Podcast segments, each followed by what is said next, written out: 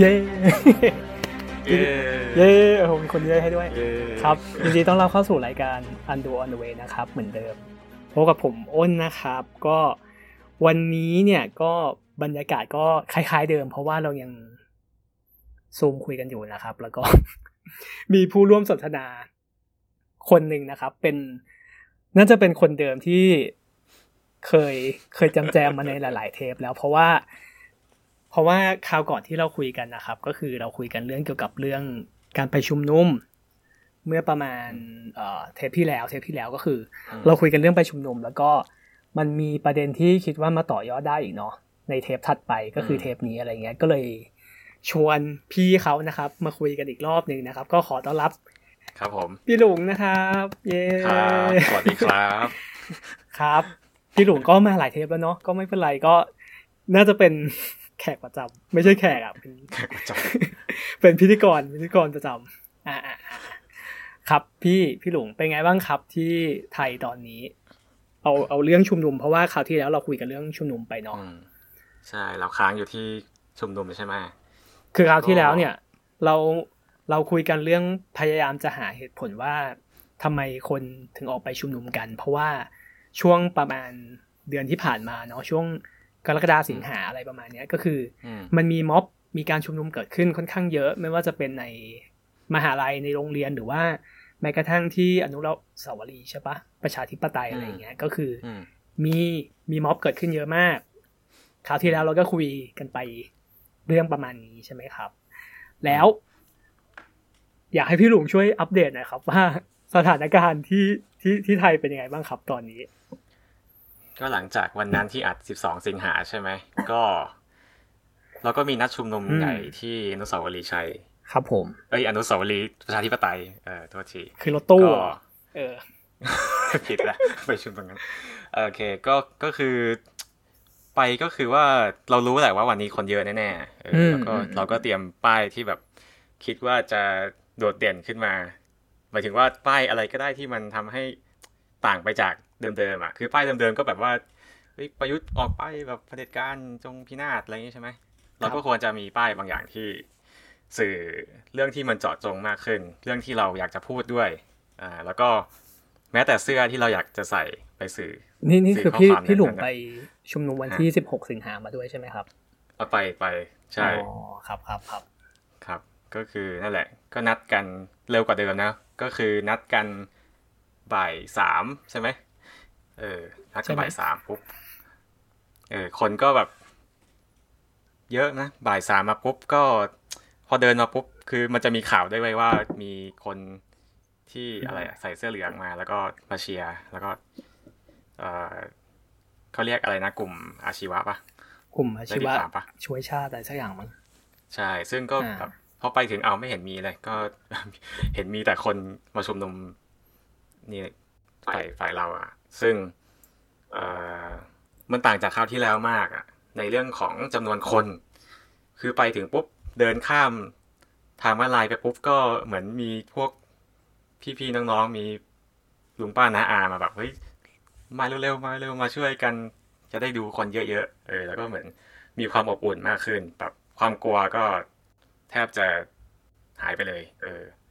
เพราะว่าคนมันเยอะจริง ๆ ในตอนนั้น ผิดคาดมาก ก็จริงๆตอนแรกก็ว่าจะเยอะแล้ว แต่ พอมาปุ๊บเอาวเฮ้ยแม่งเยอะกว่าที่คิดอีก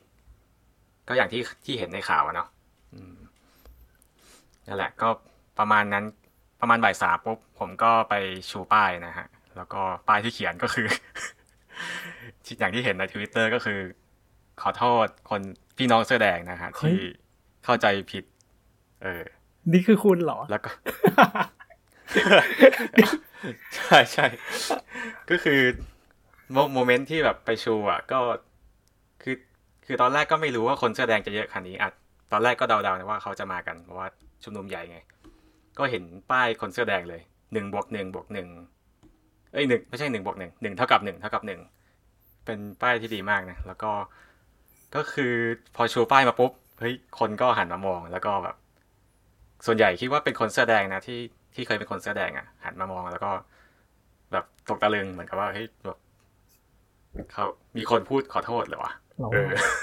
เศร้าสุดเลยเขาก็เขาก็ไม่ได้ร้องไห้นะเขาก็อึ้งๆอะ แล้วก็ ก็แบบลุงป้าน้าอาก็มาขอถ่ายรูปด้วยเต็มเลย เยอะมากเลยเขาก็ให้เหมือนลูกสาวลูกชายเขาถ่ายรูปให้ว่า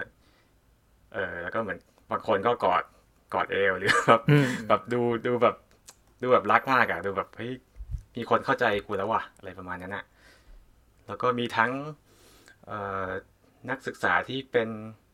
ทำทีสิทธ์มาสัมภาษณ์ แล้วก็มีสื่อมาสัมภาษณ์หลายหลายหลายเจ้า แล้วก็แม้แต่พักเพื่อไทย เออ ก็มาสัมภาษณ์หรือแบบมาคุย แล้วก็เห็นแล้วก็อึ้งอึ้งแต่ทุกคนอึ้งอะเฮ้ยคนขอโทษกูแล้วว่ะ เออ เป็น คือเป็นจุดที่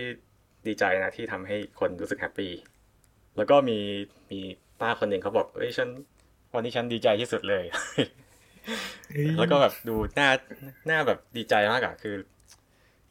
กูกูรู้สึกว่า เออมันต้องแบบนี้ว่ะคนเรามันต้อง รู้สึกผิดแล้วเราเราก็ต้องขอโทษอะพอขอโทษแล้วอีกฝ่ายก็ ก็ happy คูณสองอะแล้วไม่มีอะไรเสียเลย อืมอืมอืมอืม เออประมาณนี้ คือไอ้ message ที่คุณทำไปบนป้ายเนี่ยคือ คืออยากรู้ว่า คุณคุณคุณคิดยังไงถึงถึงถึงใช้ข้อความเนี้ย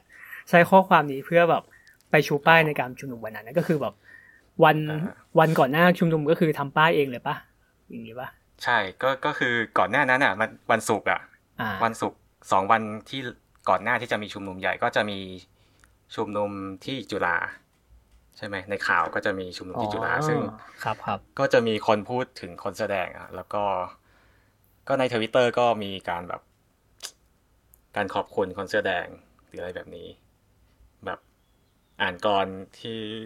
ที่คนแสดงเคยอ่านตอนชุมนุมแล้วก็คือถ้านึกถ้านึกถึงเรื่องของอะไรอะเรื่องของอะไรระดับชั้นทางสังคมอะในอดีตอะเราอาจจะมองว่า คนแสดงแบบเขาเป็นคนรักยากอะไรเงี้ยแล้วจุฬาจุฬาไม่เป็นแบบแบบชนชั้นสูงอะเป็นแบบเด็กเด็กเก่งเด็กแบบ เด็กมหาลัยอะไรเงี้ยเออเด็กแบบเด็กเด็กเรียนอะไรเงี้ยเออ แล้วเด็กจุฬาเนี่ย ก็พูดถึงคนแสดงเป็นหลักเลยนะในงานนี้ไม่รู้เป็นหลักหรือเปล่าไม่แน่ใจ แต่ก็คิดว่าดังที่สุดในในในประเด็นวันนั้นนะครับก็เลยคิดว่าประเด็นเนี้ยนอกจากขอบคุณก็ควรจะขอโทษด้วย เออ ดังนั้นถ้าขอโทษปุ๊บคิดว่าทาง ในแง่ของการชุมนุมอะก็จะมีคนมาร่วมด้วย ก็คือคนแสดงใช่ไหมแล้วก็คนแสดงก็ได้ปลดความปลดแอกของเขาด้วยอะเขาก็โดน โดนเหมือนโดนโดนประนามจากสังคมมาเป็นสิบสิบปีอะซึ่งในวันที่สิบหกสิงเอ้ยสิบหกสิงหาเนี่ยเขาก็ ได้รับทั้งคำขอบคุณและคำขอโทษ เออ เหมือนได้ปลดแอกคนเสื้อแดงไปเลย ซึ่งครับจะว่าก็เป็นคนกลุ่มใหญ่ของประเทศนะ เพราะว่าเขาก็ได้ชนะเลือกตั้งมาทุกครั้งอะ เออ ครับ ก็เป็นหนึ่งเท่ากับหนึ่งก็ใช่ครับ คือที่ที่ชวนคุยเรื่องนี้ก็เพราะว่า อันนี้แหละครับที่จะเป็นประเด็นในการคุยกันของเทปนี้ก็คือเรื่อง เมสเซจที่ที่อยู่ในป้ายนี่ก็คือเรื่องขอโทษคนเสื้อแดงนะครับว่า เพราะเพราะอย่างที่พี่หลวงเขาพูดไปก็คือ เมื่อประมาณหลายปีก่อนเนาะก็คือคนเสื้อแดงที่ออกมาชุมนุมทั้งหลายเนี่ยก็คือ เขาค่อนข้างจะเป็นถูก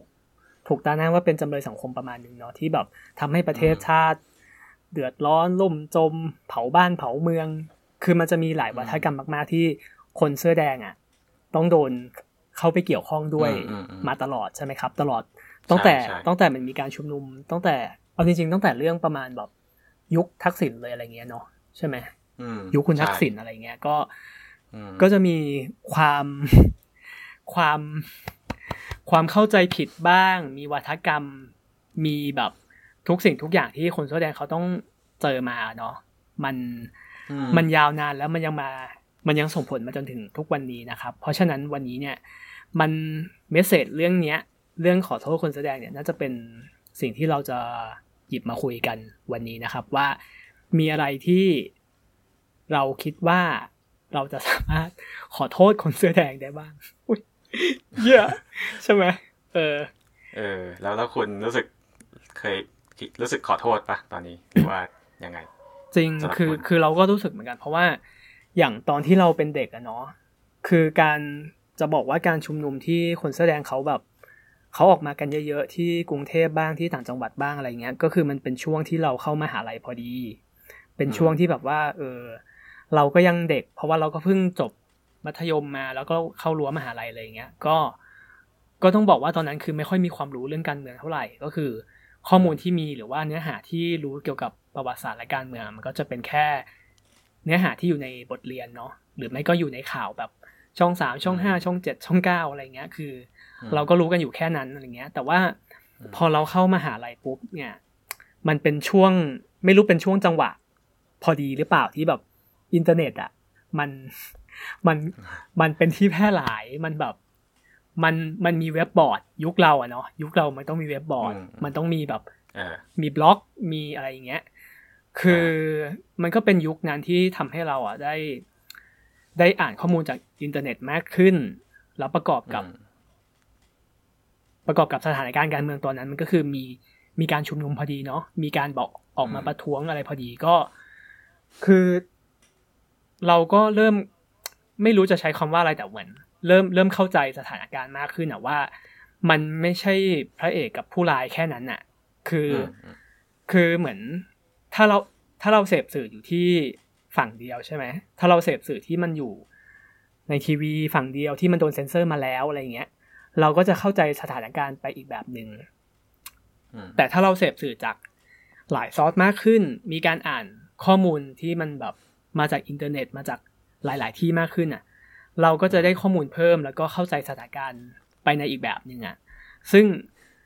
ซึ่งซึ่งก็อย่างว่าก็คือตอนแรกเราอะ คือด้วยความที่เราเป็นเด็กมากๆเลยช่วงช่วงนั้นก็คือ เราก็ยังเข้าใจคนเสื้อแดงเป็นแบบพวกเผ่าบ้านเผ่าเมืองพวก เออแบบ พวกชาวบ้าน คนอีสานอะไรประมาณเนี้ย ก็คือมันก็จะมีภาพประมาณเนี้ย ซึ่งเราก็ไม่อยากจะเบลมตัวเองนะ ว่าเราเข้าใจเขาผิด แต่ว่าเราคิดว่าส่วนหนึ่งที่ทำให้เราเข้าใจแบบนั้นอะ มันเป็นเพราะว่าสื่อด้วยเว้ยที่สื่อพยายามจะนำเสนอภาพเนี้ยให้กับคนเสื้อแดงก็คือเป็นแบบอืม ชาวบ้านตัวดำชาวเกษตรกร คนคนชนบทที่แบบอืมจะเข้ามากอบโกยอะไรในเมืองอะไรประมาณเนี้ยก็คืออืมเราเราไม่เราไม่ขอเบลมตัวเองเว้ยที่ที่เข้าใจแบบนี้ แต่ว่าอืมเรา ใช้คำว่าอะไรเอ้ยเรายากจังวะ คือเราคิดว่าสื่ออะสื่อเป็นสื่อน่าจะเป็นสิ่งที่มีอิทธิพล มากๆเว้ยที่เป็นคนเชฟภาพลักษณ์ของคนเสื้อแดงในยุคที่เราเป็นนักเรียนอะอืมยุคที่เรายังไม่ค่อยรู้เรื่องทางการเมืองหรือว่า ยุคที่สื่อมันโดนควบคุมอยู่เยอะๆอะสื่ออะเป็นคนที่เชฟให้คนแสอแดงออกมาเป็นเป็นลักษณะแบบนั้นเว้ยแล้วก็มันก็ทำให้คน เยอะอะคนคนหลายคนที่เชื่อไปแล้วว่าคนแสอแดงเป็นแบบนั้น เออ แล้วภาพนั้นอะ มันก็โดนตอกย้ำด้วย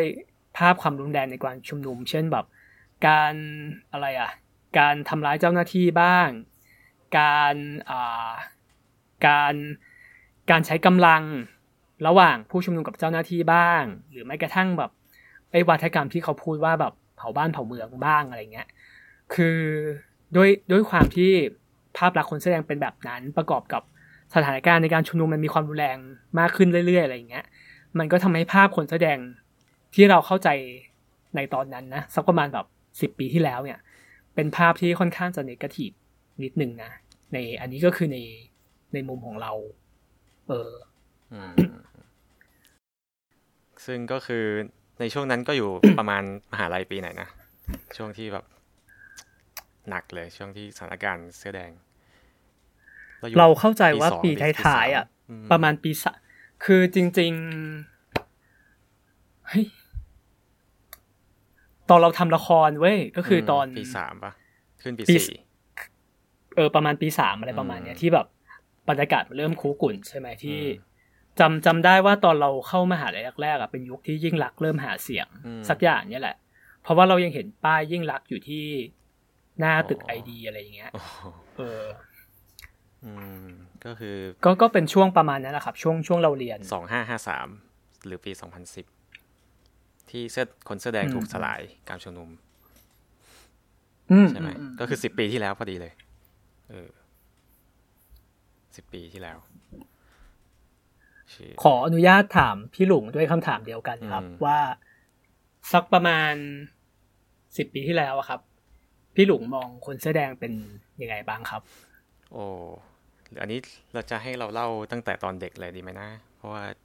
อ่าได้ได้คิดว่ามัได้นมันก็เกี่ยวข้องกับ การถูกปลูกฝังอะ ก็เลยขอเล่าไปถึงยี่สิบปีที่แล้วเลย ไม่ใช่แค่สิบปี เพราะว่าคือสิบปีที่แล้ว มันก็เหมือนเป็นผลจากการกระทำจากการถูกฝังหัวตั้งแต่สิบปีก่อนใช่ไหมก็คือยี่สิบปีที่แล้วใช่ไหมอืม ครับคือคือเราอะเป็นคนสงขลาเลยเป็นคนใต้ ก็ ก็อย่างที่รู้คนใต้เขาก็เลือกประชาธิปัตย์ใช่ไหมเออแล้วก็คือก็ไม่เข้าใจเหมือนกันว่าทำไมมันต้องประชาธิปัตย์วะ ขอขอแทรกนิดนึงเออขอแทรกนิดนึงทำไมต้องประชาธิปัตย์วะนี่ก็คือทำไมก็งงกันแล้วทำไมวะมันเกิดมาเป็นแบบเป็น set default ของคนใต้เออเหรอว่าแบบเกิดมาปุ๊บต้องต้องมีประชาธิปัตย์เอออะอะไรอะเออกันมันเนาะขอวิเคราะห์อย่างนี้คือมันเหมืมือนกับว่านายกเออชวนหรือหัวหน้าพรรคเนี่ยเป็นคนจังหวัดตรังใช่ไหมอ๋อคนพัทคนลุงตรังตรังทีนี้ก็อ่าเหมือนเป็น represent คนใต้เฮ้ยเป็นนายกว่ะ เราต้องเชียร์นายกที่เป็นคนใต้หรือเปล่าไม่รู้ แล้วแบบมีลักษณะเป็นนายหัวชวนแล้วแบบไป มีภาพของการมีแม่แม่ทวนจำได้ไหมคุณแม่ทจำวได้นที่จำอยู่ได้จังหวัดตรังเลยแล้วก็แบบออกสื่อเยอะมากเลยนะแบบว่ามีความแบบเป็นครอบครัวที่ที่เป็นคนดีคนน่ารักอะไรเงี้ยก็เหมือน จริง ๆ ก็ต้องต้องยอมรับอะเพราะว่าตอนที่ชวนเขาเป็นนายกเนาะยุคยุคเมื่อหลายปีมากๆก่อนเนี่ยอืมเขาก็ค่อนข้างภาพลักษณ์ดีใช่ไหมเออใช้คำว่าดูแบบภาพลักษณ์ดีดูเป็นอะไรคนเงี้ยพูดเก่งแล้วเป็นคน คือพูดคาแรคเตอร์ดีอะเขาอะเนาะเออเขา เขาดูไม่เขาดูไม่เขาดูเป็นคนยุค baby boomer แบบอืมร้อยเปอร์เซ็นต์อะอืมคนเป็นคนแบบสงบเสงี่ยมเจียมอืมตัวทำงานเนิบเนิบๆอะไรเงี้ย ไม่ทะเลาะกับใครก็เออก็จะเป็นคนประเภทที่คนรุ่นพ่อแม่เราอะเนาะเออเออเขาค่อนข้างชอบอะไรแบบนี้อืมอะไรเงี้ยเขาก็เลยเหมือนเป็นเป็น represent ภาพลักษณ์ของคนใต้ด้วยประมาณหนึ่งเพราะว่าเป็นคนอืมเขาเป็นคนตรังเออเฮ้ยรู้ไหมตอนเราไปเที่ยวที่ภาคใต้อะอืมเราต้องไป พ่อแม่เราครอบครัวเราอากิมอากงอะไรเงี้ยอ่าฮะต้องไปจอดรูปหน้าบ้านชวนอะบ้านชวนหลีกภัยบ้านแม่อะทวนแล้วก็ยืนถ่ายรูปที่ที่บ้านบ้านเขาเว้ยอืมเออ ซึ่งเขาก็เสียไปแล้วอะนะอืมหลายปีเออนั่นแล้หวละซึ่งนั่นแหละ คนใต้ก็ต้องเป็นประชาธิปัตย์ใช่ไหมแล้วแบบ ไม่ว่าใครก็ตามมาขึ้นเป็นนายก ไม่ว่าจะเป็นบิ๊กจิ๋วชาวลิตดวงใจชาวลิต หรือแม้จะเป็นปัญหารก็จะโดนด่านู่นนี่ คือคือตอนนั้นจำได้เลยว่าอืมอืมอืมหนังสือพิมพ์อะก็ แม้กระทั่งในยุคปัญหานะหนังสือพิมพ์มีการให้เขียนอ่าเขียนจดหมายไปหาปัญหาเว้ยแล้วก็แบบเป็นเป็นเป็นช่องว่าจะเขียนจดหมายหาปัญปัญหาเพื่อที่จะยุบสภาหรืออะไรเงี้ย ซึ่งแม่กูเว้ยก็เขียนแบบด่าแบบหนักเลยอะแบบ ก็ไม่รู้เหมือนกันว่าด่าทำไมพอนึกถึงตอนนี้นะด่าว่าแบบเป็น ไอ้นั่นไอ้นี่ซึ่ง ก็คือเหมือนก็รู้รู้สึกว่าคนใต้อะบ้าการเมือง แต่เป็นการเมืองในแง่ของการแบบ ไปด่าคนอื่นอะไปแบบมึงเป็นไม่ดีมันเป็นคนไม่ดีเป็นคนอย่างนั้นอย่างนี้ ซึ่ง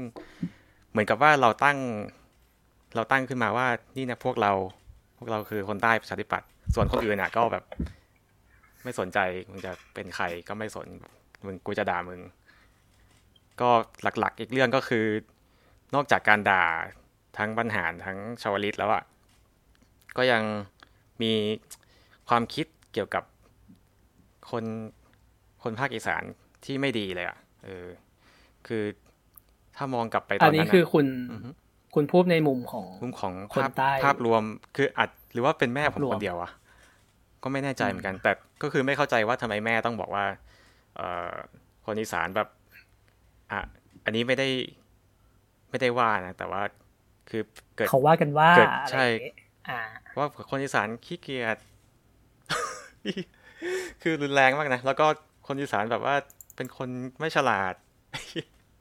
คือกูรู้สึกว่าสิ่งนี้แหละทำให้กูต้องเขียนป้ายนั้นเว้ยเป็นความรู้สึกหนึ่งเว้ยจริงๆคือคนอีสานก็ส่วนใหญ่ก็เป็นคนเสื้อแดงอะเนาะใช่ไหมซึ่งพอทีนี้เราเคยโดนปลูกฝังเว้ย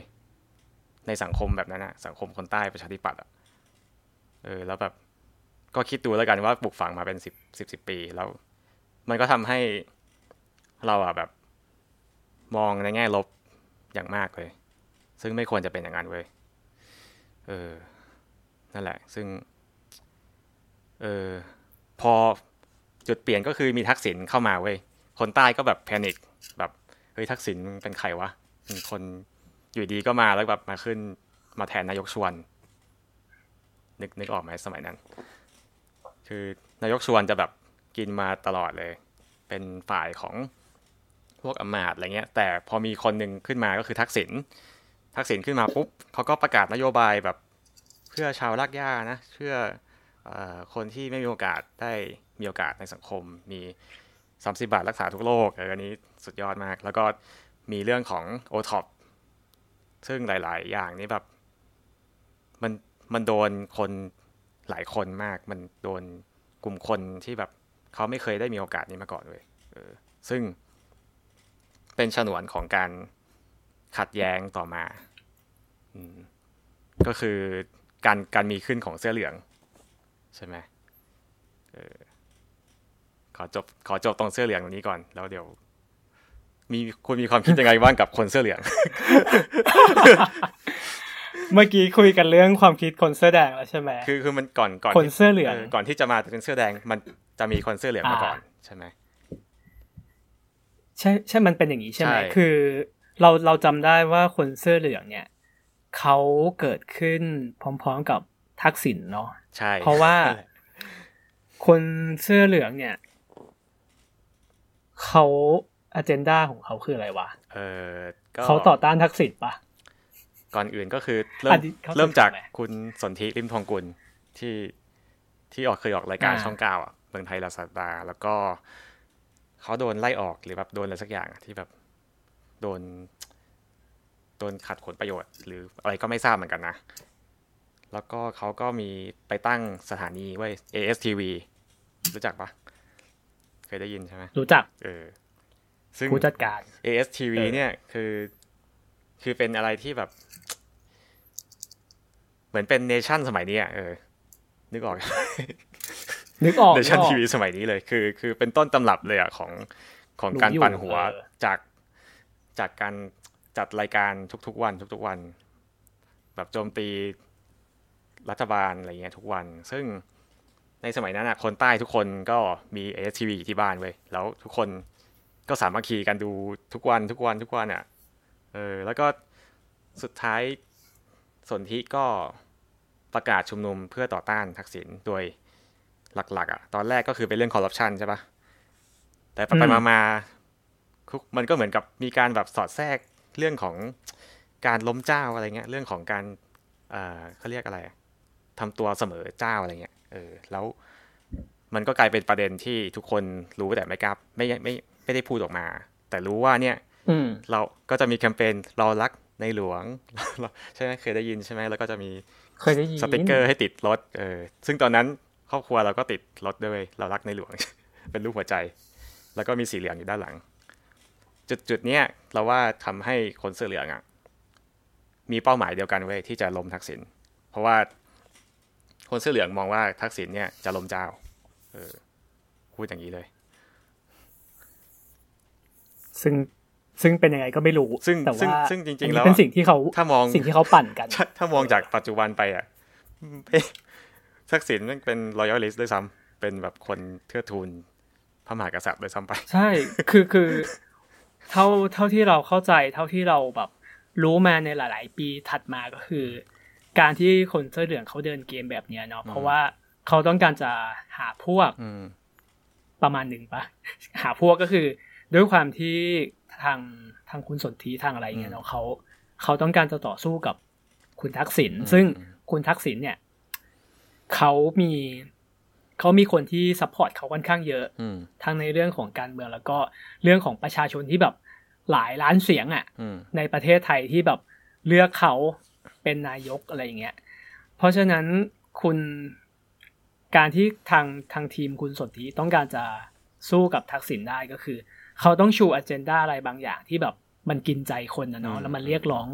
ความเห็นใจของคน ความความสนใจความเห็นใจของคนได้นั่นก็คือ การชูเรื่องการล้มเจ้าขึ้นมาเพื่อมาเป็นอ g e n d a ในการต่อสู้กับคุณทักษิณนะ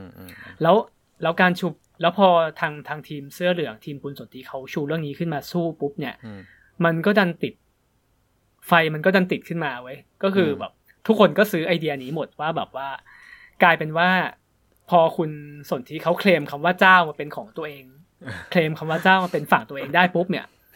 ทักษิณก็เลยโดนผลักไปเป็นฝั่งตรงข้ามเลยทันทีไว้กลายเป็นว่าทักษิณล้มเจ้าซะงั้นน่ะ ซึ่งแบบว่ามันมันไม่ได้มีอะไรแบบนั้นน่ะแล้วทักษิณก็ไม่ไม่พูดอะไรไม่ได้เลยนะคือไม่รู้จะแก้ตัวอะไรทักษิณก็พูดอะไรมากไม่ได้ก็ แต่เราก็ไม่รู้ว่าในตื้นลึกหนาบางมันเป็นยังไงเนาะแต่ว่า ในในมุมของการต่อสู้เนาะในมุมของการทำม็อบ ในมุมของการปลุกระดมคนอะเนาะคือด้วยความที่ทางทีมเสื้อเหลืองทีมคุณสนธิเนี่ยเขาเคลมเอาคำว่าเจ้า เคลมเอาคำว่าจงรักภักดี เคลมเอาว่าเคลมคำว่าคนดีมาเป็นของตัวเองได้ปุ๊บเนี่ย มันก็ปลุกระดมคนในประเทศได้ค่อนข้างเยอะ มันก็ทำให้เขาอะ มีพวกมีประชาชนสนับสนุนเขามากขึ้น เออจากเดิมที่แบบ จากเดิมที่แบบคุณทักษิณมีประชาชนเลือกตั้งเขาเยอะอยู่แล้ว มีแบบคน support เขาเยอะอยู่แล้วเงี้ยกลายเป็นว่าพอเจอกลยุทธ์นี้ของทีม คุณสนธิเข้าไปเนาะกลยุทธ์แบบ จงรักภักดีอะกลยุทธ์คนดีอะไรเงี้ย ก็กลายเป็นว่าทางทางทีมนี้เขาเขาก็เริ่มมีคนเยอะใช่คนมา support เขามาเข้าร่วมกับเขามากขึ้นใช่กลายเป็นว่ามันก็เลย เริ่มเริ่มกลายเป็นเหมือนกับก่อก่อสงครามขึ้นมาเนาะ ไม่ใช่สงครามอะ ก็คือมันมันแบ่งคนออกเป็นสองฝั่งก็คือ ฝั่งเสื้อเหลือง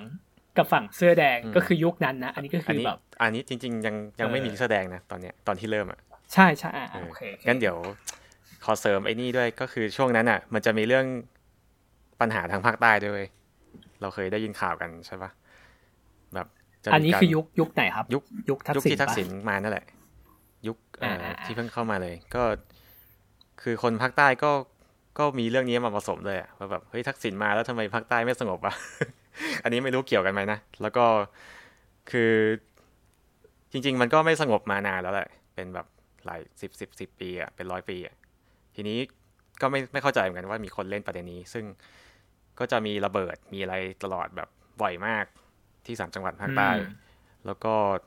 แม้กระทั่งที่หัดใหญ่สงขลาก็ยังเคยโดนนะช่วงนั้น แล้วก็ ทีนี้ก็จะมีเหตุการณ์ตากใบใช่ไหมที่เขาไปแบบไปทำให้คนเสียชีวิตเยอะมากอะ แล้วก็ก็กลายเป็นจำได้จำได้ เคยดูข่าวอยู่ที่แบบว่า เอาคนไปกองเหมือนทับทับที่เอาคนในขึ้นรถบรรทุกไปอะแล้วแล้วแบบเหมือนเขาก็ขาดอากาศหายใจอะไรเงี้ยเนาะแล้วเขาก็เสียชีวิต เป็นเหตุการณ์ที่ทักษิณโดน เป็นเหตุการณ์ด่างพร้อยที่สุดของทักษิณเลยมั้งกูคิดว่านะเหตุการณ์เนี้ยที่เขาตัดสินใจทำอะไรแบบนี้ไปอะ แล้วก็การซึ่งก็เรื่องนี้ทำให้ทนายสมชายถูกอุ้มในตอนนั้นเอออันนี้เป็นอีกเรื่อง ซึ่งก็เป็นปัญหาที่เกิดขึ้นในภาคใต้ด้วย โอเค แล้วก็มันจะมีอ่ามันก็จะมีอีกอย่างหนึ่งอยากพูดมากเลยไอ้ไม่ได้มีเว็บไซต์หนึ่งไว้ไม่รู้อ้นรู้จักปะเว็บไซต์ขอขอแทรกนิดนึง ขอแทรกนิดนึง เดี๋ยวเดี๋ยวเซฟชื่อเว็บไซต์ไว้ก่อนนะ ก็คือ ตอนนี้เนี่ยนะที่ที่เรากำลังคุยกันอยู่เนี่ยครับ ก็คือกึ่งกึ่งว่าเรากำลังจะไล่ไทม์ไลน์เนาะว่า สถานการณ์หรือว่าเหตุการณ์การเมืองที่มันเกิดขึ้นตั้งแต่สิบปียี่สิบปีก่อนเนี้ยมันนำมาสู่มันนำมาสู่ไอ้ความคิดทางการเมืองก่อนที่จะขอโทษเรื่องเสื้อเหลืองเสื้อแดงเรื่องชุมนุมชุมนุมตอนปัจจุบันจนกว่าที่เรื่องมันดำเนินมาถึงการที่เราจะมาขอโทษเสื้อแดงยังไง คือตอนนี้เรากำลัง ไล่ทำลายอยู่เนาะว่า ที่มาของคนเสื้อแดงเป็นยังไงเขาสู้กับใครอยู่ แล้วก็แบบฝั่งตรงข้ามทางการเมืองนี้มันมีกระบวนการมีแนวคิดยังไง ซึ่งซึ่งเราพยายามจะไล่เท่าที่เรารู้ เท่าที่เราเข้าใจ เท่าที่เราหาข้อมูลมานะ แต่ว่าอยากจะให้ดูเบื้องหลังมากเลยว่าตอนนี้เรามีแบบ Excel ที่ที่ไล่ไทม์ไลน์เป็นพศอยู่นะครับอะ เนี่ยตอนนี้ก็คือแบบนั่งนั่งคุยกันไปก็พยายามดู Excel ไปว่าเฮ้ยพศอะไรเลยวะอะไรเงี้ยเออเกิดเหตุการณ์อะไรขึ้นบ้างก็เนี่ยแหละครับ ก็ก็ก็บอกบอกให้ทั้งทางผู้ฟัง คุณคุณผู้ฟังฟังว่า เออ ที่ที่ต้องเล่าเป็นเพราะว่าเราไม่อยากจะตอบคำถามแบบเฉยๆอะว่าแบบรู้สึกยังไงกับเสื้อเหลืองครับ รู้สึกยังไงกับเสื้อแดงครับ อะไรเงี้ยก็ คือมันก็ตอบได้แหละ แต่ว่าด้วยความที่คำตอบมันมันไม่ได้แบบ มันไม่ได้ตอบง่ายเป็นประโยคเดียวแล้วจบอะไรเงี้ย คือมันก็ต้องเท้าความไทม์ไลน์นิดนึงว่า ประวัติศาสตร์เรื่องแนวคิดทั้งหลายอะไรที่มันส่งต่อมาจนถึงปัจจุบันนี้มันเป็นยังไงบ้างเนาะเออ อืมอืมอืมใช่ใช่โอเคโอเคกลับใช่ใช่กลับไปที่ไทม์ไลน์เมื่อกี้ที่เรากำลังคุยเรื่องตากใบใช่ไหมด้วยอดีตก็คือในช่วงนั้นอะช่วงตากใบอะก็จะมีเว็บไซต์หนึ่งขึ้นมา ชื่อที่พูดได้ป่าวะจะผิดหนึ่งสองไหมเนี่ย เว็บไซต์เอาพูดพยางค์แรกก็ได้ M ไม่ต้องพูดครบทุกพยางค์ขึ้นต้นด้วย M นะฮะ เอออ้นเคยเข้าเปล่าวะกูโดนจับแน่ แล้วก็คือเว็บไซต์เนี่ย คอลัมน์ไหนวะ คอลัมน์ปีสองพันห้าร้อยสี่สิบเจ็ด สองห้าสี่เจ็ดอ๋อ ก็เป็นเป็นยุคที่แบบเราอยู่มหาลัยปีไหนวะ เรายังมปลายอะ เออ แล้วก็อย่างพวกเทคโนโลยีที่เป็นโซเชียลมีเดียก็เริ่มขึ้นอย่าง Facebook YouTube อะไรเงี้ยก็เริ่มมาแล้วซึ่งในช่วงนั้นเว็บไซต์ต่างๆ มันก็เริ่มมีการผุดขึ้นมาเว้ยข้อมูลอะไรที่เราไม่เคยรู้มาก่อนแบบสังคมที่ที่ปิดข้อมูลนี้ไว้ยาวนานอะก็เปิดเปิดเผยขึ้นมาในเว็บไซต์พวกนี้ซึ่งเว็บไซต์ที่มี M นำหน้าเนี่ยไปลองดูกันเอาเองนะไปรีเสิร์ชกันดูก็ก็จะแบบประมาณว่าโจมตีสถาบันอะว่าแบบทำนู่นทำนี่ข้อมูลแบบมันเยอะมากเลย แบบเปิดมากูช็อกมากเลยแบบเฮ้ย มีอะไรแบบนี้ด้วยเหรอวะอันนี้คือคุณเข้าเว็บนี้ตั้งแต่คุณยังเป็นนักเรียนอยู่ใช่ไหมเป็นตอนมปลายอะเออตอนที่ยังอยู่หัดใหญ่อยู่เลยอะเออ แล้วแบบก็เหมือนก็เป็นคนชอบ หาข้อมูลดูอินเทอร์เน็ตอะไรเงี้ย ซึ่งกูไปเปิดอันนี้ได้ไงวะ กูก็ยังจำไม่ได้เลย แล้วก็ไม่รู้ใครโพสเนี่ย แล้วแบบ มันก็เหมือน เหมือนข้อมูลเนี้ยเอามาจากหนังสือหลาย ๆ เล่มที่เคยเขียนแล้วมั้ง ถ้าให้เดานะ หนังสือที่ต้องห้ามต่างๆ ก็แบบเรื่องจริงบ้างไม่จริงบ้างกูก็ กูก็อ่านแล้วกูก็ไม่เชื่อ กูแบบเชื่อมีแบบนี้ด้วยวะ แต่ก็แบบในใจลึกๆอะก็แบบเฮ้ยมันอาจจะจริงก็ได้วะไม่งั้นมันจะเขียนอย่างนี้ได้ไงวะเออ กูก็คิดว่าคนที่ทำเว็บไซต์เนี่ยน่าจะแค้นอะไรแบบพระมหากษัตริย์แน่ๆตอนนี้เขายังมีเว็บนี้อยู่ปะวะ ไม่มีละอ๋อซึ่งกูไปหาข้อมูลมานะเมื่อวานแหละเว็บเนี้ยคนคนที่ ไปเคยไปคอมเมนต์ในเว็บเนี้ยเคยมาเที่ยวไทยเว้ยแล้วก็โดนจับเลยเว้ยหนึ่งหนึ่งสองเพราะว่าไปคอมเมนต์ใช่ไปคอมเมนต์ในนั้นอะสักอย่างอะคนอเมริกันนี่แหละ ซึ่งคนทำเว็บไซต์เนี่ยเขามีสองคนไว้เขาอยู่ที่ยุโรป ก็จับไม่ได้ คืออยู่ยุโรปซึ่งก็สองคนนี้ถูกโยงกับขบวนการอของสามจังหวัดภาคใต้ด้วยเว้ย ซึ่งเขาทำอีกเว็บไซต์นึงเขาทำเกี่ยวกับเรื่องของประเด็นปัญหาภาคใต้เอออันนี้ลึกไปหน่อยแล้ว อาจจะนอกเรื่องไปหน่อย นั่นแหละก็อยากอยากจะชี้ให้เห็นว่ามันมีปัญหา ไอ้นี่ผุดขึ้นมาไว้อันหนึ่งซึ่งเป็นจุดเล็ก ๆ ที่แบบจุดประกายหลาย ๆ คนอะว่าแบบเฮ้ยมีสิ่งนี้ด้วยหรอวะแม้ว่าคนที่ทำอะเขาจะเขาจะเป็นคนเป็นผู้ก่อการร้ายหรืออะไรก็ตามที่เราเราเรียกมาแต่จริงๆก็อาจจะไม่ใช่ก็ได้นะ เขาอาจจะแค่อยากอยากเผยข้อมูล ที่คนส่วนใหญ่ไม่รู้ เออ ซึ่งกูก็เชื่อครึ่งไม่เชื่อครึ่ง เปิดประเด็น เออ นั่นแหละ ในในในปีนั้น ซึ่งก็มาพร้อมๆ กับคนเสื้อเหลือง มันมันเหมือนกับเป็นการจุดจุดประเด็นเรื่องพระมหากษัตริย์เรื่องเจ้านี่แหละ ในในยุคนั้นเว้ยทำให้เกิดคนเสื้อเหลืองขึ้นมา เออ แล้วปรากฏว่าทักษิณก็มีการขายหุ้นชินอีก เออ คราวนี้แบบเป็นการ เรียกว่าสร้างความเกลียดชัง ทวีคูณความเกลียดชัง เออ คือการที่คุณทักษิณเขาขายหุ้นชินเนี่ยเนาะจริง ๆ มันก็มันก็เป็นนกลไกในธุรกิจเขาเนาะแต่ว่าแล้วก็เขาก็ภาษีเขาก็ไม่ได้จ่าย ก็โดนหยิบโดนหยิบมาโจมตีเนาะซึ่งเออบอกว่านักการเมืองเลวอะไรประมาณนี้ซึ่งตามหลักการของไทยอะหลักการขายหุ้นมันไม่เสียภาษีอะมันรู้อยู่แล้ว คือแต่คนส่วนใหญ่น่าจะไม่รู้แล้วก็ถูกโจมตีอย่างหนัก ก็เลย ถ้ามองกลับไปคือสงสารทักษิณมากช่วงนั้น เขาไม่ได้ผิดเลย แต่เราไปตั้งประเด็นว่าเฮ้ยคุณไม่ไม่จงรักภักดีคุณแบบไม่รักชาติเหรอคุณทำไมคุณขายชาติอะไรเงี้ย ก็มีวลีขึ้นมาขายชาติใช่ไหมจำได้ไหมจำได้ทักษิณขายชาติ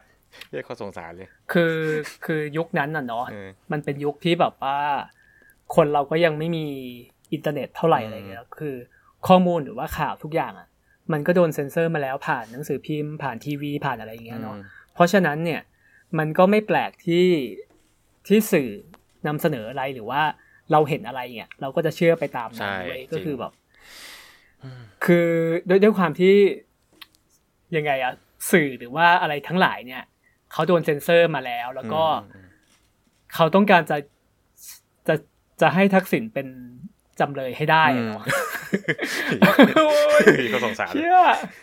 เออ เพราะฉะนั้นน่ะ ทุกอย่างอะมันจะออกข่าวมาแบบนี้ว่า ทักษิณเลว ทักษิณล้มเจ้า ทักษิณใช้อำนาจโดยมิชอบ ทักษิณอะไรเงี้ยเออคือเออยุคนั้นน่ะก็คือเขาเขาโดนเขาโดนหนักมาก เขาโดนแบบ แทบจะทุกวันอะ ที่ถ้าถ้าเปิดดูข่าวการเมืองหรืออะไรเงี้ย ก็คือเออจะเห็นเขาเขาโดนนักข่าวหรือว่าโดนอะไรด่าหรือว่าเขียน เออเขียนโจมตีแทบจะทุกวันเลยอะเออประกอบกับที่ยุคนั้นก็คือมีที่ที่หลุงบอกก็คือเสื้อเหลืองเขาเกิดขึ้นพอดีเนาะใช่ซึ่งแพทโพซิชันของเขาก็คือเขาเกิดขึ้นมาเพื่อเอาง่าย ๆ ก็คืออยู่ฝั่งตรงข้ามกับทักษิณอะไม่ว่าทักษิณจะทำอะไรก็คือเออก็คือผิดหมดอะเออเออทันเพราะฉะนั้นเตอนนั้น ตอนนั้นเหมือนเหมือนว่า เหมือนว่าทั้งประเทศอะทั้งประเทศคือสู้กับคุณทักษิณกับ ครอบครัวเขาจะอะบอกว่าทางประเทศก็ไม่ได้นะเป็นเป็นเป็นคนที่อะไรฝั่งอยู่ฝั่งประชาธิปัตย์อยู่ฝั่งอ่าตรงข้ามกับอ่อ่าไทยรักไทยอะในสมัยนั้น นั่นแหละนั่นแหละเออนั่นแหละซึ่งแบบอืมก็ในใจทุกคนก็คงคิดแต่ว่าเฮ้ยทำไมคนเลือกทักษิณมาวะ คนเลือกทำไมมันแบบเลือกมาทำไมวะ แต่กูก็สงสัยนะว่าทำไม เอ่อทำไมถึงได้เกลียดทักษิณอะไรขนาดนั้นแบบอืมมันคือมันก็มีการคอร์รัปชันจริงๆแหละ ถ้าพูดตรงๆ แต่ก็ ก็มีก็มีด้วยส่วนหนึ่งแต่เออเราก็คิดว่าเขาก็โดนปั่นด้วยแหละส่ฝันด้วยใช่ โดนปั่นจากฝั่งตรงข้ามด้วยส่วนหนึ่งนั่นแหละ คือประเด็นเรื่องของเจ้าเรื่องของคอร์รัปชันแม่งทำให้แบบทักษิณแบบ สิ่งที่ทักษิณชนะอย่างเดียวก็คือการมีเสียงข้างมากอะนะในตอนนั้นอะที่เป็นการชนะเลือกตั้งอะเนาะเออได้ใจประชาชนอะไรอย่างเงี้ยเออที่เป็นแบบ ข้อที่เขาพูดได้ว่าเขาเขาก็มีประชาชนอะเขาเป็นระบบประชาธิปไตยอะ ยังไงเขาก็ก็มีสิทธิ์ที่จะทำหลายๆอย่างอะอืมยังเป็นนายกได้อะอืมก็ เออนั่นแหละ มองกลับไปก็สงสารมาก แล้วจนถึงจุดหนึ่งปีสองสี่อีสองห้าสี่เก้าสิบเก้ากันยาสองห้าสี่เก้าซึ่งใกล้จะครบแล้วในเดือนหน้า เอออืมสิบปีสิบเก้ากันยา เป็นวันอะไรครับผม วันรัฐประหารใช่ เป็นการรัฐประหารครั้งแรกของชีวิตพวกเราอะเนาะคุณคุณรู้สึกยังไงบ้างครับกับเหตุการณ์นี่ตอนนั้นเราอยู่อยู่อะไรวะอยู่มมปลายอะมหกมหกปะใช่ซึ่งมปลายอะรู้สึกไงบ้างครับเออกับน่าจะน่าจะมหกเลยเออเออรู้สึกไงบ้างกับการทีวีทุกช่องแบบถูกเอ่อถูกยึดแล้วก็เปิดเป็นแบบเพลงพระราชนิพนธ์ใช่ไหมแล้วแบบเพลงเพราะเอาจริงปะๆ รู้สึกไง จริงปะไม่รู้สึกอะไรเลยอะอ่าเพราะไม่รู้เรื่องอืมโอเคเพราะไม่รู้เรื่อง คือคือเราเราไม่เข้าตอนตอนเราเด็กเนาะเราก็ไม่เข้าใจว่า รัฐประหารอะไรเงี้ย มันคือความรุนแรงหรือมันคืออะไรก็คือ แค่เห็นว่าเออทีวีเป็นรูปดอกกล้วยไม้ แล้วก็มีเพลงบรรเลงอะไรเงี้ย ก็อ๋อเหรอ ก็ไม่มีอะไรคือ คือคือตอนนั้นก็คือ เราก็ตื่นมากินข้าวแล้วก็ไปโรงเรียนอะไรทุกอย่างเออตามปกติใช่ไหมเออเพราะว่า เพราะถ้าถ้าพูดในตอนนั้นก็คือ การเมืองก็ถือว่าเป็นเรื่องที่ค่อนข้างจะไกลตัวเราอะเนาะที่แบบเราเด็กเราก็ไม่ได้สนใจเรื่องนั้น คิดแต่เรื่องสอบเข้ามหาลัยอะตอนนั้นมันเป็นช่วงสอบพอดีแหละอืมเออ ก็ก็ก็ก็ไม่ได้รู้สึกว่า ตอนนั้นมันมีผลกระทบอะไรมาก อืมถ้าถ้าเป็นตอนเด็กอะนะอืมเออ นั่นแหละนะสำหรับกูก็สำหรับคนภาคใต้ ที่แบบอีกนอแรนป่ะโคตรเชียร์โคตรเชียร์ประชาธิปัตย์เลยอะไรเงี้ยก็แบบอ่าอ่าอ่าเฮ้ยกูดีใจว่ะเฮ้ยมีคนมาแบบปกป้องสถาบันกษัตริย์แล้วอะไรเงี้ยเออเชื่อคุณดีใจเลยเหรอ ใช่กูรู้สึกดีใจแล้วแบบรู้สึกว่า เย่แบบที่คนเสื้อเหลืองสู้มาเนี่ย ได้รับการตอบสนองแล้วโดยการรัฐประหารเว้ยเชื่อก็แบบเฮเย่แล้วอีกอย่างก็ได้หยุดเรียน เออก็เลย เชื่อแบบรู้สึกโคตรมีความสุขตอนนั้น เป็นไง รู้สึกเหี้ยรู้สึกว่าคิดว่าก่อนแม่งทำไมกูเป็นขนาดนั้นวะเฮ้ยก็แสดงก็ก็คือมันเป็นผลจากการที่สิบปีที่แล้วเขาแบบ มีการหลายๆเรื่องว่ะเออคุณนี่มันคือผลผลิตของพอประกันได้ใช่ใช่ไหมผมนี่แหละคือ ส่วนเราก็คือ ignorant คิดดูแล้วกันสมัยนั้น สมัยที่อินเทอร์เน็ตเพิ่งเพิ่งมี Twitter YouTube Facebook เพิ่งมีนะฮะซึ่งเราก็ยังไม่ได้อ่ายังไม่ได้ยังอยู่ในกะลาเออครอบกะลาไม่งครอบมิดเลยอะแทบแบบอาจจะมีแบบแสงออกมานิดนึงจากเว็บเว็บไซต์นั้น เออก็พอ พอแบบรัฐประหารรัฐประหารปุ๊บ โดยพลเอกสนธิกูก็แบบ เออยึดอำนาจไปนานๆเลยดีใจจะได้ไม่ต้องมีเลือกตั้งแล้วเขาอยู่นานปะวะไม่นานเขอยู่ไหมซึ่งความจริงอะรัฐประหารครั้งนั้นอะเขาเซฟเขาเขาพยายามที่จะที่จะแบบทำให้มันสั้นที่สุดในครั้งนั้น อืม เป้าหมายของเขาก็คือเข้ามาเหมือนกับ เอาคำว่าพระมหากษัตริย์เนี่ย เข้ามาทำให้มันเด่นมากขึ้นทำให้มันสำคัญมากขึ้นเอ่อเหมือนวันก่อนไปฟังคุณปิยบุตรพูดอะก็ เหมือนกันเขาวิเคราะห์ว่าการรัฐประหารโดยสนธิบุญครั้งเนี้ยเอ่อได้ได้นำสถาบันเข้ามาแบบทำให้ใหญ่ขึ้นทำให้แบบ พูดถึงตลอดเวลา แบบประมาณว่าถ้าเกิดเกี่ยวข้องกับการเมือง ถ้าเกิดเขาพูดคำว่าประชาธิปไตยปุ๊บเขาก็จะบอกว่าโดยมีพระมหากษัตริย์เป็นประมุขพระมหากษัตริย์เป็นประมุขพูดตลอดอืมย้ำทุกคำย้ำย้ำอยู่นั่นแหละ ซึ่งเราก็ทำให้พวกเสื้อเหลืองเนี่ยแบบดีใจมากโอ้ยพระมหากษัตริย์ฉันได้ฟินฟินฟินแบบสุดๆ ว้าวแบบโอ้ความฝันเป็นจริงเออตอนตอนนั้นโมเมนต์นั้นอะ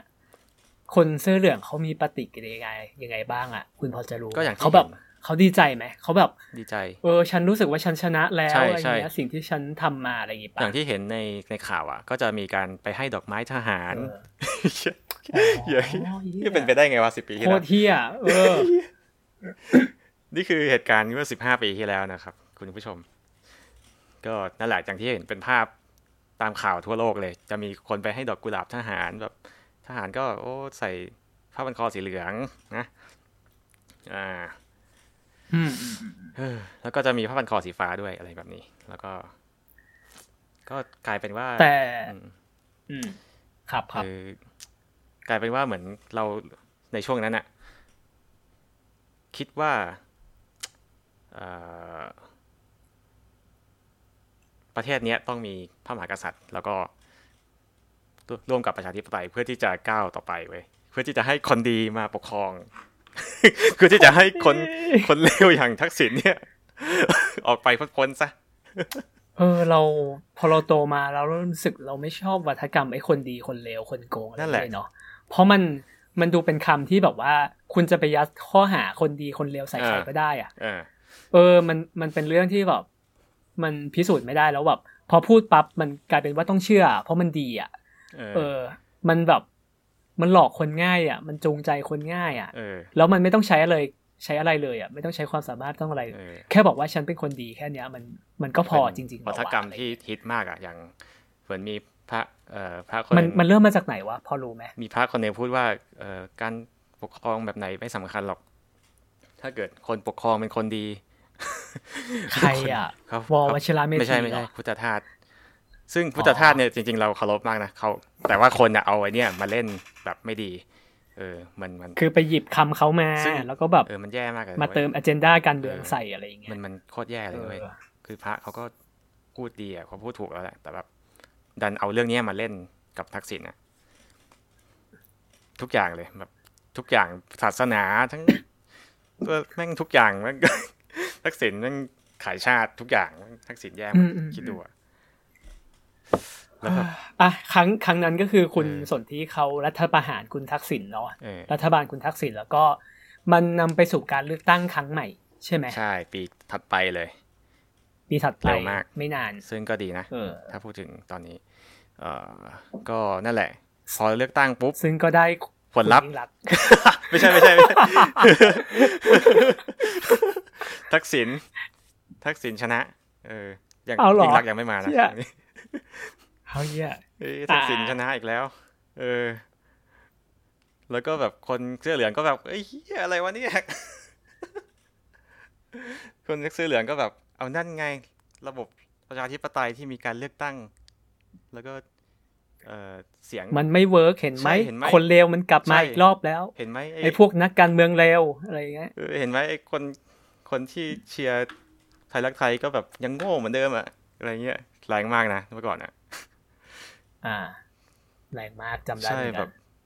คุณรู้สึกว่าก็ต้องขอโทษไง ใช่ไหมคือมึงไม่ขอโทษได้ไงวะมึงคิดอย่างเงี้ย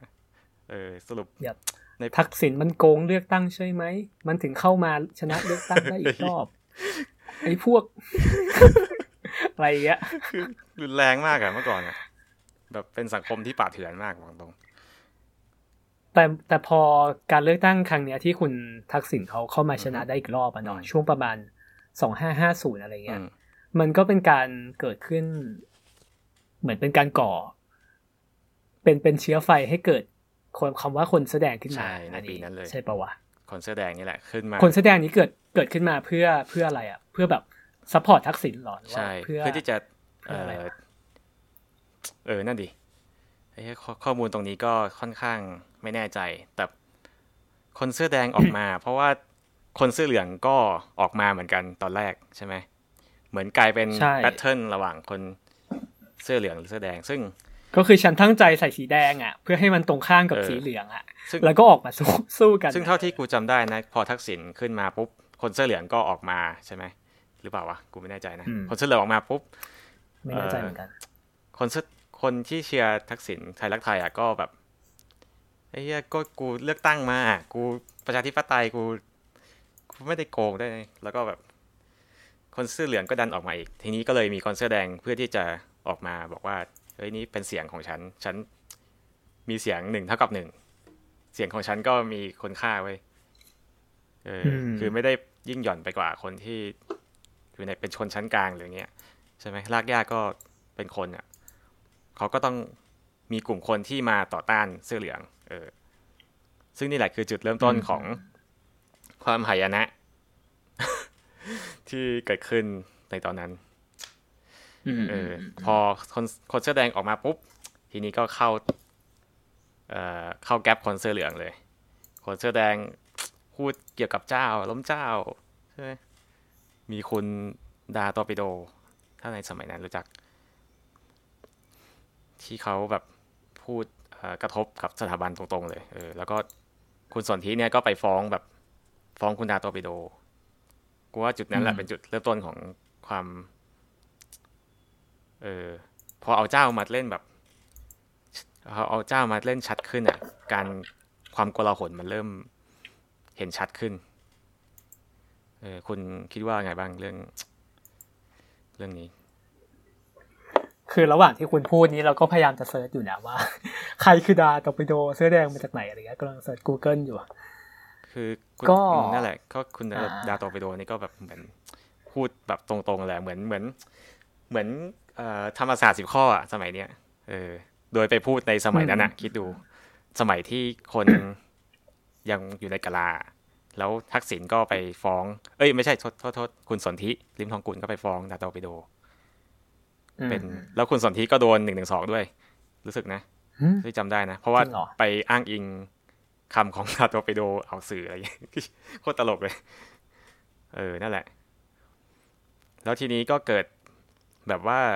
คนเสื้อเหลืองเนี่ยแบบลุกคือ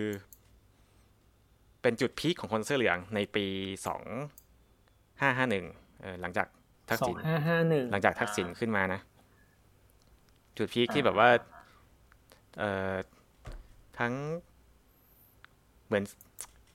เหมือนทุกคนทั้งศาลทั้งทุกคนอะแบบพยายามเล่นงานไทยรักไทยให้ได้อะยุบพักใช่ไหมแล้วก็แบบมีเอ่อ ไม่ให้ทักษิณเรื่องการเมืองใช่ไหมพอยุบพักปุ๊บทักษิณก็เป็นนายกไม่ได้ แล้วก็กลายเป็นว่า ก็ต้องรีภัยแล้วก็อ่าให้สมัครมาแทนจำได้ใช่ไหมให้คุณสมัครมาแทน มาแทนแป๊บหนึ่งอะใช่แล้วก็มีเออคุณอะไรอีกคนหนึ่งคุณสมชาย ทนายสมชายเอออืมเออก็เป็นทนายของกลุ่มทักษิณนั่นแหละ ก็ ทีนี้คน เสื้อเหลืองก็ไม่ยอมไปแบบประท้วงเรื่อยๆจะเลือกตั้งอะไรก็ไม่ยอมไม่เอาทุกอย่างไม่เอาแม่งไม่เอาแม่งทุกอย่างอะ ที่เป็นทักษิณก็เกิดวันหนึ่งเกิดเหตุระเบิดแล้วก็เกิดเหตุแบบคความรุนแรงขึ้นในกลุ่มการประท้วงคนเสื้อเหลืองอะซึ่งคนเสื้อเหลืองก็คิดว่าเหมือนโดนตำรวจยิงอะ ยิงระเบิดแก๊สน้ำตาอะไรพวกนี้แล้วสะเก็ดระเบิดของแก๊สน้ำตาเนี่ยทำให้คนตายไปเลยแล้วก็แบบบาดเจ็บแขนขาดขาขาดไปหลายคนเออแล้วก็ มีอยู่คนหนึ่งอะเขาชื่อคุณอังคณาเว้ยเขาก็ถูกระเบิดตายในวันนั้น ทุกคนก็ช็อกอันมากนี้คือระเบิดที่ไหนครับ ที่ที่จังหวัดอะไรครับ ที่กรุงเทพนั่นแหละคนเสื้อเหลืองอะคนเสื้อเหลืองเขาเดินขบวนประท้วง แล้วก็แบบตำรวจก็แบบเอ่อยิงแก๊สน้ำตา มีนู่นนี่ เพื่อควบคุมอืมฝูงชน แต่คุณอังคณาเนี่ยก็โดนระเบิดตาย เออ ทุกคนก็งงว่าเฮ้ยเอาตายได้ไงวะ แบบตำรวจก็ไม่ได้ทำตำรวจก็บอกก็แก๊สน้ำตาซึ่ง ฝ่ายคนเสื้อเหลืองก็คิดว่าการตายของคุณอังคณาเนี่ย มาจากฝีมือตำรวจ เออ ซึ่งพอคุณอังคณาเสียชีวิตปุ๊บ ก็ราชินีก็ได้ไปงานศพของคุณอังคณาเออไม่รู้เหตุการณ์นี้จำได้ไหม พีคมากเออออกข่าวพระราชสำนักด้วย เออ นั่นแหละ เหตุการณ์เนี้ยเออที่กู ในฐานะคนเสื้อเหลืองในสมัยนั้นนะสงสัยเว้ยว่า เอาเขาตายได้ไงวะ แล้วก็ แล้วทำไมคนเสื้อแดงถึงพูดว่าเขาตาสว่าง จากเหตุการณ์นี้ กูก็งงมากไอ้ทำตาสว่างอะไรวะของมึงตาสว่างอะไรของมึงวะกูก็ไม่ได้แบบปิดกั้นข้อมูลของเสื้อแดงไปทีเดียว ก็แบบดูบ้าง กูก็เลยงงว่าทำไมตาสว่างวะเออ คือมันเป็นโลจิกที่แบบ คนที่อยู่ในกาลาแบบเนี้ยไม่รู้เลยว่าทำไม ถึงมีข้อความตาสว่างขึ้นมา เออเฮ้ยมีแมวร้องด้วยอะใช่ เดี๋ยวขอโทษ เดี๋ยวคัดก่อนคัด ไม่เป็นไรไม่เป็นไรไม่เป็นไรช่างมันไม่เป็นไรโอคแมวคือโอเคคือคือตอนที่ตอนที่ไอ้เรื่องงานศพเนี่ยก็คือ มันเป็นครั้งแรกๆปะที่คุณได้ยินคำว่าตาสว่างใช่ เกิดขึ้นอะเออ แล้วมันคืแล้วอคุณอะไรก็แบบแอบเออ question ในใจใช่ไหมว่าเออมันคืออะไรวะเออคืออะไรเงี้ยอะแต่ว่า ตอนนั้นก็คือยังก็ยังคิดแบบเดิมอยู่ยังไม่ได้แบบใช่ไม่ได้รู้สึกว่าตัวเอง ตัวเองแบบโดนเออยังไม่มีอะไรมาสะกิดอะไรอย่างงี้ใช่ไหมมันมันก็เหมือนกับสะกิดนะเอาจริงก็แบบเฮ้ยทำไมวะอ่ากูเป็นสิ่งที่กูไม่เข้าใจไง ก็คนเสื้อเหลืองแต่ตอนนั้นแบบคือมุมมองก็คือเหมือนโดนโดนทำร้ายอะ แต่แต่ว่าในปัจจุบันเมื่อเมื่อย้อนกลับไปดูเขาก็มีข้อมูลมาว่า ในกลุ่มผู้ชุมนุมอะมีการพกระเบิดไปด้วยเพื่อสร้างสถานการณ์ ไม่รู้ได้ข่าวหรือเปล่าครับผู้ชุมนุมเสื้อเหลืองใช่เสื้อเหลือง ซึ่งคุณอังคณาเนี่ยก็กูก็ไม่รู้ความจริงนะแต่ว่าก็ได้ยินมาว่า ไม่รู้ไม่รู้เหมือนกัน แต่คือโดนระเบิดจากกลุ่มของคนเสื้อเหลืองอะ่ะเออที่สร้างสถานการณ์ ในในความเห็นเราก็เราก็ไม่เชื่อเหมือนกัน เราก็ไม่แน่ใจจริงๆ แต่ว่าที่ที่เขาตาสว่างก็เพราะว่าเออเหมือนจริง ๆ แล้วสถาบันอะไม่ควรจะมาเกี่ยวข้องกับการเมืองใช่ปะใช่ไหมอืม แต่ทีนี้การการการเข้ามาเอ่อในงานศพของคุณอังคณาเนี่ยทำให้คนเสื้อแดง มันก็คือ มันก็คือการประกาศตัวที่ใช่ค่อนข้างชัดชัดนะเจเนาะน ถ้าถ้าพูดในเชิงการกระทำก็คือ ก็รู้แหละว่าเขาอยู่ฝ่ายฝ่ายเดียวกันนะอืมจากเหตุการณ์นั้นนะเนาะอืมจากเหตุการณ์งานศพนั้นนะอืนะมคือก่อนหน้าเนี้ยก็คือ มันก็คงมีข่าวลืมๆข่าวลือข่าวอะไรมาบ้างอะเนาะแต่ว่าก็ไม่ไม่มีใครกล้าฟันธงไปเนาะว่า ใครอยู่ฝ่ายไหน สถาบันแบบอยู่อยู่ทีมไหนกันแน่อะไรอย่างเงี้ย แต่ว่าพอเรื่องงานศพนั้น มันมีข่าวออกมาแบบ แบบ แบบชัดๆเลยอย่างเงี้ยนะก็ก็ทำให้หลายคนอะ เริ่ม เริ่มเข้าใจเนาะใช่ไหมว่าเรื่องมันเป็นยังไงอืมเออนั่นแหละ แล้วก็ส่วนที่ก็แบบแบบโชว์ใหญ่เลยเฮ้ยฉันได้ผ้าพันคอมาจากเอ่อราชินีนะผ้าพันคอสีฟ้าแล้วก็เขียนหนังสือขึ้นมานู่นนี่แบบเป็นคนเสื้อเหลืองก็แบบเฮ้ยดีใจฉันได้พวกแล้ววะแล้วพวกเนี่ยไม่ใช่ธรรมดาเฮ้ยตอนตอนตอนนั้นเนี่ย คุณคุณยังแบบอ่า คุณยังอยู่ทีมเสื้อเหลืองอยู่โอปะเค ในตอนนั้นนะที่ที่คุณก็อยู่มาตั้งแต่เด็กอะเริ่มที่จะสงสัยแล้วแบบ จากคำว่าตาสว่างนี่แหละเฮ้ยมันคืออะไรวะแล้วก็สงสัยมาเรื่อยอะตั้งแต่ตอนนั้นเลย แล้วก็เออพอพอทีนี้ทักทักษิณทุกอย่างออกไปหมดแล้วโดนกำจัดทุกอย่างก็กลายเป็นว่าคุณอภิสิทธิ์เวชาชีวะได้ขึ้นมาเป็นนายกใช่ไหมขอขอแทรกนิดนึงครับ คือที่ คือตอนแรกคุณทักษิณเขาชนะเลือกตั้งครั้งที่สองเนาะแล้วเขาก็เข้ามาเป็นนายกอีกรอบหนึ่งแล้วทีเนี้ยเพราะอะไรนะคุณทักษิณเขาถึงหายไป เพราะว่ายุบพักปะยุบพักใช่กรรมการทุกคนแบบถูกฟีดถูก ไม่ให้เล่นการเมืองโอเค ไปหมดเลย ทีนี้พอยุบพักเสร็จปุ๊บก็มันก็เหมือนกับยุบสภาด้วยเนาะใช่ไหมก็ ก็กลายเป็นว่าคุณคุณอภิสิทธิ์เขาก็เป็นนายกแต่งตั้งใช่ไหมไม่ไม่ได้เลือกตั้งใช่ปะวะ ใช่เป็นแต่งตั้งจากสสเอ้ยเดี๋ยวขอไปจัดการแมวได้ปะได้ได้ได้พักเบรกโฆษณานะครับผม พักเบรกโฆษณาแป๊บหนึ่งนะครับ ไป ไปดูผู้สนับสนุนรายการก่อนนะครับ ซึ่งไม่มีระหว่างนี้เราก็จะพูดค่าเวลาไปเรื่อยๆนะครับ คือจริง ๆ ตอนแรกที่คุยกันเนี่ย ก็ก็ไม่แน่ใจเหมือนกันว่าจะจะจะคุยยังไง เพราะว่า ไอ้คำว่าขอโทษคนเสื้อแดงมัน มันมันจะให้พูด พูดแบบตอบเฉยๆมันก็คงยากอะเนาะว่าทำไมเราถึงต้องมาขอโทษคนเสื้อแดงอะไรเงี้ย แต่ก็เออไหนๆจะพูดแล้วเงี้ยแล้วก็จริง ๆ เราก็มีเรื่องเกี่ยวกับอเจนดาเรื่องการเมืองหลาย ๆ อย่างที่ที่เราอยากจะมาเคลียร์กัน เพราะว่า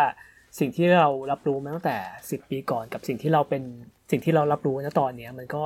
มีหลายอย่างที่มันเปลี่ยนไปก็เลย ชวนหนูมาคุยกึ่งๆกับเป็นการ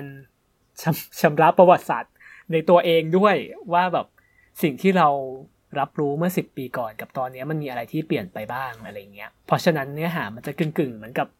ไล่ทำลายนิดนึงนะครับ อาจจะไม่ได้แบบตอบคำถามว่าทำไมต้องขอโทษแสดงตรงๆ อะไรขนาดนั้นนะแต่ว่าแต่ว่าก็เชื่อว่าเนื้อหาที่เราคุยกัน มันก็น่าจะเป็นเป็นคำตอบไปได้ส่วนหนึ่งครับ ว่าทำไมเราต้องมาพูดเรื่องนี้ ใช่เลย มันมันต้องพูดว่ะไม่งั้นมันคือนี่คือสิ่งที่เกิดขึ้นนะมันคือคำตอบเลย เออ ใช่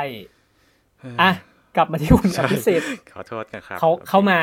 ก็จากการเล่นแต่งตั้งใช่ไหมใช่เออจากพักในวินในช่วงนั้นจำได้ ตอนนั้นก็คือเป็นปีสองพันเท่าไหร่วะสองพันห้าสิบสองสองพันห้าร้อยห้าสิบปีสองพันเก้าโอเค ช่วงนั้นแหละ คือ ช่วงที่ผมว่า ผมว่าคนเสื้อเหลืองหลายคนอะอาจจะเริ่มมีคำถามเลย ว่าแบบกูกูพวกกูทำอะไรกันอยู่วะเพราะว่าคือแม้แต่การที่มาร์คเข้ามาคนนาวิสิตเข้ามา มันก็ถามว่าเข้ามาแล้ว มันจะไม่มีคอร์รัปชันหรือเปล่าอะมันจะประเทศมันจะดีขึ้นไหม เท่าที่เห็นก็ ไม่รู้ ก็ไม่ปะก็ไม่เกี่ยวปะ ไม่เกี่ยวอะก็เริ่มสงสัยนั่นแหละเออทีนี้คนเสื้อแดงก็แน่นอนเริ่มมีการประทุของคนเสื้อแดงขึ้นมาเว้ยพร้อมกับเว็บบอร์ดฟ้าเดียวกันนะคุณรู้จักไหมเว็บบอร์ดนี้ รู้จักครับ เออ ซึ่งไอเว็บนี้แหละคือ ที่คือมีสมศักดิ์เจียมธีรสกุลนะครับ อาจารย์สมศักดิ์เราเนี่ยไปเล่น ไปกระตอบ comment ไปตอบกระทู้ในนั้นค่อนข้างบ่อย แล้วก็ก็จะมีกระทู้หนึ่งกระทู้หนึ่ง username username เขาก็คือใหญ่ไฮนะฮะเขาก็ก็จะแบบมาเล่าเหตุการณ์วงในของของสถาบันอะไรเงี้ยวันนี้คุณได้ติดตามหรือเปล่าไม่รู้ ไม่ตอนนั้นยังไม่ได้ยังไม่ได้ดูอะไรเลย คือช่วงนั้นอะ คือเหมือนกับ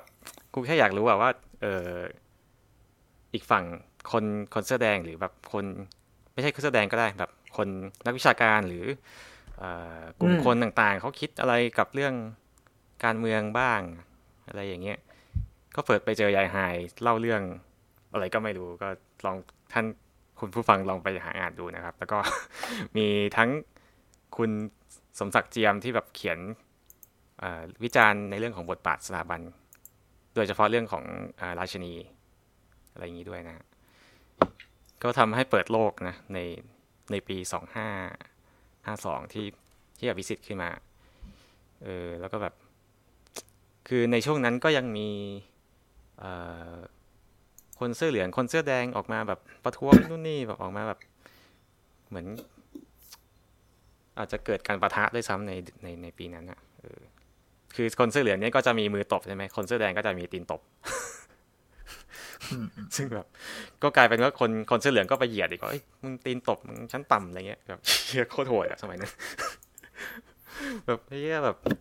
คือมันต้องขอโทษไง คือสิ่งที่เกิดขึ้นมันมันเหมือนกับเป็นการเหยียดคนมากอะเออ ในปีนั้นนะฮะแล้วก็ในจากการเกิดขึ้นของเว็บบอร์ดฟ้าเดียวกันอะก็ทำให้ได้มองเห็นคนคนหนึ่งที่ที่ชื่อสมศักดิ์เจียมเนี่ย เออ เขาทำไมเขากล้าจังวะ กูมีคำถามขึ้นมา เฮ้ยทำไม คนคนนี้ถึงกล้าพูดอะไรแบบนี้อะเอออืมทำไมเขากล้า คือวะตอนตอนตอนนั้นเนี่ย เป็นช่วงปีห้าสิบสองใช่ไหมอืมที่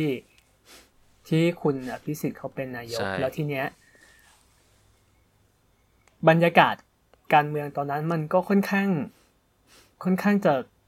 มีการประทะแล้วนะใช่เริ่มแล้วจำไม่ไหวละเริ่ม คือคือมีคนเสื้อแดงเนี่ยเขาเขาเข้ามาตั้งตั้งเต็นท์ชุมนุมอะไรอะใช่ที่กรุงเทพแล้วอืมอืมณตอนนั้นอะอืมมีการชุมนุมที่แยกราชประสงค์เนาะอืมที่แบบดินแดงที่อืมสยามที่รามคำแหงอะไรอย่างเงี้ยอืมก็คือเริ่มเริ่มมีแล้วอืมอืมตอนนั้นเนี่ยคือเขาคือเขามาเพราะเพราะเหตุผลอะไรวะเขาแบบ ก็เรียกร้องเขาไม่เห็นด้วยการปะหรอการเลือกตั้งอะ ยุบสภาให้มาร์กยุบสภาจำได้ใช่ไหมก็คือจำได้ยุบสภาจำได้ยุบสภามาร์กก็ไม่ยุบ ก็แบบก็ต่อไปลากต่อไป ก็จะมี ซึ่งซึ่งณตอนนั้นอืมก็คือเป็นโมเมนต์เดียวกับที่คุณเริ่มเสพข่าวจากอืมจากเว็บจากอะไรอย่างนี้ใช่เริ่มจากบล็อกจากอะไรอย่างนี้เริ่มแบบหาคำตอบเริ่มรู้จักสมเด็จเซอร์สมเด็จเจียมก็สมเด็จเจียม หลังจากเออการที่ มีคำว่าตาสว่างในปีก่อนๆแล้วก็เริ่มมาที่คุณสมเด็จอ่าอ่าคุณสมเจียมทำไมเขากล้าวิจารณ์อะ เออ แล้วก็เออมันก็ยังไม่ได้แบบเปลี่ยน เปลี่ยนไปเข้าใจอะไรเขาอะก็แบบก็เหมือนอ่านอ่านๆไปอะอืมเออแล้วมันก็จะมีจะมีแบบเออกระทู้หนึ่งไว้ยของของสมเจียมอะที่เขาบอกว่าเขาไม่ได้จะล้มเจ้านะ ประมาณว่าจริง ๆเขาเนี่ยเป็น คนที่รักเจ้าที่สุดด้วยซ้ำไป กูก็อ่านแล้วเฮ้ยเออ มันก็จริงว่ะ คือตอนนั้นในโมเมนต์นั้นน่ะ รู้สึกว่า เฮ้ย เออจริง เขาเขาก็พูดถูกอะมันการที่วิจารณ์แล้วก็การออออกมา มาแบบวิเคราะห์ แล้วก็แบบมาพูดตรงๆอะ มันทำให้สถาบันเนี่ยอยู่ต่อไปเว้ย มันไม่ใช่การล้มอะ เออ ในจุดจุดๆนั้นใช่กูกูเห็นด้วยกับสมเจียมอย่างมากเลย แต่ว่ากูก็ยังเป็นเสื้อเหลืองนะแต่กูเห็นด้วยกับคนคนนี้เขาพูดมีเหตุผลมากอะไม่มีอะไรที่เขาพูดผิดเลยเออก็เลยติดตามมาตั้งแต่โมเมนต์นั้น อ่า อืมอืมนอกจากนี้ในปีนั้นก็ยังมีเสอแดงด้วยเว้ยเสอแดงเขาถ้าถ้าใครเคยติดตามอาจจะไม่รู้ ถ้าใครไม่เคยติดตามนะเขาเสร็จแดงเสอแดงเนี่ยเขาจะมีเว็บเสร็จแดงนี่เขาเป็นทหารใช่ไหมใช่เป็นทหารที่เขาพูดเยอะเขาเอ่ออ่าเขาเขียนหนังสือหลายเล่มมากคมเสอแดงแล้วก็เขาอะก็เปิดเว็บไซต์ของเขาด้วย แล้วก็มีเว็บบอร์ดที่เขามาเขียนนู่นนี่แล้วก็กูก็ไปอ่านนะกูไปอ่านเว็บคุณที่มันสายเว็บบอร์ดเออเพราะถ้าคือถ้าไม่รู้เนี่ยกูค่อนข้างหาข้อมูลเยอะ แล้วก็ไปอ่านเสอแดงก็เฮ้ยก็น่าสนใจอะมีเรื่องหลายเรื่องที่ ที่เขาก็มีมุมมองของทหารด้วย เออ แล้วก็ คือคือต้องต้องบอกว่าตอนนั้นคือเสรีแดงเขาเป็นทหารเนาะอืมแล้วก็ชั้นผู้ใหญ่เขาจะลยเป็นทหารเขายศสูงเลยแหละทหารที่ที่อาจจะไม่ใช่ ไม่ได้เห็นใช้คำว่าเลย ไม่ได้อยู่ทีมทหารอะใช้คำนี้ได้เขาไหมเขาเขาเหมือน ไม่พูดยังไงดีวะเขาเป็นคนที่โดดเด่นเหมือนกันนะเป็นแบบ เออเขาเหมือนเขาด่าพวกทหารด้วยกันเองว่าเป็นทหารนักกอล์ฟเลยกูขำมากเลย แบบอืมไม่ลบแล้วก็ไปตีแต่กอล์ฟอะไรเงี้ยคือกูตีก็แต่กอล์ฟโคตรขำแล้วก็เขาก็ว่าพวกเดียวกันอะเขาไม่ได้อยู่ข้างเดียวกันอะคือเฮ้ยน่าสนคืใจอนะคือณตอนนั้นเนี่ย ณตอนนั้นเราเคลมได้ไหมว่า สถาบันกษัตริย์ทหารตำรวจอะไรเงี้ยเขาเป็นเขาเป็นทีมเดียวกันหรอปะเออตั้งแต่ตอนนั้นเลยไหม ถ้าถามอย่างนั้นเหรออืมไม่รู้เลยว่ะเออ ไม่รู้เหมือนกันมันยังไม่ขนาดนี้แต่คิดว่าคิดว่ามันคงคงจะมีเชื้อมานานแล้วแหละไม่งั้นแต่ไม่ขนาดนี้ มันก็คงไม่มามาจนถึงวันเนี้ย เออ เออเออแล้วก็นั่นแหละ พอปีถัดไปนะฮะ เกิดเหตุการณ์ที่สำคัญมากก็คือการการสลายการชุมนุมเสื้อแดงนั่นแหละ เพราะว่าเสื้อแดงก็คือปี 2553 นะเป็นเหตุการณ์คิดว่า ปี 2010 หรือปี 2010 เนี่ยคือ 10 ปีที่แล้วพอดีใช่ไหมเป็นเหตุการณ์ที่กูคิดว่าเป็นจุดที่สำคัญมากที่สุดจุดหนึ่งของประเทศเลย จุดที่เกิดและของคุณด้วยของผมด้วย เออ เออ เอ้ยไม่ใช่ของของกูเนี่ย อีกปีหนึ่งเว้ยยังยังไม่ถึงอ่าอ่าปีปีห้าสามเนี่ยก็คือคือด้วยด้วยบรรยากาศชุมนุมมันก็ค่อนข้างยืดเยื้อเนาะตั้งแต่ปีห้าสองตั้งแต่คุณเป็นแบบ ตั้งแต่คุณอภิสิทธิ์เขาเป็นนายกอะไรเงี้ยปีห้าสามคุณอภิสิทธิ์ก็ยังเป็นนายกอยู่ แล้วการชุมนุมมันก็แบบยืดเยื้อแล้วมันก็คือใช้คำว่าทวีความรุนแรงขึ้นเรื่อยๆเนาะมันมีการปิดถนนมันมีการทำลายทรัพย์สินมีอะไรอย่างเงี้ย ซึ่งซึ่งซึ่งณโมเมนต์ตรงเนี้ยเราคิดว่ามันเป็นมันเป็นบรรยากาศที่มันเป็นภาพข่าวที่มันโดนถ่ายทอดออกไปทางทีวีค่อนข้างเยอะแล้วมันทำให้ภาพลักษณ์ของคนเสื้อแดงอะเนาะค่อนข้างค่อนข้างดูนกาทีฟนิดนึงอะที่แบบ เป็นใครก็ไม่รู้มาปิดสถานที่ราชการมาปิดถนนมาทำลายบ้านเมืองอะไรเงี้ย คือ คือเราเราว่าเหตุการณ์เนี้ยในปีห้าสามอะ การชุมนุมครั้งนี้แล้วก็การสลายการชุมนุมครั้งเนี้ย มันมันแทบจะเป็นภาพจำหลักๆอะของคนเสื้อแดงเลยอะว่า นี่นี่คือนี่คือสิ่งที่เขาทำนะเขาทำลายบ้านเมืองนะ อะไรอย่างเงี้ยที่เขาว่ากันนะอันนี้ที่เขาว่ากัน เออ ซึ่งเหตุการณ์ตอนนั้นมันมันยังไงบ้างวะ ตอนนั้นเราอยู่ปีอะไรวะ ซึ่งเราก็อยู่ห้าสามปีสี่หรือเปล่าปีสามปีสาม อะไรเงี้ยปีสามปีสี่ปีสามเออสามสามขึ้นสี่อะ ปิดเทอมปิดเทอมพอดีช่วงเมษาเฮ้ย ปีสามปีสามตอนนั้นทำงานสอนออยู่ ใช่เอ้ยไม่ใช่ไม่ใช่ใช่ ไม่ใช่ไม่ใช่ไม่ใช่ปีสองปีสองขึ้นสามอะไรประมาณนั้นเออเออช่วงนั้นกูก็กลับบ้านนะ เพราะว่าในเมืองกรุงเทพเนี่ยคือแบบเละมากตอนนั้นกูก็เลย กลับบ้านไปก่อนโชคดี กลับไปหัดใหญ่ ใช่เพราะตอนนั้นก็คือถนนปิดสยามอะไรเงี้ยก็ก็ก็โดนยึดพื้นที่ไปหมดอือันนี้คุณอยู่ในกรุงเทพใช่ไหมฮะวันนั้น ช่วงนั้นอ่าถ้าเป็นช่วงปิดเทอม เราเราอยู่ทำละครมั้งนะใช่ แล้วจำได้ว่า ประตูจุฬาเนี่ย ก็คือปิด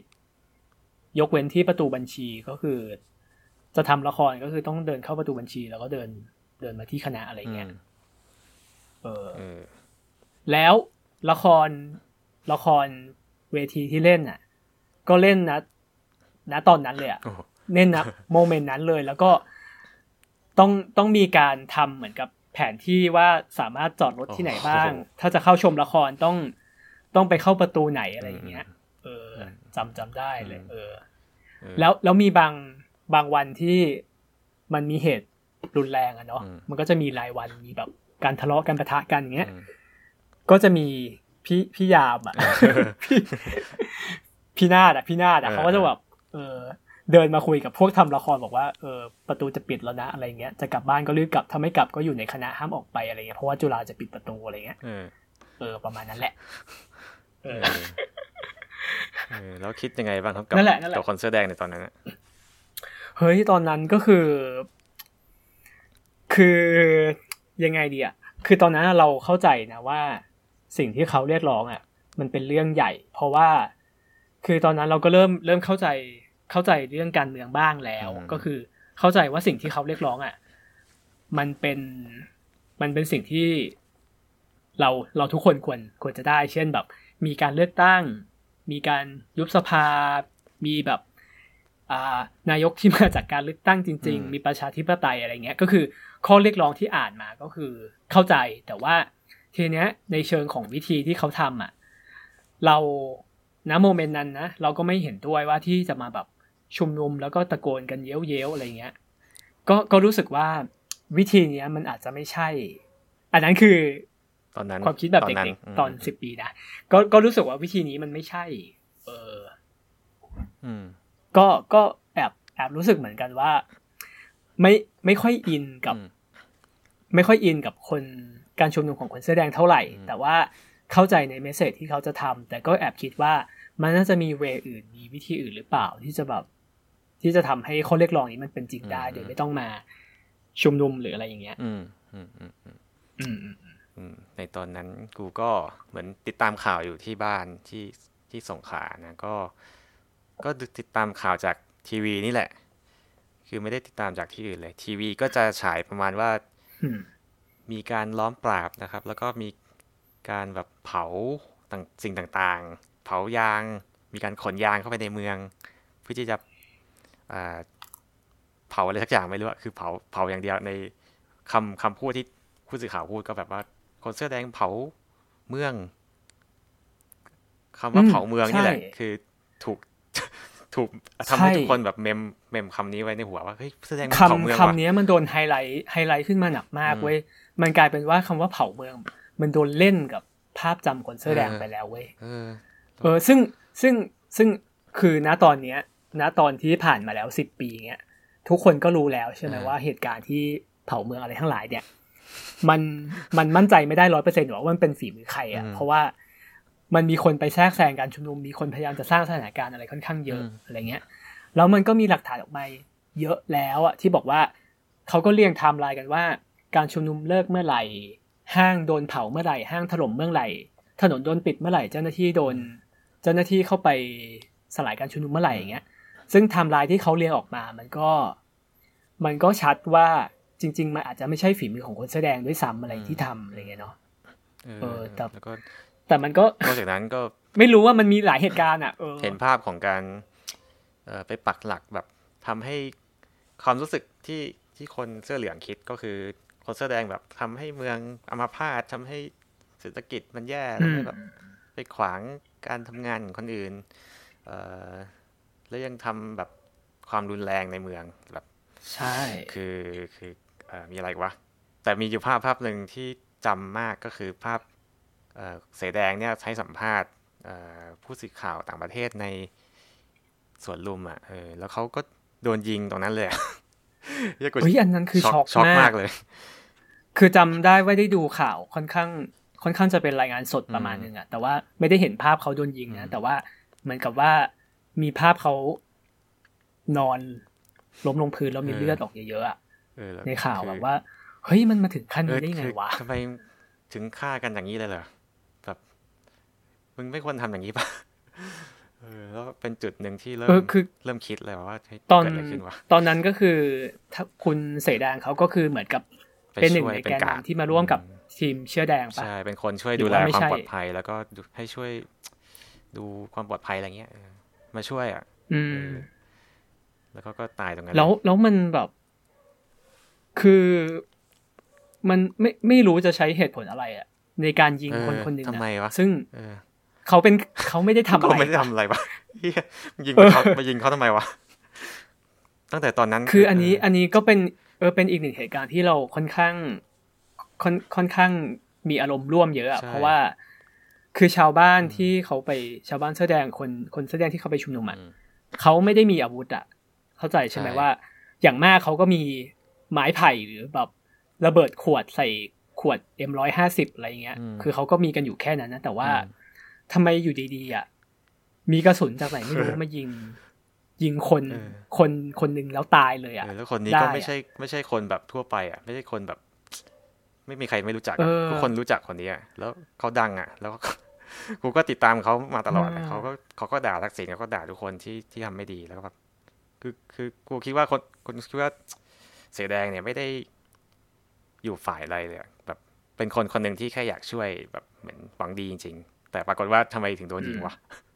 ในตอนนั้นกูคิดอย่างนั้น แล้วอืมสุดท้ายที่แบบ มันจะมีอยู่คนมันจะมีอยู่วันหนึ่งอะที่เอ่อมีนักวิชาการคนหนึ่งเขาบอกว่าเออควรจะยุติวิธียุติการชุมนุมด้วยการสงบ แล้วก็เอ่อทางรัฐไม่ควรจะทำรุนแรงนะเออทีนี้ สิ่งที่กูคิดในฐานะที่เป็นคนเสื้อเหลืองก็คิดว่าอืม ถ้าไม่รุนแรงมันจะจบยังไงวะ เออ ซึ่งกูตกใจมากนะที่กูเคยคิดอย่างนั้น มันมัน มันถึงขนาดที่แบบคือคิดว่าต้องจบไอ้ด้วเฮียยจบด้วยความรุนแรเองอกับคนอย่างเท่านั้นคนเหรอเนี่ย ซึ่งไอ้เฮียกูคิดได้ไงวะมึงเข้าใจไหมแบบทำไมกูถึงเป็นคนอย่างนั้นอะเกิดอะไรขึ้น เกิด ก็ เออ ก็เป็นพอพากันดาที่คุณคุณ อยู่กับมันมาเกือบเออยี่สิบปีอะเนาะก็ถ้าถามมันว่าก็ไม่ง่ายเออเออคนแบบที่กูก็ เออก็ไม่ได้ กูก็อ่านเยอะนะ แต่แบบทำไมกูถึงโดนขนาดนี้ ก็เป็นอะไรที่แบบเดี๋ยวนะเศร้าเหมือนกันนะเออ คือคือตอนนั้นเนี่ย ตอนตอนที่การชุมนุมปีห้าสามมันแบบ มันหึมหึมๆแล้วมันมีการสลายการชุมนุมแล้วอะอืมความความคิดคุณกับคนแสอแดงก็คือยัง ยังกึ่งกึ่งๆอยู่ใช่ไหมใช่ยังแบบยังไม่ค่อยอินอะไรกับคนแสอแดงแต่ว่าใช่ใช่ก็ยังยังยังคิดในในพูดง่ายๆ คิดแบบเสื้อเหลืองอยู่ปะใช่ใช่คือคือแม้แต่เออแม้แต่ว่ากูเห็นด้วยกับสมศักดิ์เจียม เห็นด้วยกับเสอแดงเออกูก็ยังอยู่เสื้อเหลืองอยู่ดี ยังเป็นสลิมใช่ไหมก็อืมอืมอืมอืมก็เหมือนกับเห็นกูก็คิดว่า เออคนพวกนี้มันแย่มันนู่นนี่ก็ควรจะเหมือนเออปราบให้แบบให้แบบเขา เขาสลายให้ได้อะแต่ปรากฏว่าวันสุดท้ายอะที่กูเห็นจากภาพข่าวหรืออะไรเงี้ยมันก็มีการสลายจริง ๆ แล้วก็การสลายเนี่ยก็คือคือววันที่สลายการชุมนุมวันสุดท้ายก็คือช่วงวันที่พฤษภาเนาะอืมใช่ไหมวันที่เผา Central World ที่ Central World ไฟไหม้อะก็อ่าก็คือเห็นจากข่าวก็คือพฤษภาห้าสาเช้ามวันนั้นอะ มีมีศพอยู่ในวัดปทุมอะแล้วก็เห็นกับตาเลยว่าแบบ คนที่ตายไม่ได้แบบ คือเขาเป็นพยาบาลเป็นแบบคนที่จะไปช่วยคนด้วยซ้ำอะแล้วทำไมถูกยิงวะเออ แล้วเขาตายหลายคนมากอะในในวัดปทุมอะคือตอนนั้นเนี่ย อาจจะแบบเล่าย้อนความไปนิดนึงก็คือ การการชุมนุมเนี่ย โดนโดนสลายเนาะคือคนแสอแดงเนี่ยเขามาชุมนุม หลักๆ ก็คืออยู่ที่แยกราชประสงค์อืมใช่ไหมอันนี้อันนี้แล้วทีเนี้ยอออออันนี้บอกก่อนนิดนึงก็คือที่เออครูบอกว่าอยากให้จบแบบการสลายแบบรุนแรงแต่ไม่ถึงขนาดแบบฆ่าคนอย่างนี้กูก็ไม่นึกเหมือนกันว่าจะแบบมาฆ่าคนแบบคนบริสุทธิ์ขนาดนี้เอออันนี้บอกก่อนแล้วกันอะแล้วต่ออคือการชุมนุมตอนนั้นนะมัน จุดศูนย์กลางหลักมันอยู่ที่แยกราชประสงค์เนาะอืมแล้วรัฐบาลเขาก็ออกคำสั่งว่าให้ การสลายชุมนุมครั้งเนี้ยสามารถใช้กระสุนจริงได้เออใช่ไหมแล้วกลายเป็นว่า ตอนนั้นน่ะ รัฐบาลใช้คำว่า ขอคืนพื้นที่อืมขอคืนพื้นที่ก็คือ เขาจะพยายามเคลียร์คนให้ออกไปจากการชุเหมมือนุมนลักษณะแล้วเหก็มือนการขู่ปะยิงปืนขู่อะไรอย่างงี้มากกว่าเออกูนึกภาพย่างคือตอนแรกก็เคือขู่ก่อนคือใช้คำใช้การเจราจาขอคืนพื้นที่กับกับอ่าผู้ชุมนุมก่อน แต่ทีเนี้ย คือผู้ชุมนุมเขาก็ไม่ยอม เขาก็ยังยืนยันที่จะอยู่ตรงนั้นต่ออะไรอย่างนี้ ใช่ไหมใช่แล้วมันกลายเป็นว่า รัฐก็เลยต้องใช้ความรุนแรงก็คือใช้ใช้กำลังในการปราบ อาจจะมีคือตอนแรก ๆ ก็คือทะเลาะกันแบบ โยนระเบิดขวดก่อน มันมีการแบบขับรถชนชนแนวยางกั้นอะไรอย่างเงี้ย มีการโยนปลาไม้ไผ่อะไรเงี้ยใส่กัน คือตอนแรกก็คือจะเป็นอารมณ์ประมาณนั้นที่แบบว่าอืมเราจะเห็นภาพข่าวที่ไฟไหม้เยอะๆอะ ก็คือ มีการเผายาง มีการเผา เผารั้วไม้ไผ่อะไรเงี้ยอันนี้แต่ทีเขาเนี้ยายงเพราะว่าจะได้บังเอ่ออะไรอะการเป็นเป้าของสบังไนเปอร์กระสุนเออก็เพิ่งเอรู้อเออเออมต่อแต่ทีเนี้ยคือมันมันก็มาจบตรงที่โดนคนคนคนโดนยิงอะเออเยอะด้วยนะ เออมันแบบแล้วมันเยอะมากเออมันคือเก้าสิบเก้าสิบเอ็ดเก้าสิบเอ็ดคนมั้งแล้ว แล้วถ้าไปย้อนดูภาพข่าวเนี่ย คือเราจะเห็นว่ามันไม่ใช่แค่ผู้ชุมนุมอย่างเดียว ก็คืออย่างที่หลวงบอกก็คือ มีคนที่หนีเข้าไปหลบกระสุนในวัดปทุมแล้ว แต่ก็ยังโดนยิงอยู่เออแล้วคนคนนั้นน่ะ บางคนน่ะ ไม่ใช่ผู้ชุมนุมด้วยใช่ซ้ำก็คือเป็นเหมือนกับพยาบาลเป็นเออเจ้าหน้าที่อะไรแล้วที่ผมเขามาช่วย support ช็อกมากเลยวันนั้นมาแบบ เออ แล้วแล้วกลายเป็นว่า เออคือสิ่งสิ่งที่สิ่งที่น่าช็อกไม่แพ้กันก็คือ บทสัมภาษณ์ของคุณอภิสิทธิ์เนาะที่เขาเป็นนายกในช่วงนั้นที่เขาไปสัมภาษณ์กับสื่อต่างประเทศอืมเรื่องการสลายกลุ่มชุมนุมว่า คือสื่อต่างประเทศเขาก็โยนคำถามมาว่าทำไมต้องใช้ความรุนแรงในการปราบประชาชนด้วยอะไรเงี้ยแล้วคุณอภิสิทธิ์มันก็จะมีประโยคหนึ่งที่คลาสสิกมากคือแบบ unfortunate- unfortunately some people die อะแบบเออไม่รู้ว่า คือ คุณคุณไม่รู้จะถามอะไร คุณรู้สึกยังไงบ้างครับกับอะคือคือตอนนั้นคุณก็ยังก็ยังคิดแบบพูดง่ายๆคิดแบบเสื้อเหลืองอยู่ใช่ไหมแต่ว่าในโมเมนต์ที่คนโดนยิงในวัดปทุม คือเหมือนมีความรู้สึกเปลี่ยนไปเลย จริงๆความรู้สึกว่าเฮ้ยนี่มันขนาดนี้เลยเหรอวะสิ่งที่กูคิดมาตลอดแบบ มันต้องฆ่ากันเลยเหรอวะมันจะมันจะแก้ปัญหาได้เลยแล้วกูไม่ไม่ได้สนใจอภิสิทธิ์นะกูรู้สึกว่ามันไม่ได้ อภิสิทธิ์อาจจะเป็นแค่พับเพจก็ได้ คนที่สั่งการจริงๆอะไม่ใช่อภิสิทธิ์เออรู้สึกอย่างนั้นแล้วใครที่เป็นคนสั่งล่ะเออ ก็เริ่มมีคำถามแหละจากวันนั้น ก็กลายเป็นการเริ่มต้นของการเป็นสลิมนีโอเว้ยการสลิมนีโอสลิมนีโอก็คือเหมือนเอ่อยังมีความแบบความเกลียดทักกี้อะความเกลียดทักษิณแล้วก็ แต่ว่าเฮ้ยเริ่มเข้าใจแล้วว่ามันเกิดอะไรขึ้น ใครสั่งอำนาจมืดต่างๆนู่นนี่ใครเป็นพับเพจเกิดอะไรขึ้น เริ่มเริ่มเข้าใจแล้วในในในการสลายชุมนุมวันนั้นเออซึ่งก็นั่นแหละ เป็นจุดที่กูเสียใจมากที่สิ่งที่กูแบบเหมือนไม่ชอบมาตลอดกลับกลายเป็นว่า กูเห็นใจเขามากอะแบบ กู ขอโทษแบบไม่ไม่เชิงขอโทษแต่แบบ มีความเห็นเห็นใจในฐานะที่เป็นมนุษย์อะเป็นคือคนมันก็ไม่ได้แบบแย่ทุกคนอะ มัน คือโอเคแหละคนเราทะเลาะกันอะเนาะใช่คือมันไม่จำเป็นต้องมันทำไมมันต้องไปจบถึงขั้นแบบว่า มีคนตายอะแล้วเป็นใครก็ไม่รู้มาตายอะเนาะเออ แล้วก็นั่นแหละเศร้าเลย แล้วก็ ส่วนก็จบในปีนั้นก็จบกันมาขยับมาปีห้าสี่ไหมก็คือ หลังจากที่เกิดเหตุการณ์การสลายชุมนุมแล้วก็ความวุ่นวายอะไรปีตลอดปีห้าสามเนี้ย ปีห้าสี่ก็คือ เกิดอะไรขึ้นบ้างครับ ก็สุดท้ายเลือกตั้งใหม่ใช่ป่ะเออ แล้วก็ก็มีการเลือกตั้งใหม่ แล้วก็มีตัวแทนของทักษิณมาละเป็นน้องคุณทักษิณนั่นเอง คือคุณยิ่งรักนะครับ คือปีห้าสี่เนี่ย คุณยิ่งรักชินวัตรเนาะก็คือชนะการเลือกตั้งแล้วได้เป็นนายกรัฐมนตรีเป็นนายกหญิงคนแรกเลยอืมก็ก็ในฐานะในตอนนั้นก็ยังเป็นสลิมนีโอก็แบบอ่าอีกแล้วเหรอก็อีกแล้วเหรอทำไมวะ ชินวัตรอีกแล้วเหรอ อะไรเงี้ยเหรอ เออ แล้ว แล้ว ไม่ ไม่ให้แบบ โอ๊กพันทองแท้เป็นเลยล่ะ อะไรเงี้ย ก็แบบมีกระแสแสะเคยจำได้ว่าเคยโพสต์ ว่าแบบแสแสโอกเออแล้วก็นั่นแหละเออ ก็ปล่อยไปแล้วกันเขาจะเป็นก็เป็น แต่ก็รู้สึกว่านโยบายของเขาอะอันนี้ไม่เกี่ยวกับเรื่องเกียรติคนแสดงละหรือแบบตรงข้ามแอนตี้คนแสดงละอันนี้เกี่ยวกับนโยบายล้วนๆเลย เออ ซึ่งนโยบายมันก็ไม่ได้ มันก็ไม่ได้ยั่งยืนอะในฐานะที่เกียรติทักกี้นะกูก็คิดว่าการถมทะเลหรือการเอา iPad มาให้นักเรียน อะไรแจก iPad อะไรเงี้ยมันมันมันใช่เหรอวะอะไรอย่างเงี้ยยกตัวอย่างนะเออคือแม้ว่าจะเป็นประชาประชาธิปไตยแล้วก็มาจากการเลือกตั้งก็จริงแต่แบบนโยบายคุณก็สุดแบบสุดขั้วประชานิยมสุดขั้วอยู่ดีอะในตอนนั้นนะที่คิดอย่างนี้แม้แต่การจำนำข้าวกูก็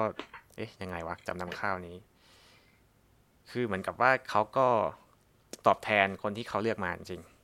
ในฐานะที่เป็นคนใต้ก็แบบเออ คนใต้ก็คงแบบอยู่ในฐานะที่ไม่ได้รับประโยชน์อะไรเหมือนเดิมในตอนนั้นนะที่คิด ก็ยังเป็นสลิมเป็นเสื้อเหลืองครับ มันก็มีความเกลียดแหละแต่ว่าความความเกลียดตะกี้อะยังยังมีอยู่เออคือคือตอนนั้นเนี่ย อ่า เราเราไม่แน่ใจว่าขออนุญาตย้อนไปที่เสื้อเหลืองเสื้อแดงนี่คือ ตอนที่คุณยิ่งรักชนะเนี่ยคำว่าเสื้อเหลืองเสื้อแดงเนี่ย มันยังมีอยู่ปะคุณจำได้ไหมอืมคือเสื้อแดงนี่ก็คือเหมือนสลายแหละก็ ทุกคนก็แบบหนีกระเจิงกันอะส่วนคนเสื้อเหลืองก็ ก็ยังมีนะยังแบบจำได้ว่าเคยตั้งพรรคการเมืองได้ซ้ำนะจำได้ เออพรรคพันธมิตรอะไรสักอย่าง ในตอนนั้น แล้วก็ไม่มีคนเลือกเลยคตรงงอืมนั่นแหละ ก็พอทักพอพอกลุ่มของทักษิณได้ขึ้นมาอีกรอบก็ ก็ยังก็ยังมีการต่อสู้เหมือนเดิม เออ คนเสื้อเหลืองก็ยังไม่ยอม จนคนเสื้อเหลืองเนี่ย พัฒนากลายเป็นกปปสในทีหลังอืมอันนี้ค่อยเล่าซึ่งใน ตรงกลางนั้นเนี่ยที่กูมีความเกลียดทักกี้เกลียดแบบเอ่อพรรคการเมืองที่แบบจะ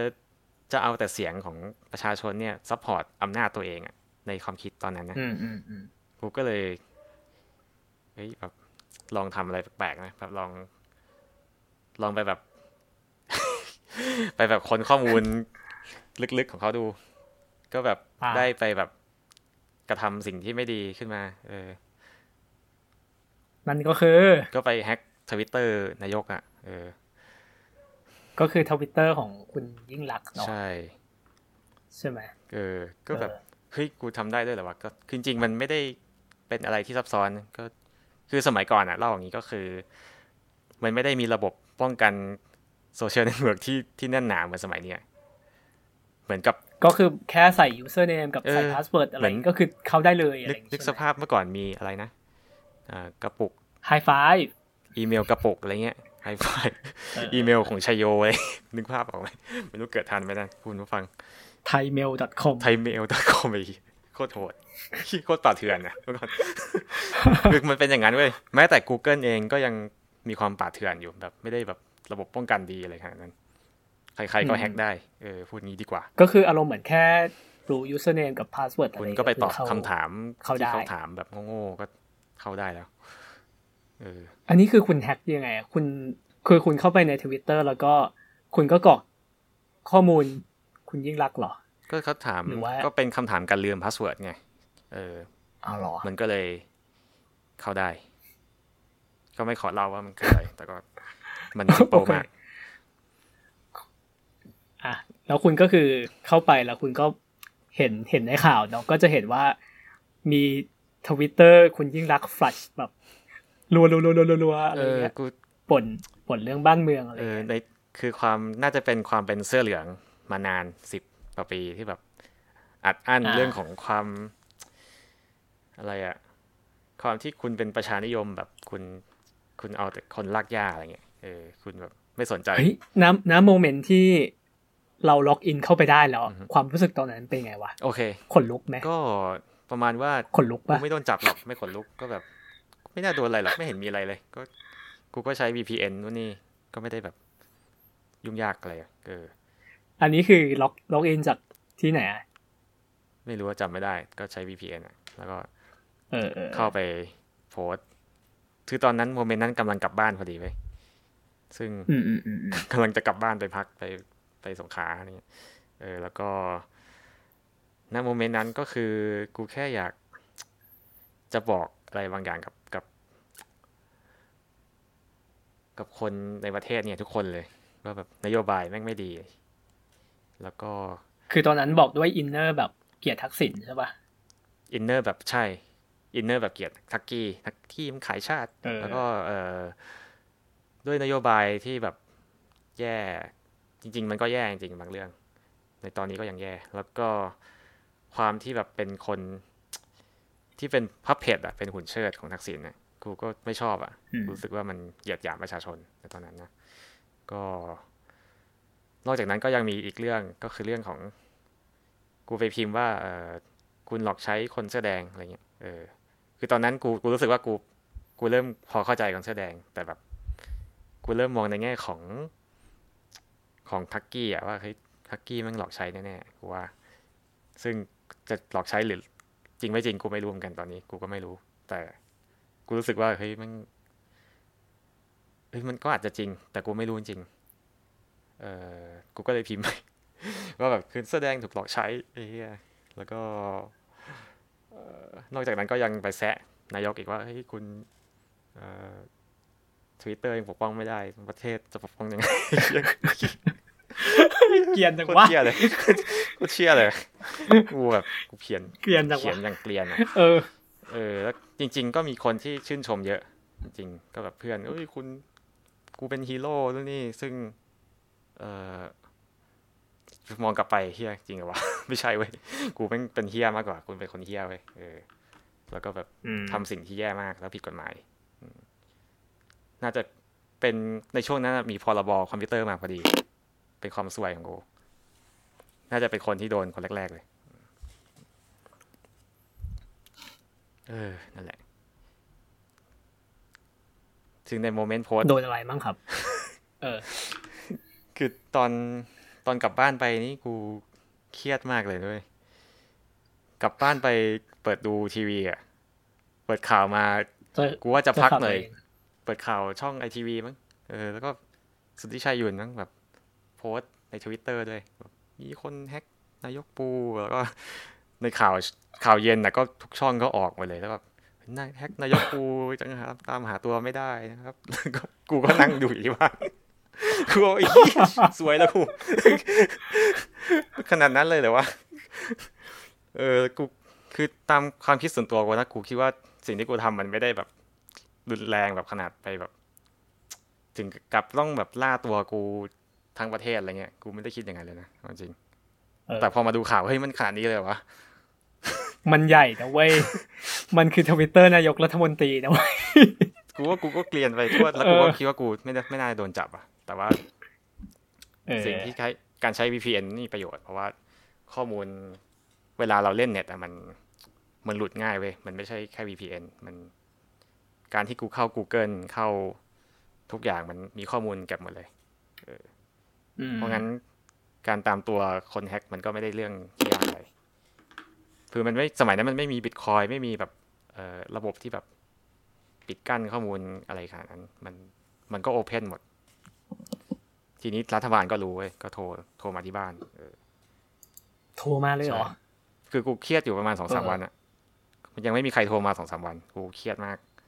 แบบเครียดที่สุดในชีวิตเลยเพราะว่าถ้าอิสระภาพแบบ กูไม่มีแล้วอะจะเป็นยังไง กูก็เลยในช่วงนั้นกูคิดว่าคำว่าอิสระภาพเป็นคำที่มีความหมายมากเลย การที่เรามีอิสระที่จะทำอะไรต่อมีอะไรอะเออมันเป็นสิ่งที่โคตรมีคุณค่าเลย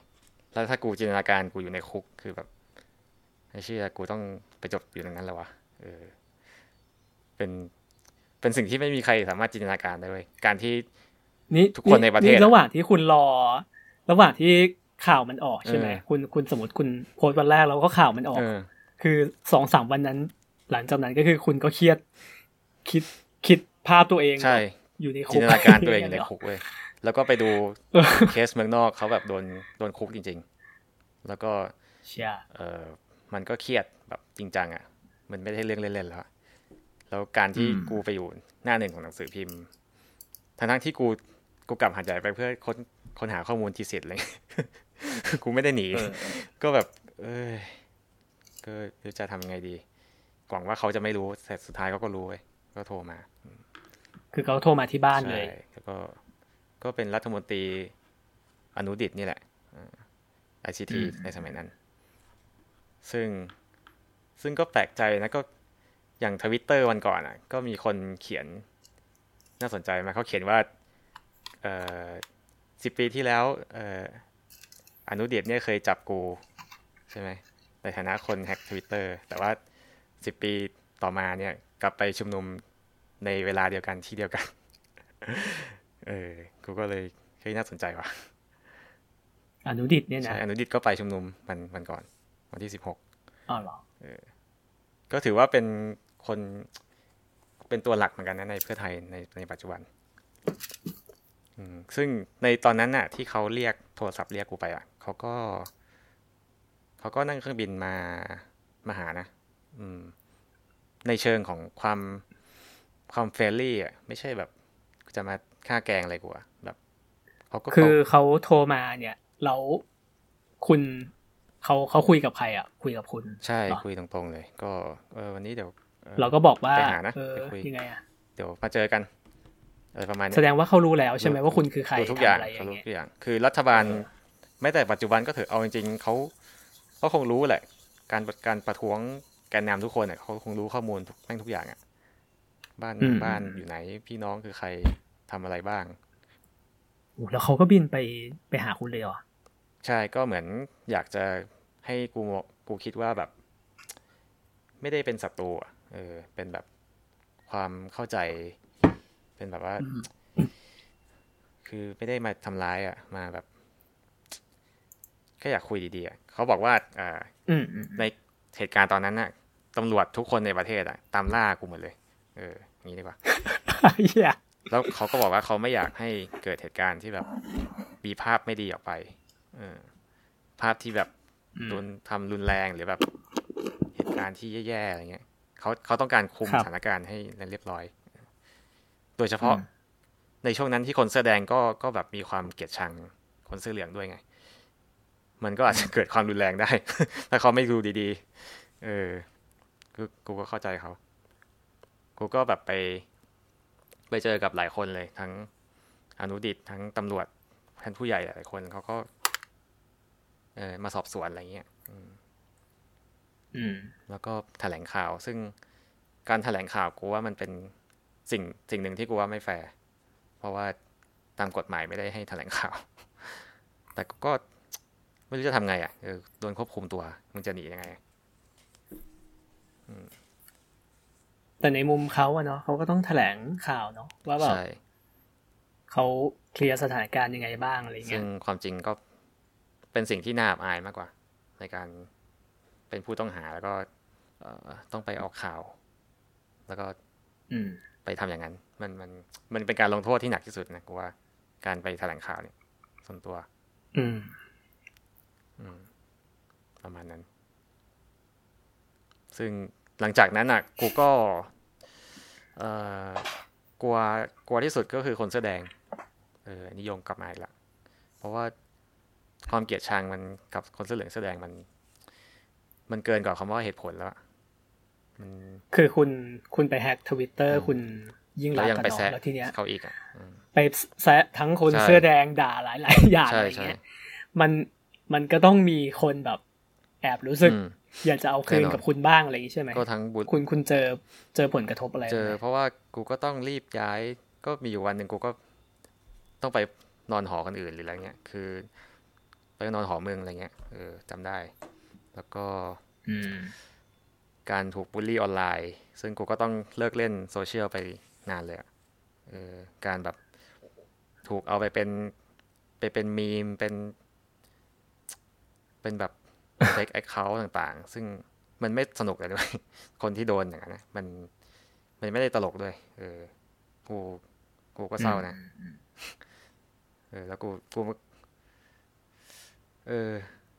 ก็โดนกระทำเหมือนกันนะก็ไม่ได้กระทำเขา โดนบูลลี่ออนไลน์ คือมันหนักมากเลย แต่ว่าก็ไม่ได้มีใครแบบว่ามามาเจอตรงๆ หรือว่าแบบส่งข้อความมาหาส่วนตัวมาข่มขู่หรืออะไรอย่างนี้ใช่ไหมไม่มีนะ เพราะว่าเขาก็ไม่เขาก็ไม่รู้ใช่ไหมว่าแบบเป็นใครอย่างเงี้ย คือก็ออกข่าว อืมไม่ไม่ได้ไม่ได้มีอย่างนั้น ก็โชคดีไป อืมอืมเออนั่นแหละ ก็ทำให้กู เลิกแบบแทบจะเลิกไปแตะอะไรเลยอะการเมืองแบบ เลิกสนใจไปเลยแบบ เชื่อมัน มันไม่ใช่เรื่องเล่นเลยเออ แล้วกูเออว่าจะถามอาจจะโดนอุ้มก็ได้นะคือไม่รู้ เออ คุณคือการที่คุณได้รับผลกระทบจากการไปยุ่งกับการเมืองแบบหนักๆขนาดเนี้ย เออ มันทำให้คุณมีแนวคิดเกี่ยวกับพวก เรื่องเสื้อเหลืองเสื้อแดงหรือว่าอะไรเงี้ยเปลี่ยนไปไหมเปลี่ยนนะเปลี่ยนเลยแบบเกี่ยวกับอย่างอย่างเรื่องทักษิณที่คุณเคยเคยเคยคิดแบบหนึ่งกับเขาเนี่ย หรือเรื่องแบบคนเสื้อเหลืองหรือเรื่องอะไรเงี้ย พอคุณมาเจอผลกระทบกับตัวเองแบบเนี้ย คุณเหตุการณ์เนี้ยมันทำให้คุณคิดอะไรเปลี่ยนไปไหมมันอาจจะเปลี่ยนภายหลังอะคือตอนแรกมันเป็นความชาความแบบเกินโดนกระทำเหมือนโดนโดนเพรสเชอร์ทุกอย่างจนจนมัน ชาไปหมด จนแทบไม่ได้คิดอะไรมั้งเออ กูว่า อืมอืมอืมกูไม่ได้คิดอะไรเลย แบบ กูแค่ว่า เออ ขอกูให้กูรอดก่อนเลยเพราะก็เพิ่งเรียนจบอะยังไม่จบเลยซ้ำตอนนั้นอะแล้วก็แค่อยากใช้ชีวิตธรรมดาแบบ ไม่อยากจะเป็นจุดสนใจเลยจริงๆคือมันเป็นสภาพของความกลัวเฮ้ยความกลัวด้วยแล้วก็ ความ ความรีเกรดอะความความเสียใจที่สิ่งสิ่งที่กูทำไป มันเสียใจเหมือนกันอืมอืมความเสียใจแล้วก็ถามว่าเปลี่ยนแปลงไหมที่ว่า อาจจะมีส่วนนิดนึงอืมสิ่งที่ทำให้เปลี่ยนไม่ใช่ไม่ใช่เหตุการณ์นั้นบอกอย่างนี้ดีกว่า อืมอืมเหตุการณ์นั้นมันทำให้กูเราแค่เหตุการณ์ไหนงั้นเล่าต่อแล้วกันเอ้ยเล่าต่อเลยเหรอหรือหรืออยากเล่าเรื่องเหตุการณ์นั้นก่อน ก็มันไม่เมื่อกี้จะพูดว่าไงนะมันมัน มันก็แค่ช่วงหนึ่งอะ คนคนหนึ่งอะที่ที่ทำผิดอะ คนที่แบบอืมทำอะไรที่แบบไม่คิดอะ แล้วก็ทำผิด กูก็ไม่อยากจะเล่าอะไร แต่แบบกูก็มองว่ากูแค่แค่คนคนหนึ่งที่ทำผิดพลาดแล้วก็ควรที่จะอืมได้รับโอกาสที่จะแก้ไขอะไม่ว่าจะเป็นการทำงานอืมหรืออะไรก็ตาม ตอนนั้นคิดอย่างนั้นอืมแต่แต่ว่าในเชิงของ อ่าคือเราเราจากจะพูดพูดในมุมของ คือคุณแสดงออกทางการเมืองใช่ไหมอืมแบบ แต่ว่าแต่ว่าเหตุการณ์ที่เกิดขึ้นเนี่ย ผลกระทบก็คือมันก็ไม่ได้ค่อยไม่ได้ไปเปลี่ยนแปลงอะไรเกี่ยวกับแนวคิดเรื่องการเมืองคุณขนาดนั้นไม่ไม่ใช่ไหมอืมเออเออเออเออือมโอเค โอเค อาจจะคือคุณก็ยังคิดก็อาจจะมองว่าคิดเอออย่างเออออย่างอนุดิษฐ์นี่ก็ไม่ได้เป็นคนที่เลวร้ายอะไรเหมือนกับว่าเขาก็เขาก็บอกด้วยซ้ำว่าเอ้ยสักวันหนึ่งคุณอาจจะได้มานั่งเป็นนั่งเก้าอี้รัฐมนตรี ICT ก็ได้นะไอ้เหี้ยจริงเหรอวะเนี่ยกูก็แบบเออเอาเอาจริงเหรอครับพี่ ก็เป็นคำที่น่าจดจำครับเขาก็ออกข่าวนะเออเป็นคำที่เขาพูดกับกู แล้วก็กูก็จำได้ทุกวันนี้ แล้วเขาก็บอกว่าคุณก็คุณน้องก็ไม่ได้ไปฆ่าใครตาย ทำแค่นี้ เดี๋ยวคนก็ลืม เออ ก็จริง คือคือกลายเป็นว่ากูมองในแง่ดีแล้วกัน เออสำหรับพรรคไทยรักไทยนะ มองในแง่ดีขึ้น อืมอืมอืมแล้วก็เสียใจที่ทำไป แล้วก็ก็ขอโทษมาในวันนี้แล้วก็ได้ ว่าสิ่งที่ทำไปขอขอโทษนายกยิ่งรักษณ์ด้วย ที่ที่ทำสิ่งนี้ลงไปนะที่ทำให้ให้ให้คุณลำบากอืมแล้วก็ก็เออนั่นแหละครับขอโทษทุกคนเลย ที่ทำให้ทุกคนลำบาก ก็อันนี้อาจจะเป็นอีกหนึ่งเมสเซจหนึ่งเนาะอืมที่อยากจะส่งส่งคำขอโทษไปถึงเหตุการณ์อืมที่เคยทำในวันนั้นใช่เนาะที่ที่ทำกับทั้งทั้งคุณยิ่งลักษณ์แล้วก็แบบอืมพาดพิงคนเสื้อแดงด้วยใช่อะไรเนี่ยใช่ก็ ก็เลยอยากจะถือโอกาสไปชูป้ายใช่ขอโทษในวันก็เลยขอโทที่ษสิบหกสิงหาที่ผ่านมาพี่น้องะได้วยครับ ใช่เหมือนจริงๆกูไม่ได้คิดถึงเรื่อง hack ทวิตเตอร์นะตอนที่เขียนป้ายเนี่ย แต่เหมือนเขียนจากใจจริงๆอะ เอออืม อืมอืมอืมอืม โอเคครับเศร้าเฉยดราม่าเฉยเฮ้ยเฮียซีเรียสว่ะเอ้ยดราม่าดราม่าเฉยอะเรากลับมาไล่ไทม์ไลน์ของเราต่อไหมอืมโอเค ก็เมื่อกี้เราพูดเรื่องคุณยิ่งลักษณ์ใช่ไหมที่เขาอืมชนะเลือกตั้งวันที่ เอ้ย ปีสองห้าสี่สี่อืมสองห้าห้าสี่สองห้าห้าสี่ไปสองห้าห้าสี่แล้วก็น้ำท่วมเขาก็ได้เป็นนายก ซึ่งก็เกิดเหตุการณ์ เยอะวุ่นวุ่นวายทั้งเรื่องแบบคนไม่เห็นด้วยทั้งเรื่องโคตรวุ่บ้านวายอะเมืองจำนำข้าวเออน้ำท่วมอะไรโอ้โหวุ่นน้ำท่วมหนักมากอะเออมากบข่าวกูหมดเลยน้ำท่วมกรุงเทพน้ำท่วมกรุงเทพคือหลังจากเออที่กูทำไม่นานก็น้ำท่วมอะก็กบข่าวกูหมดเลยนั่นแหละซึ่งก็โดนด่าดุปูก็โดนแบบ ด่าโง่ด่าอะไรก็โอ้เฮียโทษสงสารเออคือมันก็ยังป่าเถื่อนอยู่อะสมัยนั้นเอาจริง มีความแบบความกะลาอยู่อะคือระหว่างที่คุณยิ่งรักษณ์เขาเขาอยู่ในตำแหน่งเนาะอืมคือ อาจจะด้วยอะไรก็แล้วแต่ แต่ว่า คือด้วยการบริหารหรืออะไรก็แล้วแต่ แต่ว่ามันก็ทำให้เกิดปัญหาหลายอย่างเนาะแล้วเขาก็เขาก็โดนด่าเออโทษสงสารโดนด่าตลอดเออแม่งสงสารทุกอยู่ไปได้ไงวะแทบแทบจะทุกวันที่ที่อืมอยู่ในตำแหน่งอะแบบว่าเสียใจมากอะหลัก ๆ ก็คือด่าว่าโง่ด่าว่าแบบทำงานไม่ได้เรื่องอะไรอย่างเงี้ยเออเขาทนมากเลยออซึ่ง ซึ่งจริง ๆ มันก็เป็นวัฒวัฒกรรมเดิมแบบที่พี่ชายเขาเคยโดนเนาะคุณทักษิณเขาเคยโดนอืนะมที่แบบว่าโดนด่าว่าเป็นคนโกง คนเลวคนแบบอะไรอย่างอืงี้มถัดมาเจอรุ่นน้องสาวก็คือโดนด่าว่าโง่โอ้โหโดนด่าว่าแบบอะไรเงี้ยโอ้โหแย่มากอะโดนแบบเสียเสียแล้วไม่หายมีการ มันจะมีข่าวหนึ่งที่รู้สึกว่าไม่ค่อยแฟร์กับเขาก็คือจำเรื่องวอห้าได้ปะจำได้จำได้โหที่ที่เขาไป เหมือนไปประชุมในโรงแรมอะไรอืมสักอย่างอะแล้วก็ว่า แล้วก็โดนมาลือเสียหายๆว่าเขาไปทำอะไรเอแบอบเรื่องเชิงชู้สาวหรืออะไรเงี้ย กับผู้ชายคนอื่นอย่างเงี้ย แล้วก็มาเรียกเป็นโคนรับว่าวอห้าอะไรเงี้ย เออ ซึ่งเราก็ไม่รู้ข่าวตื้นลึกหนาบางอะเนาะแต่ว่า การที่คนคนหนึ่งอะเนาะต้องมาโดนอะไรแบบเนี้ยเฮ้ย มันก็น่าเห็นใจอพูยู่ดปาเถื่อนเลยน่าเห็นใจอยู่เอเอออจริงๆ แล้วก็นั่นแหละอะก็โดนโดนครับเป็นปีๆอะครับ เออ คุณยิ่งรักษณ์นี่เขาอยู่ถึงปีอะไรนะ ถึงปีสองห้าห้าหกก็โดน โดนกปปสออกมาขับไล่ฮะก็คือรัฐประหาร อ่า รัฐประหารสองห้าห้าเจ็ดปะใช่อ๋อคือปีห้าหกปุ๊บเนี่ยก็คือมีกอปมีม็อบกปปสใช่ซึ่ง เรียกว่าเป็นร่างอวตารของ ทีมเสื้อเหลืองอะไรอย่างนี้ได้คืไหมอเราคือในจุดจุดๆนั้นน่ะก็อาจจะไม่เชิงไม่เชิง มันไม่ใช่เสื้อเหลืองแล้ว มันเป็นเรียกว่าอะไรดีวะเสื้อธงชาติเออคือมันมันไม่ได้เอากษัตริย์มามาเป็นข้ออ้างเลยแล้วอะตอนนี้มันเป็นยังไงดีวะเป็นเรื่องของ เอออะไรแล้วอะมันคืออะไรแล้วเป่านกหวีดเพราะว่าจะนินิรโทษกรรมใช่ไหมทุกคนเสื้อแดงอ่า คือตอนนั้นคือต่อต้านนิทรนิรโทษกรรมสุดซอยอะไรสักอย่างนิรโทษกรรมคนเสื้อแดงทั้งหมด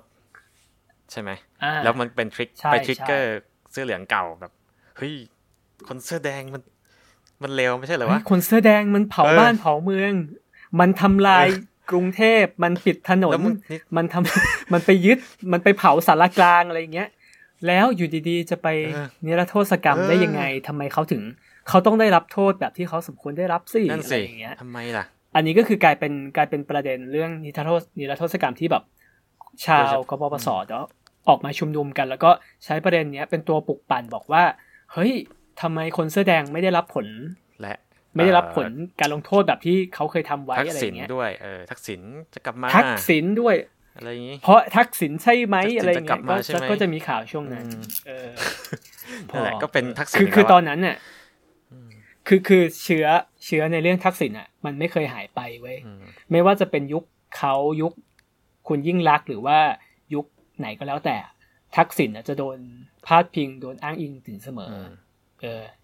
เพื่อเพื่อใช้เป็นอีกหนึ่งเหตุผลมั้งอืมในการปลุกระดมคนคนฝั่งตรงข้ามอะให้ออกมาชุมนุม ซึ่งกปปสก็ด้วยเหมือนกันก็คือคุณทักษิณหรือนิทรรศกรรมอะก็คือโดนอืมเหมารวมให้มันเป็นเรื่องเดียวกันอะอืมแล้วก็ หยิบมันขึ้นมาเป็นประเด็นเพื่อ เพื่อให้กบพศใช้เป็นเหตุผลในการบอกว่า ตัวเองต้องการจะมา ใช้คำว่าอะไรเนี่ยกู้ชาติอะที่เขาที่เขาชอบพูดอะเออต้องการมากู้ชาติอืมต้องการมาทวงคืนความถูกต้อง อะไรอย่างเงี้ยอืมเราต้องการต่อต้านนิรโทษกรรมสุดซอยอะไรสักอย่างอืมเออ เราอยากเห็นประเทศชาติของเราดีขึ้นอะไรเงี้ยอืมอันนี้ก็จะเป็นวัฒกรรมที่ ทางทางทีมกบสเขาออกมาชุมนุมเนาะอืมเออ แล้วก็ในขณะเดียวกันเขาก็ไล่คุณยิ่งรักษณ์ออกจากตำแหน่งด้วยอืมใช่ไหมใช่หยุดสภา เออ ต้องการให้ยุบสภาอีกแล้ว เออ อืม ซึ่งก็กูก็ไปร่วมด้วยนะตอนแรก เครื่องหมายดอกจัน คือตอนนั้นคุณก็ยังตอนแรก คุณก็ยังเกลียดทักษิณอยู่ใช่ไหมใช่เฮ้ยแบบทำไมโทษแน่นอนทักษิณอีกแล้วเหรอวะ เฮ้ยมันจะกลับมาอีกแล้วเหรอะอไรวะอะไรเอวะอก็แบบก็อยู่แถวนั้นพอดีไงก็ยังเรียนก็ยังยังไม่จบเกือบเอ้ยจบยังวะเอ้ยจบแล้วทำงานปีแรกแล้วยังยังยังก็ยังอยู่แถวนั้นแหละยังไม่ได้ไปไหอ๋อนเหรอก็เลยเขาประเขาชุมนุมแถวปทุมวันอะกูก็เลยเอาเดินไปดูหน่อยแล้วกันเออแล้วเฮ้ยแล้วคนเยอะมากจริงตัวตอนนั้นอะคนแบบ มันเยอะมากจริงนะเคยเคยไปปะเคยต้องต้องเคยอยู่แล้ว เพราะว่า เพราะว่าต้อง คือต้องเดินผ่านสยามอ๋อใช่ไหมเพราะว่ามันจะมีช่วงหนึ่งที่ถนนมันปิดอืมอะเนาะหรือไม่ หรือบางทีถ้าเราจะเดินไปขึ้นรถหรืออะไรอย่างเงี้ย มันก็ต้องเดินผ่านม็อบอะอืมแน่นอนอะอืมก็คือไม่ไม่เรียกว่าไปอะเรียกว่าเดินผ่านใช่ไหมกูก็เดินผ่านกัน แล้วก็แบบเออเออชุมร่วมด้วยก็ได้เพราะว่าเกลียดทักษิณแม่งยังเกลียดอยู่เลยตอนนี้ ตอนนั้นเนี่ยเออแล้วก็ ตอนแรกก็รู้สึกว่าเฮ้ยยิ่งใหญ่ว่ะคนเยอะจริง ๆ คนมัน กูก็เลยสงสัยคนมันทำไมมันเยอะขนาดนั้นวะ มีคำอธิบายปะเหมือนกับเฮ้ยเยอะที่สุดเท่าที่คือเคยม็อบเห็นมาเลยนะม็อบเนี้ยคือม็อบครั้งนั้นอะ คือเป็นม็อบกปปสใช่ไหมอืมเอางี้นะภาพภาพลักษณ์ของกปปสก็คือเป็นเป็นม็อบคนเมืองอืมใช่ไหมกรุงเทพคือเป็นม็อบที่แบบว่า เออ คนกรุงเทพมีการศึกษาอืมแกนนำเป็นแกนนำเป็นอีลิทแกนนำเป็นเป็นนักธุรกิจ แกนนำเป็นนักการเมืองอะไรเงี้ยอืม คือคุณถ้าคุณจะเห็นในภาพข่าวก็คือ คนที่มาชุมนุมส่วนมากมักจะเป็นคนกรุงเทพอืมเนาะคือมันจะต่างจากม็อบเสื้อแดงก็คืออมคือม็อบเสื้อแดงเนี่ยจะเป็นคนต่างจังหวัดที่เหมารถกันมาอืมนั่งรถกันมา แล้วก็แบบมาค้างคืนตั้งเต็นท์อยู่ที่อืมในเมืองใช่ไหมอืมแต่ว่าม็อบกปปสก็คือ โอเคอะมันมีคนมันมีคนต่างจังหวัดด้วย แต่ว่าคนส่วนมากหรือว่าแม้กระทั่งแกนนำก็มักจะเป็นคนที่อยู่ในกรุงเทพก็คือ มาม็อบเสร็จตัวเองก็กลับบ้านไปนอนพรุ่งนี้เช้าก็มาใหม่ได้อืมอะไรเงี้ย ไม่รู้มันจะเป็นเหตุผลนี้หรือเปล่านะ ที่ทำให้คนมันเยอะ เพราะว่าคนที่ไปชุมนุมอะบ้านอยู่กรุงเทพ แล้วก็มาชุมนุมที่กรุงเทพเขาก็แบบเขาจะมาเมื่อไหร่ก็ได้อะไรเงี้ยมันก็ง่ายสำหรับการชุมนุมของเขาเนาะมันก็อาจจะทำให้คนมันเยอะด้วยอะไรเงี้ย แล้วก็มีดาราออกมาด้วยนะเยอะแยะเลย โอ้ครั้งนั้นน่ะคือเป็นเป็นเรื่องที่น่าเซอร์ไพรส์มาก เพราะว่าปกติหรือว่าดารานักแสดงหรือว่า นักธุรกิจอะไรก็ตามเนี่ยเขามักจะไม่ประกาศตัวกับทางการเมืองเนาะอืมเพราะว่ามันจะเอฟเฟกต์กับการทำงานอะไรของเขาแต่ว่าครั้งนั้นเนี่ย ไม่ใช่แค่ดารานะคือดาราก็คือค่อนวงการอะที่จิ้มไปดูใครที่เราเห็นทั้งหมดในทีวีตอนเนี้ยก็คือก็คือใช่หมดอะอืมก็ก็คือเกือบทั้งหมดอะอืมเออแล้วธุรกิจเนี่ย หรือว่ารัฐรัฐวิสาหกิจหรือว่าหน่วยงานอะไรทั้งหลายเนี่ย ก็คือน่าน่าแปลกใจมากที่เขาประกาศเข้าร่วมด้วยอย่างเช่น การบินไทยอะไรเงี้ยหรืออย่างเช่นอะไรอีกอะธนาคารไทยพาณิชย์มั้งนะมั้งนะเออไม่อยากจะพูดชื่อองค์กรแต่ว่าก็คือมีหลายองค์กรมากที่เข้าร่วมการชุมนุมครั้งนี้ในนามขององค์กร เออมหาลัยที่เก่าแก่ที่สุดในประเทศไทยด้วย มหาลัยหนึ่งเขาก็เข้าร่วมตัวหลักเลยแหละเออ นั่นแหละ เออ คือ เราเราจะพูดยังไงดี คือการเข้าร่วมกปปสครั้งเนี้ย มันมันได้มวลชนจากคนกรุงเทพเยอะเนาะแล้วก็เท่าที่ดูเนี่ย คนที่เข้าร่วมส่วนมากก็มักจะเป็น คนที่เป็นชนชั้นกลางระดับบนบนๆน่ะเออ คุณคุณมีอ g e n d a อะไรจะเสริมไหมมีอะไรจะเสริมไหมคือตอนแรกที่ไปเดินก็แบบนั่นแหละ ฉันเกลียดทักกี้นะเออก็ควรก็แสดงพลัง เอ้ย เราไม่เอาครอบครัวนี้แล้ว ไม่เอาแล้ว แต่ว่าตอนหลังๆเฮ้ยเนี่ยคุณรับขอขอแทรกหน่อยครับได้คืออ g e n d a ของกปปสเนี่ย หลักๆมันคืออะไรวะตอนไม่ต้องการทักษิณตอนแรกเลยจำได้เลยว่าไม่เอาระบบยิ่งรักษณ์อะไม่เอาระบบทักษิณครอบครัวนี้แล้วเออ คือจะให้ยิ่งรักษณ์ออกจากตำแหน่งไป แล้วก็ไม่ให้ทักษิณแล้วใครกลับเข้ามาในใครก็ได้อะที่ไม่ใช่ได้อีกอะไรเงี้ยเหรอใครก็ได้ที่ไม่ใช่ทักษิณเออแบบว่ารัฐแม้แต่ว่าแค่นี้รัฐบาลจริงเผด็จการก็ได้นะเออไม่ใช่ขนาดนั้นเออรัฐบาลที่แบบรีฟอร์มใหม่เป็นแบบว่า จัดตั้งสักอย่างอะที่แบบฝ่ายค่อนข้างฝ่ายขวานิดนึงค่อนข้างจะ เออแล้ว แล้วมันมันจะมีโทษโทษอืมเราต่อเราต่อ นั่นแหละ ก็คือแม้แต่ว่าตอนหลังคือตอนแรกอะตอนแรกก่อนก็คือนั่นแหละ ตั้งธงมาได้ว่า ไม่เอายิ่งรักษณ์ไม่เอาทักษิณไม่เอาอะไรทั้งสิ้นที่เกี่ยวกับทักษิณคุณห้ามพูดชื่อทักษิณนะแบบฉันจะถีบออกฉันไม่เอา ก็เลยเกิดอันนี้ขึ้นมาอันมันนี้กลัวนะอันนี้มันเป็นเหตุผลหนึ่งป้าที่อีกหนึ่งวัฒกรรมที่อยู่ในการชุมนุมกปปสอะมันคือการไม่ไปเลือกตั้ง โอ้อันนี้ตอนหลัง เพราะว่า ถ้าถ้าไปเลือกตั้งปุ๊บก็คือจะได้ยิ่งรักษณ์กลับใช่มานั่นคือตอนหลังเหมือนเดิมปะก็คือนั่นแหละ เท่าที่กูจับได้ก็คือประมาณนี้แหละ ฉันไม่เอากลุ่มนี้แล้ว จากการเลือกตั้งแล้ว ด้วย ซึ่งอ๋อซึ่งแล้วซึ่งมันก็ไม่จะไม่ตอนมีตอนแรกอะเขาไม่ได้พูดเรื่องของการการไม่เลือกตั้งนะตอนแรกแค่แบบประท้วงนิรโทษกรรมเฉยๆโอ้ยเสียงหมาอืมโทอืษมทีอืมก็คือทำให้นั่นแหละเป็นจุดร่วมของกูด้วยว่าเฮ้ยฉันก็ไม่เอาเหมือนกันนิรโทษกรรมเนี่ยไม่เอาทักษิณ แต่พอหลังๆ เริ่ม รู้สึกว่าเขาเริ่ม เริ่มบานปลาย เริ่มออกทะเล เริ่มแบบ กลายเป็นว่าเฮ้ยไม่เอาเลือกตั้ง เอ้าไม่เอาเลือกตั้งแล้วเหรอเอาจริงปะเนี่ย ก็เลยเริ่ม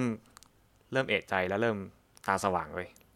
เริ่มเริ่มเริ่มจะตาสว่างนะยังไม่ตาสว่าง เริ่มไม่เอาด้วยแล้วแบบเฮ้ยมันได้เหรอวะการที่แบบเอาอำนาจการที่เอาความเป็นอีลีทมาบอกว่าเออจะไม่เอาคนที่เลือกตั้งมาได้เหรอวะหลังๆมันเป็นใช่ใช่คือคือเราว่าประเด็นเนี้ยน่าจะเป็นประเด็นที่ไปทริกเกอร์ใครๆหลายคนอะเพราะว่า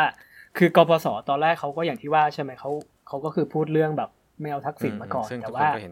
พอพอชุมนุมมันยืดเยื้อมาถึงจุดหนึ่งอะเออเออเออพอชุมนุมมันใช้เวลามาถึงจุดหนึ่งอะมันกลายเป็นว่าไอ้ประเด็นเรื่องไม่ไปเลือกตั้งเนี่ย มันโดนหยิบเข้ามาพูดในการชุมนุมไว้แล้วมันอันนี้อันนี้เป็นสิ่งที่เรารู้สึกสงสัยเหมือนกันเว้ยเฮ้ยการนั่นหมายความว่าคุณไม่สนับสนุนการเป็นประชาธิปไตยปะวะเพราะว่า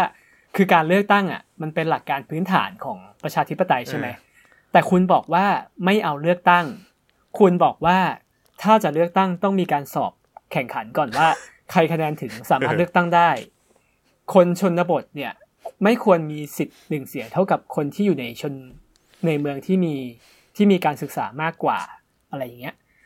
คนเมืองหนึ่งเสียงต้องเท่ากับคนชนบทห้าเสียงสิบห้าเสียงอะไรเงี้ย เออ คือมันอันนี้เป็นประเด็นหนึ่งที่เราว่าหลายคนน่ะ น่าจะเริ่มเอะอะเริ่มแบบเฮ้ยตั้งคำถามว่า เฮ้ย มันใช่จริงๆหรอวะ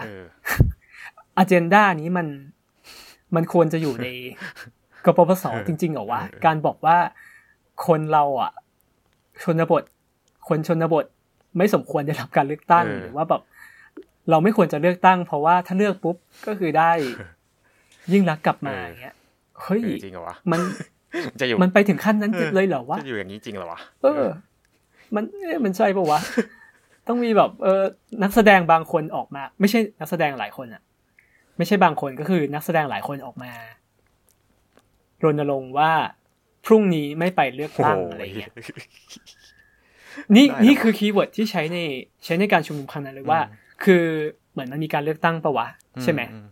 ใช่มีการเลือกตั้งตอนนั้นมันเดี๋ยวเดี๋ยวเดี๋ยวคือคือตอนนั้นมันทำไมถึงต้องเลือกตั้งนะเพราะว่าคุณยิ่งรักเขายุบสภาป่ะเออยุบสภาใช่ คือคุณยิ่งรักยุบสภาปุ๊บรีบมากยุบแบบพออ่าอ่าพอพอยุบสภาปุ๊บคือม็อบกบสก็ยังอยู่ แล้วพอยุบสภาปุ๊บ ทุกคนที่อยู่ในม็อบกบสก็พยายามพยายามบิ้วกันว่า ต้องไม่ไปเลือกตั้งนะ เพราะว่าถ้าเลือกปุ๊บอะจะได้ยิ่งรักกลับมาเหมือนเดิมเออเออ แล้วแล้วแล้วครั้งนั้นน่ะจำได้เลยว่า การรณรงค์ไม่ไปเลือกตั้งอะ มันมันมันเป็นข่าวที่สื่อเล่นกันเยอะมาก เพราะว่าจำจำได้ไหมว่ามันจะมีคนแบบ มีคุณป้าคนหนึ่งพยายามจะเดินไปที่หีบเลือกตั้งไปคูหาเลือกตั้งอะ เพื่อไปกิเพื่อไปเลือกตั้งอะ แต่ว่าก็มีม็อบกบสอะไปนอนขวาง นอนขวางไว้อะเห็นจำได้ปะจำไม่ได้แล้วจำไม่ได้เออ คือม็อบกบสอะไปนอนขวางเป็นแพรเลยนะ ไม่ให้คุณป้าเดินไปได้อะ แล้วคุณป้าแกก็แบบสู้มาก แกจะไปเลือกตั้งเว้ยแกก็เดินข้าม เดินข้ามม็อบกบสทีละคนทีละคนที่นอนอยู่บนถนนน่ะ ไป แล้วคุณป้าก็โดนดึงขาโดนอะไรไว้อะเออ หรือแม้กระทั่งบางบางเขตเลือกตั้งนะเว้ยมีการแบบคือม็อบกบสก็ไปดัก ดักที่หน้าคูหาว่าใครมาก็คือ จับล็อกคอต่อยอะไรเงี้ยเออ อันเนี้ย อันเนี้ยเป็นเป็นเหตุการณ์หนึ่งที่จำได้แล้วเราคิดว่ามันน่าจะเป็นจุดจุดที่ทำให้หลายคนตั้งคำถามว่า สิ่งที่ ทางกบพศเขาทำอยู่หรือว่าไอ้กระบวนการเคลื่อนไหวทั้งหมดเนี้ยมันมาถูกทางจริง ๆ หรือเปล่ากับการที่ห้ามไม่คนไปเลือกตั้งอะไรเงี้ยเออ มัน มันเป็นการหักปากกา มันเป็นการแบบล้มล้างทุกอย่างที่เขาทำมาว่า มันเขาทำเพื่อประชาธิปไตยจริง ๆ หรือเปล่า เออ มันมันเกินไปแล้วอะแบบเนี้ย ก็เลยไม่ไปร่วมเลยตอนหลัง คุณตาสว่างยังครับ ตอนนั้นอะยังยังยังยัง ยังแบบว่าอะไรวะเนี่ยนานจังวะใช่คิดดูกว่าคนหนึ่งจะตาสว่าง ใช้เวลากว่าสิบปีเว้ยแล้วอะอะคือคือตอนนั้นคุณก็เริ่มแบบเเอะใช่ไหมว่าเฮ้ยเอะมากเลยอะเฮ้ยทำไมมันเป็นอย่างนี้วะแต่ฉันก็ยังเกลียดทักษิณอยู่นะแล้วกูคิดว่ามันต้องมีคนอยู่เบื้องหลังแน่ๆเว้ยไม่งั้นมึงทำไม่ได้หรอกแบบเนี้ยมึงกล้าพูดหรือว่าไม่ไปเลือกตั้งใคร ต้องมีคนสักคนเนี่ย ที่ใหญ่มากคนหนึ่งแน่ๆชัวกูฟันธง บัวจังบอหรอกูว่าต้องมีสักคนอะที่แบบใหญ่อะที่ไม่ใช่สุเทพอะซึ่งทุกวันนี้ก็คิดว่า พวกเราก็มองเห็นกัน เอ้ยคุณ อ่าคือ เราเองก็ไม่แม่นประวัติศาสตร์ คือการเลือกตั้งครั้งนั้นมันเป็นยังไงวะ คุณจำได้ปะไอ้ที่มีคนมาขวางเลือกตั้งเยอะๆอะแต่ว่าผลออกมาก็คือยิ่งรักชนะใช่ชนะอีกแล้ว เออ เออ ใช่ไหมไม่ใช่ไม่ใช่ไม่ใช่เอ่อโมคะเอออ๋อการเลือกตั้งเป็นโมคะแล้วแล้วเรารัฐประหารมันเกิดขึ้นอีกครั้งนั่นแหละ ในปีสองห้าห้าเจ็ดเนี่ยก็คือปีถัดไปก็คือพีคเลย คือแบบทุกทุกคนทั้งศาลทั้งเฮียทุกอย่างอะที่เป็นโครงสร้างอำนาจอะผนึกกำลังด้วยในปีเนี้ยก็แบบทุกอย่างเลือกตั้งอะไรไม่เอาเอ่อทักทีมทักษิณอะไรไม่เอาทั้งสิ้นแล้วก็แบบ ก็คือยุบยุบพักคุณฮะขอขอแทรกขอแทรกคือ คือปีห้าเจ็ดเนี่ย เดี๋ยวเรากำลังจะพูดกันใช่ไหมแต่ว่าช่วงปีห้าห้าห้าหกเนี่ย นายกก็คือคุณยิ่งรักใช่ไหมใช่ ก็คือเขาก็ทำมาตลอดแหละเขาก็แบบอดทนทุกอย่างกับเรื่องที่โดนแซะโดนด่าโดนเดียดยาม ก็แบบทนมากอะ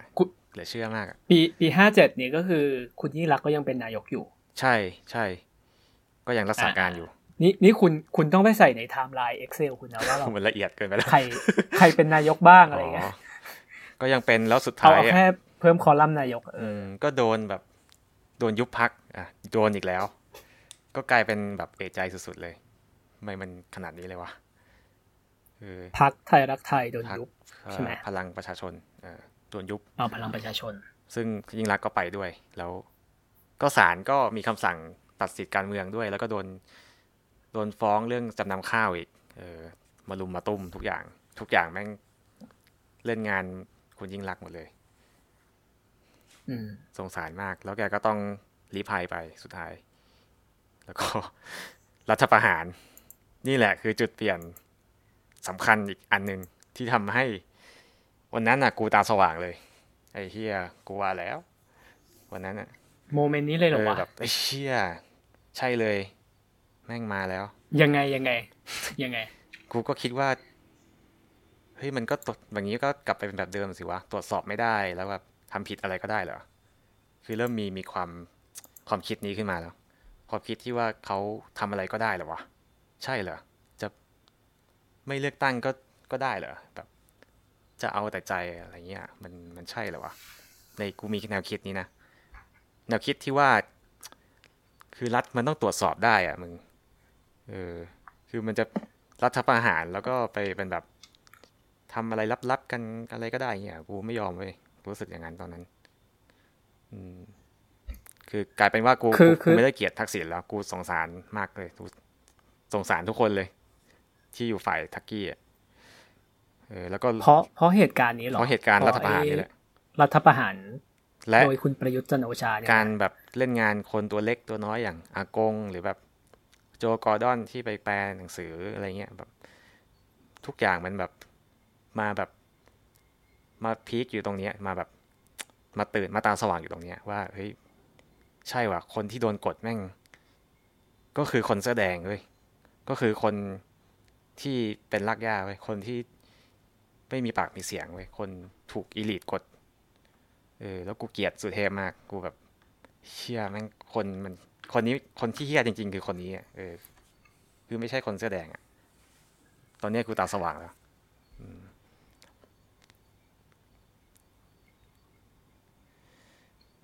คือคือเหมือนกับว่าคุณก็คล้าย ๆ กับปฏิติประต่อเรื่องราวใช่ไหมว่าทุกอย่างที่กูสะสมมาตั้งแต่ทุกอย่างที่เกิดขึ้นมาอะไรเงี้ยเออหรือเว็บบอร์ดเออเ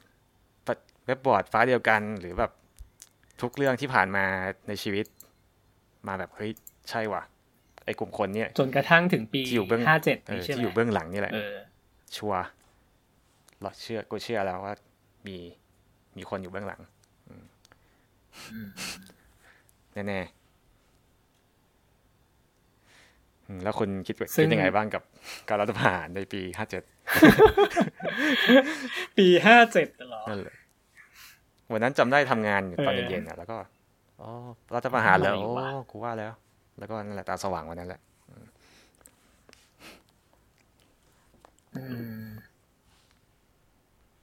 ตอนนั้นเนี่ย อันนี้คือคุณ คุณลงในตารางสคริปต์มาว่า มีแบบ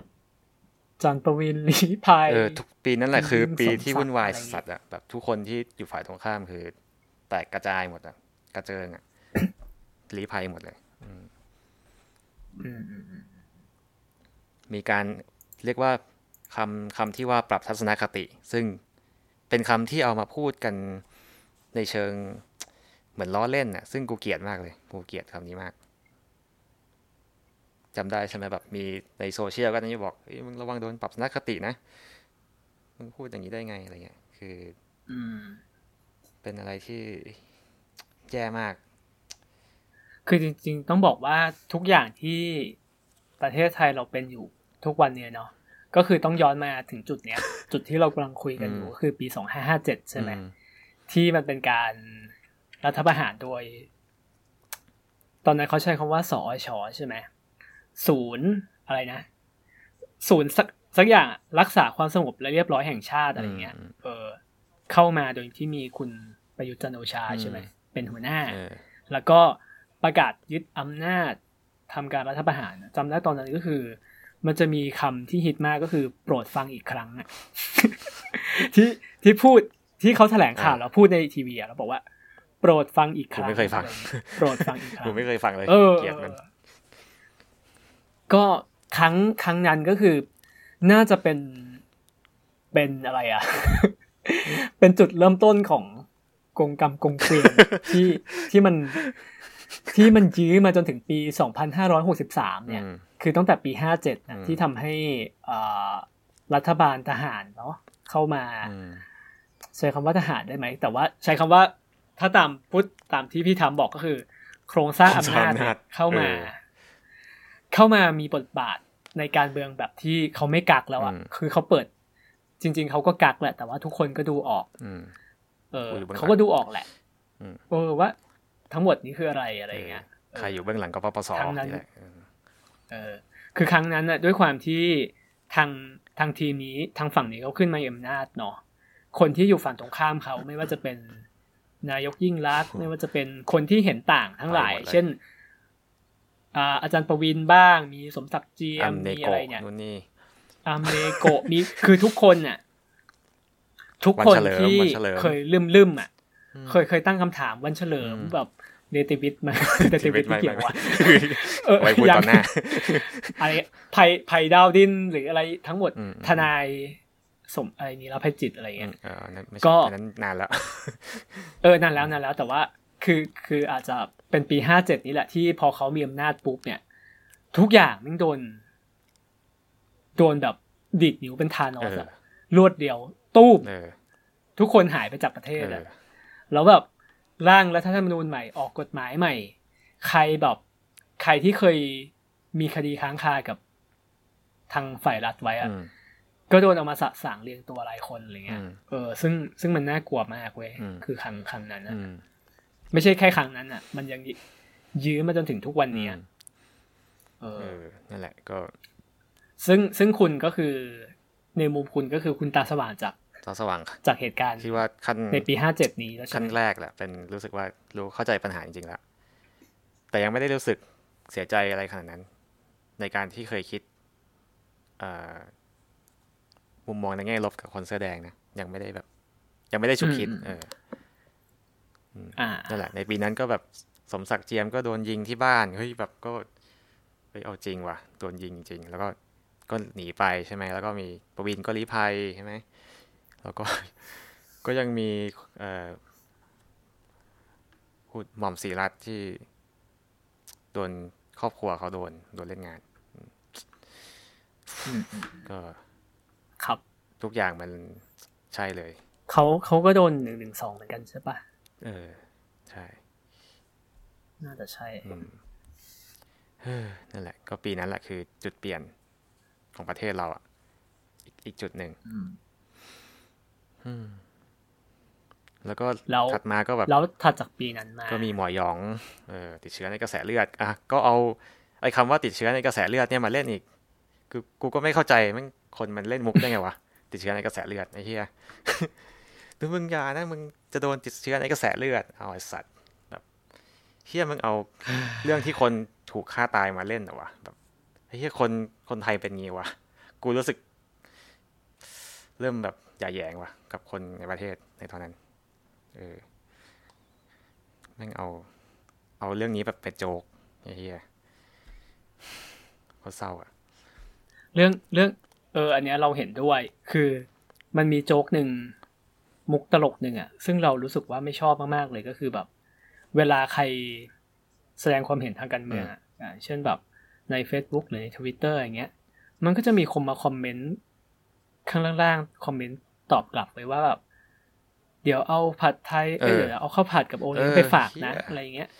อะไรวะเฮ้ยเออมันคือมันเป็นสิทธิ์ในการโอเคอะคือความ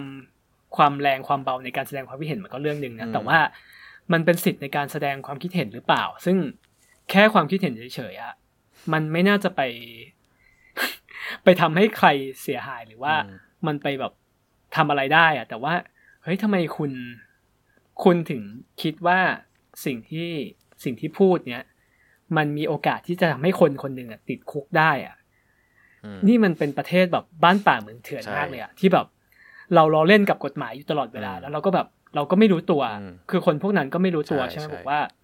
การที่คนพวกนั้นมาคอมเมนต์ว่าเฮ้ยเดี๋ยวโดนปรับทัศนคติเออนะโอ้โหเกลียดมากระวังติดเชื้อในกระแสเลือดนะเกลียดมากเฮ้ยพรุ่งนี้ อยากกินอะไรเหี้เดี๋ยวจะซื้อไปฝากอะไรเงี้ยพูดได้ไงแบบวะเอออะไรวะแบบจะเอาข้าวผัดไหมโอ้โหโอเลี้ยงไหมอะไรเงี้ย เอาพิซซ่าไหมเออมันขนาดนั้นเลยโทรเหรอวะโทรศัพท์เบอร์โทรศัพท์เบอร์พิซซ่าไหมเงี้ยเฮ้ยอันเนี้ยคืออันนี้เราเห็นด้วยกับหลวงมากคือ มองเป็นเผินๆมันอาจจะรู้สึกว่ามันเป็นมุกตลกนะแต่จริง ๆ แล้วอะมันคือความกลัวเว้ยที่เรารู้ตลอดเวลาว่า เรามีโอกาสอะ ไม่ใครคนหนึ่งอะ ที่บังเอิญอาจจะไป สะดุดขาใครเข้าหรือว่าบังเอิญแบบโชคไม่ดีอย่างเงี้ยการที่เราแสดงความคิดเห็นเฉยๆอะอาจจะมีโอกาสทำให้เราเข้าคุก มีโอกาสทำให้เราโดนเจ้าหน้าที่รัฐเรียกเข้าไปคุยหรืออะไรได้อะซึ่งซึ่งซึ่งอันเนี้ยมันคือความความกลัวที่รัฐพยายามทำให้เรากลัวอยู่ตลอดเวลาเว้ยอืมมันคืออำนาจอำนาจที่เขาใช้กับประชาชนอะอืมคือใช้ความกลัวเป็นเครื่องมือในการครอบงำประชาชนว่า ต้องระวังนะ ในการพูดในการความแสดงความคิดเห็นอะไรอย่างเงี้ยอืมระวังนะ ว่าคุณอาจจะเจอคดี ระวังนะ ว่าคุณอาจจะติดคุกอะอืมแล้วแล้วแล้วการที่มัน คือการที่มันไม่ได้เป็นอย่างนี้ทุกเคสอะคุณเข้าใจไหมว่า คือมันมีคนบางคนที่แสดงความคิดเห็นแล้วโดนจับอืมมันมีคนบางคนที่แสดงความคิดเห็นแล้วไม่โดนจับ ไม่ได้ติดคุกอะไรเงี้ยมันคือระบบสุ่มเว้ยอืมมันอยู่ที่ว่าใครดวงซวยอะ ก็เจออมคดีไปอืมใครดวงซวยก็แบบ ก็โดนจับไปอืมอย่างเงี้ย มันมันเป็นการ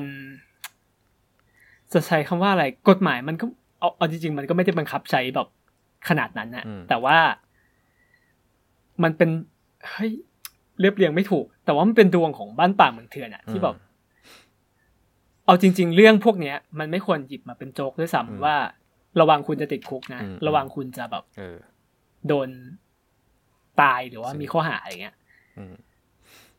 เออตลกมาก มันเออมันก็ตลกในตไม่ลกรู้ตลเว้กยร้ายเออเออเชื่อ เฮ้ย ปีห้าเจ็ดแล้วเออเดี๋ยว เราเราค่อยๆไล่ทำลายไหมไม่งั้น ตอนนี้มันจะนานเกินไปละอืมก็ห้าแปดก็นั่นแหละเออมีการจับเจ้าสาวหมาป่าเออแบบหมอหยองก็เสียชีวิตนะฮะเออ ก็เป็นข่าวใหญ่ในปีนั้น ใหญ่มากแหละ แล้วก็ทุกคนก็กลัวกัน เฮ้ย ฉันจะโดนติดเชื้อเปล่าวะ ซึ่งกูเออก็แบบอืมเริ่มที่จะกลับมาสนใจการเมือง ในจุดนั้นอืมคือคือต้องบอกว่าตลอดตลอดระยะเวลาที่ทางคสชเนาะทางแบบทีมของพลเอกประยุทธ์เขาเข้ามามีอำนาจเนี่ย ใช้คำว่าอะไรเดียบ คือในมุมของประชาชนอย่างเราเนาะเรามองเรามองดูประเทศของเราอะเนาะมันก็มีแต่จะเดินถอยหลังลงไปเรื่อยๆอะนี่ไม่รู้เราแบบเราจะเบลมเขาหนักเกินไปหรือเปล่า เราก็เห็นใจเขาเหมือนกันนะที่เขาต้องมารับหน้าที่เป็นหุ่นเชิดให้กับรัฐบาลเนี่ยแต่มันก็อดพูดไม่ได้เนาะในมุมประชาชนน่ะ คือทุกอย่างมันแย่ลงหมดเลยไม่ว่าจะเป็นเศรษฐกิจ ไม่ว่าจะเป็นเรื่องเกี่ยวกับระบบกลไกรัฐสภาที่มันเจ๊งแล้วเจ๊งอีกอะ่ะ แม้กระทั่งแบบเรื่องอย่างง่าย ๆ เรื่องสิทธิส่วนบุคคลอะที่ประชาชนจะแสดงความคิดเห็น หรือว่าจะพูดอะไรเงี้ยคือแม้กระทั่งพูดแสดงความคิดเห็นใน Facebook หรือว่าแชร์ข่าวอะไรเฉยอะประชาชนก็มีสิทธิ์ที่จะโดนจับอะอย่างเราก็จะเห็นในหลาย ๆ เคสใช่ไหมที่บอกว่ามีนิสิตนักศึกษาเนี่ย แชร์ข่าวเรื่องสถาบันพระมหากษัตริย์จากเว็บไซต์ BBC หรืออะไรเงี้ยก็ต้องโดนจับ หรือแม้กระทั่งแบบไผ่คุณไผ่ดาวดินอย่างเงี้ยอะอย่างปีห้าเก้าก็คือไผ่ดาวดินเขาออกมาเคลื่อนไหวทางการเมืองอะไรบ้างเออเขาก็โดนจับอะไรเงี้ยหรือแม้กระทั่งแบบ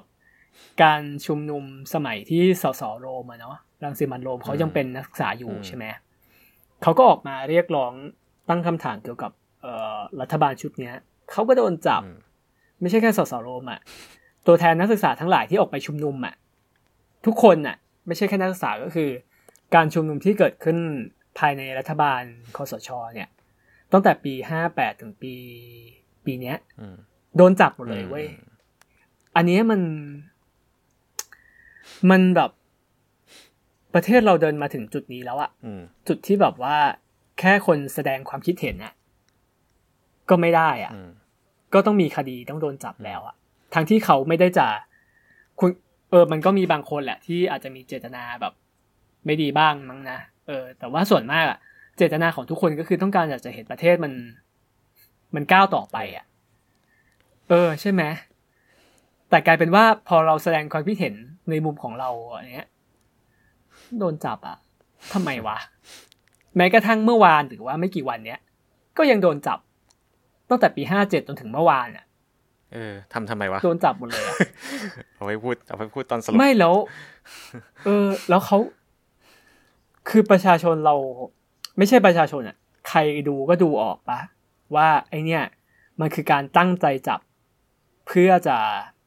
ให้ประชาชนเงียบอะคือเหมือน เหมือนแบบใช้อำนาจรัฐที่อยู่ในมืออะมาเป็นเครื่องมือปิดปากประชาชนอะ ว่าไม่ให้พูดเออ แล้วแบบ เออทำทำไมวะเอออยากรู้เหมือนกันเนี่ย เดี๋ยวมาเล่าไทม์ไลน์ก่อนแล้วกัน ก็คือ หลังจากหมอยองติดเชื้อกระแสเลือด ในปีห้าแปดกลับมาทำลายโอเคโอเคก็ปีต่อมาก็จะเป็นปีที่ในหลวงภูมิพลนะครับ สวรรคตก็ปีสองพันห้าร้อยห้าสิบเก้าเนาะถือว่าเป็นปีที่แบบ ก็สั่นสะเทือนทั้งวงการนะฮะประเทศไทยก็จุดเปลี่ยน จะว่าจุดเปลี่ยนไหมก็เราว่ามันเปลี่ยนมาตั้งแต่ตั้งแต่รัฐประหารอะเราว่านะ คือเขาน่าจะวางแผนมาแล้วแหละว่า ฉันต้องแบบทำให้ประเทศเนี่ยมันควบคุมได้ในสถานการณ์ที่ที่ในหลวงภูมิพลเสียชีวิต ที่สวรรคตอ่าก็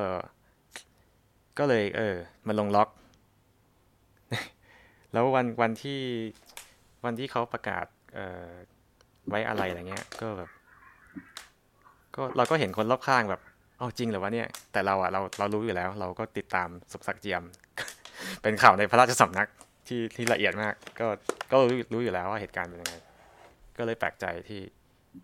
ที่คนก็เหมือนตกใจซึ่งเป็นเรื่องที่คาดเดาได้อยู่แล้ว แล้วก็ งาน งานจัดการจัดงานต่างๆ ก็ กูก็ไม่รู้จะคอมเมนต์ยังไง เพราะว่าเออคนในยุคนั้นน่ะ ก็แบบเสียใจมากใช่ไหมล่ะ คนที่ยังไม่ตาสว่างอย่างนี้ได้ไหมเออเฮ้ยมัน อันนี้เราขออันนี้เป็นไง ขอเคลมอันนี้ขออยากอยากรู้ความคิดของอนในในวันนั้น คืออ่าถ้าถ้าพูดในมุมของของ ในหลวงรอเก้าเนาะคือ โอเคก็คือท่านใช้คำว่าอะไร คือท่านก็มีทั้งเรื่องที่ท่านทำอะนะกับเรื่องที่ท่านใช้เชื่อพูดยากจังวะทำทำคือคนคนหนึ่งอะ มันก็ทำหลายบทบาทใช่ไหมมันมีบางอย่างที่เขาทำได้ดี บางอย่างที่เขาไม่ควรทำก็มีอะไรเงี้ย ซึ่งซึ่งเราคิดว่าการที่มันก็ไม่ มันก็ไม่ใช่เรื่องที่จะแบบเปรเบลมคนคนเดียวด้วยความผิด บางอย่างสมดหรือเปล่าอะไรเงี้ยเออก็เออนี้ดีกว่าเออก็คือคือคือท่านท่านก็มีหลายอย่างที่ท่านทำเพื่อประเทศได้อะไรเงี้ยอันนี้โอเค อันนี้ไม่ได้ไม่ได้ขัดแย้งแต่ว่าเรามุมมองเราคือคนที่ประชาชนที่แบบอ่าอย่างยกตัวอย่างอย่างเช่น คนที่ไม่ใส่เสื้อดำแล้วก็จะจะถูกกดดันจากสังคมว่าเฮ้ยคุณต้องใส่หรือเปล่า อ๋อ คือประเด็นเนี้ยคือว่ามันถูกแปลกๆมากเลย โอเคประเด็นนั้นน่ะมันเป็นมันเป็นความความบ้าบอของประชาชนเองอะอาจจะไม่เกี่ยวกับ ไม่เกี่ยวกับตัวท่านอันนี้ใช่ อันนี้เข้าใจแต่แบบเขาทำไมถึงเป็นแบบนี้คือ มันมันมันรู้สึกว่ามันแปลกมันพิสดารมัน เหมือนกับว่าเป็นเกาหลีเหนือ เออ ที่แบบ เคยเห็นภาพใช่ไหมเกาหลีเหนือที่ ผู้นำเจ็แล้วก็แบบมีคนมาร้องไห้ตรงนั้นคือ คือเราเราเราเป็นคนนอกแล้วมองเข้าไป คือกูรู้สึกว่า มันเขาต้องมีอะไรสักอย่างผิดปกติถึงเป็นอย่างนั้น คือมันไม่ปกติใช่ไหมมันต้องมีการแบบฝังอะไรสักอย่างในหัวที่ทำให้ต้องแสดงออกขนาดนั้นน่ะคือที่ที่คุณจะพูดคือคุณต้องการจะบอกว่าแบบ อันนี้มันแบบยังไงอะเกินไปเหรอใช่ว่าอะไรก็อาจจะเป็นแบบว่า ตาสว่างได้ไหมแบบ ถ้าสมมุติคนที่ตาสว่างแล้วแบบเข้าใจเรื่องของประวัติศาสตร์ที่ที่เราเล่ากันมานะว่ามันเกิดอะไรขึ้นอะมันมันจะพอรู้ว่าให้มันต้นเหตุของปัญหาที่มันแบบวนเวียนแล้วแบบไม่มีใครไปแก้สักทีมันคือมัน มันอยู่ตรงนี้แล้วแล้วแล้วเราดันแบบ ดันแสดงออกแบบว่า คนคนนี้แบบเป็นพระเจ้าหรือแบบเป็นแบบทุกอย่างในชีวิตอะ มันไม่ใช่ป่าวะอันนี้ไม่ได้แบบดูหมิ่นอะไรเลยนะ แต่แบบเราเราคิดว่ามันแปลก มันมันมันอาจจะไม่แปลกถ้าเกิดมองในแง่ว่าคนโดนพอปกันด้ามาตลอดเออได้แต่แบบ มุมมองคนที่คนตาสว่างอะไรเงี้ยที่เราเรียกว่าตาสว่างก็อาจจะแปลกใจอืม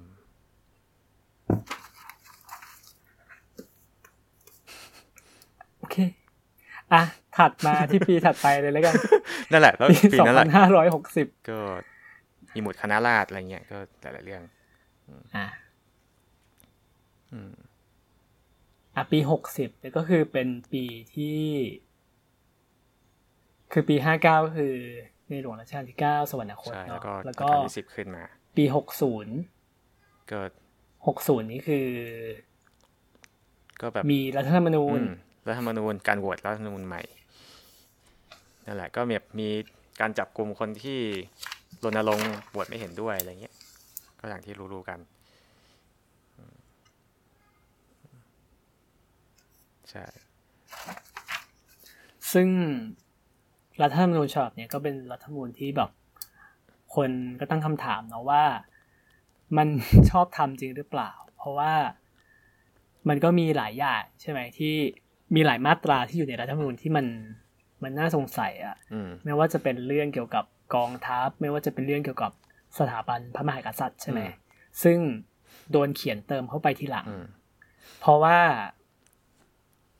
ทางทีมสอชอเข้ามาทำรัฐประหารเขาก็เขียนแก้รัฐธรรมนูญใหม่หมดอะไรเงี้ยไม่ใหม่หมดอะแต่ว่าเขาเขียนแก้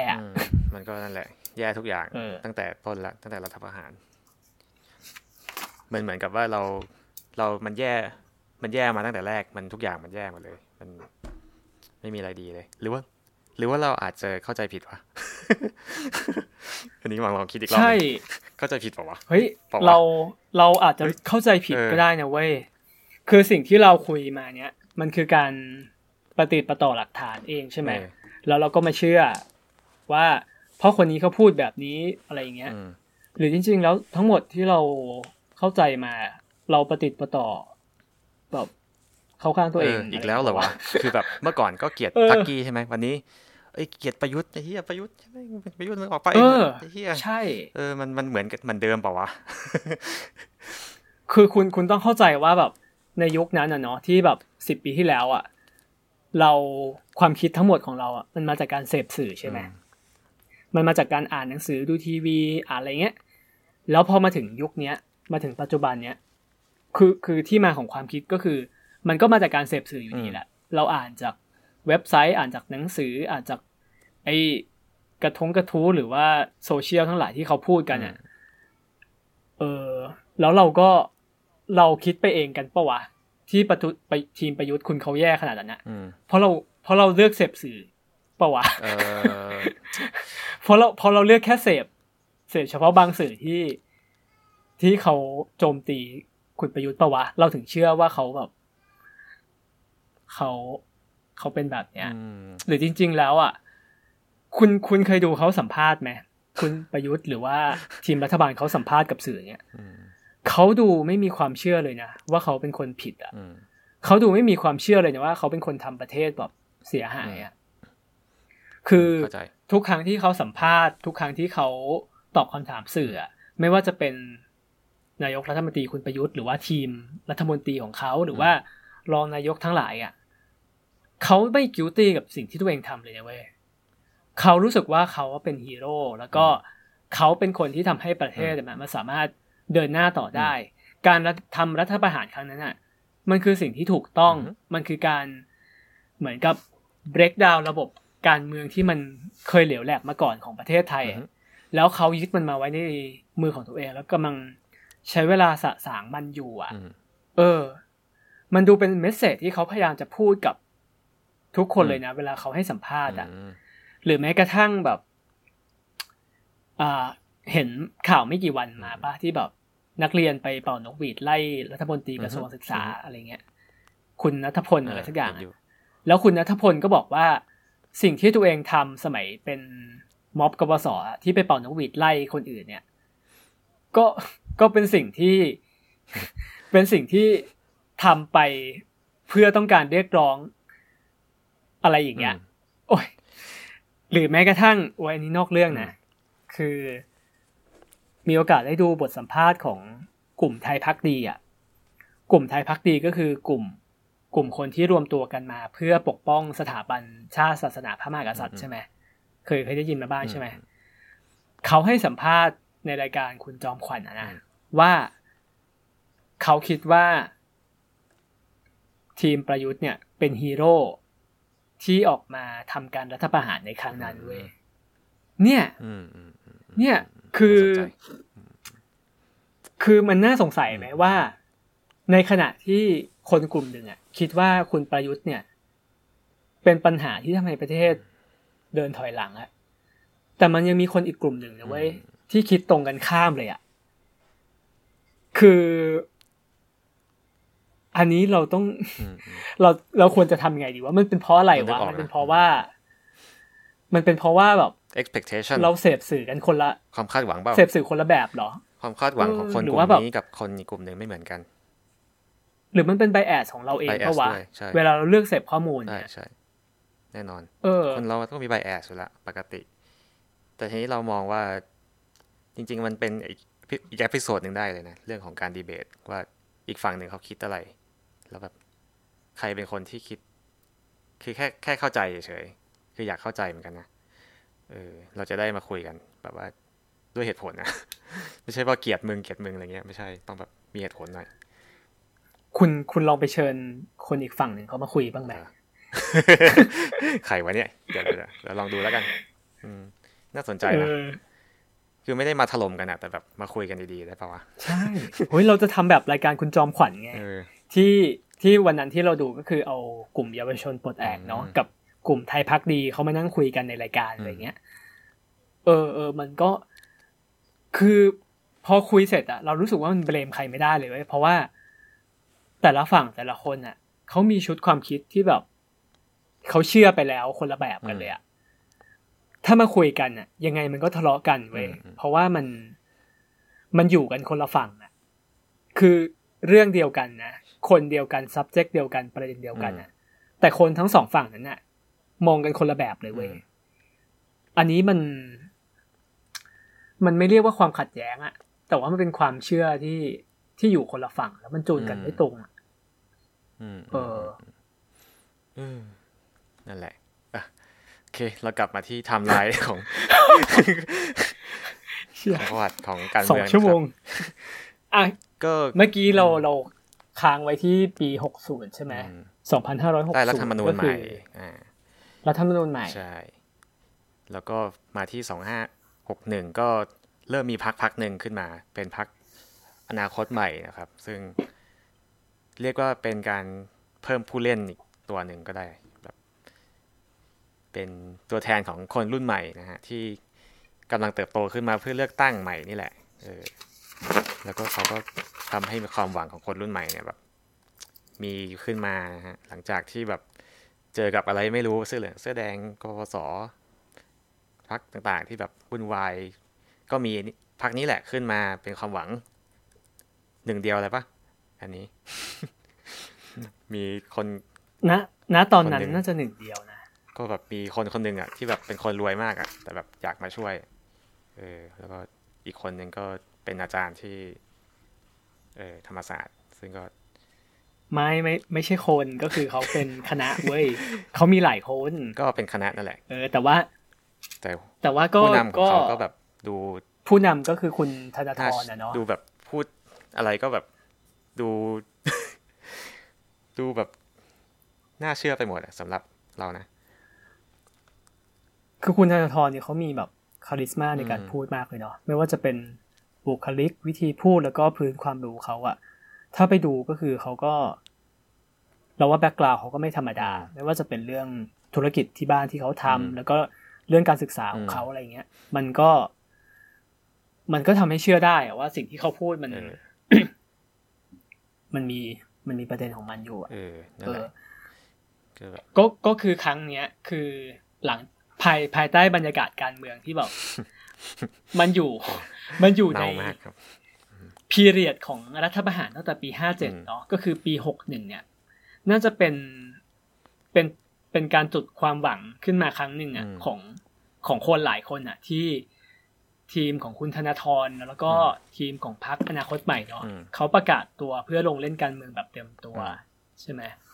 คือครั้งนั้นเนี่ย มันน่าจะทำให้หลายหลายคนน่ะ ไม่ว่าจะเป็นคนที่เคยเป็น คนเสื้อแดงมาก่อน หรือว่าไม่ว่าจะเป็นคนรุ่นใหม่เนาะที่ที่อาจจะไม่เคยรู้เรื่องการเมืองในเชิงแบบเชิงโครงสร้างหรืออะไรมาก่อนเนี่ย พอพอมีทีมเนี้ยเข้ามาปุ๊บเนี่ย ก็ค่อนข้างใช้คำว่าจับใจได้ไหมมันจะลิเกไปวะก็คือกินใจของคนหลาย ๆ ฝั่งอะเออ แต่ในขณะเดียวกันก็ มีคนอีกฝั่งหนึ่งที่ไม่พอใจมากๆก็คือทีมแต่ว่าเฮ้ยมันใครวะทีม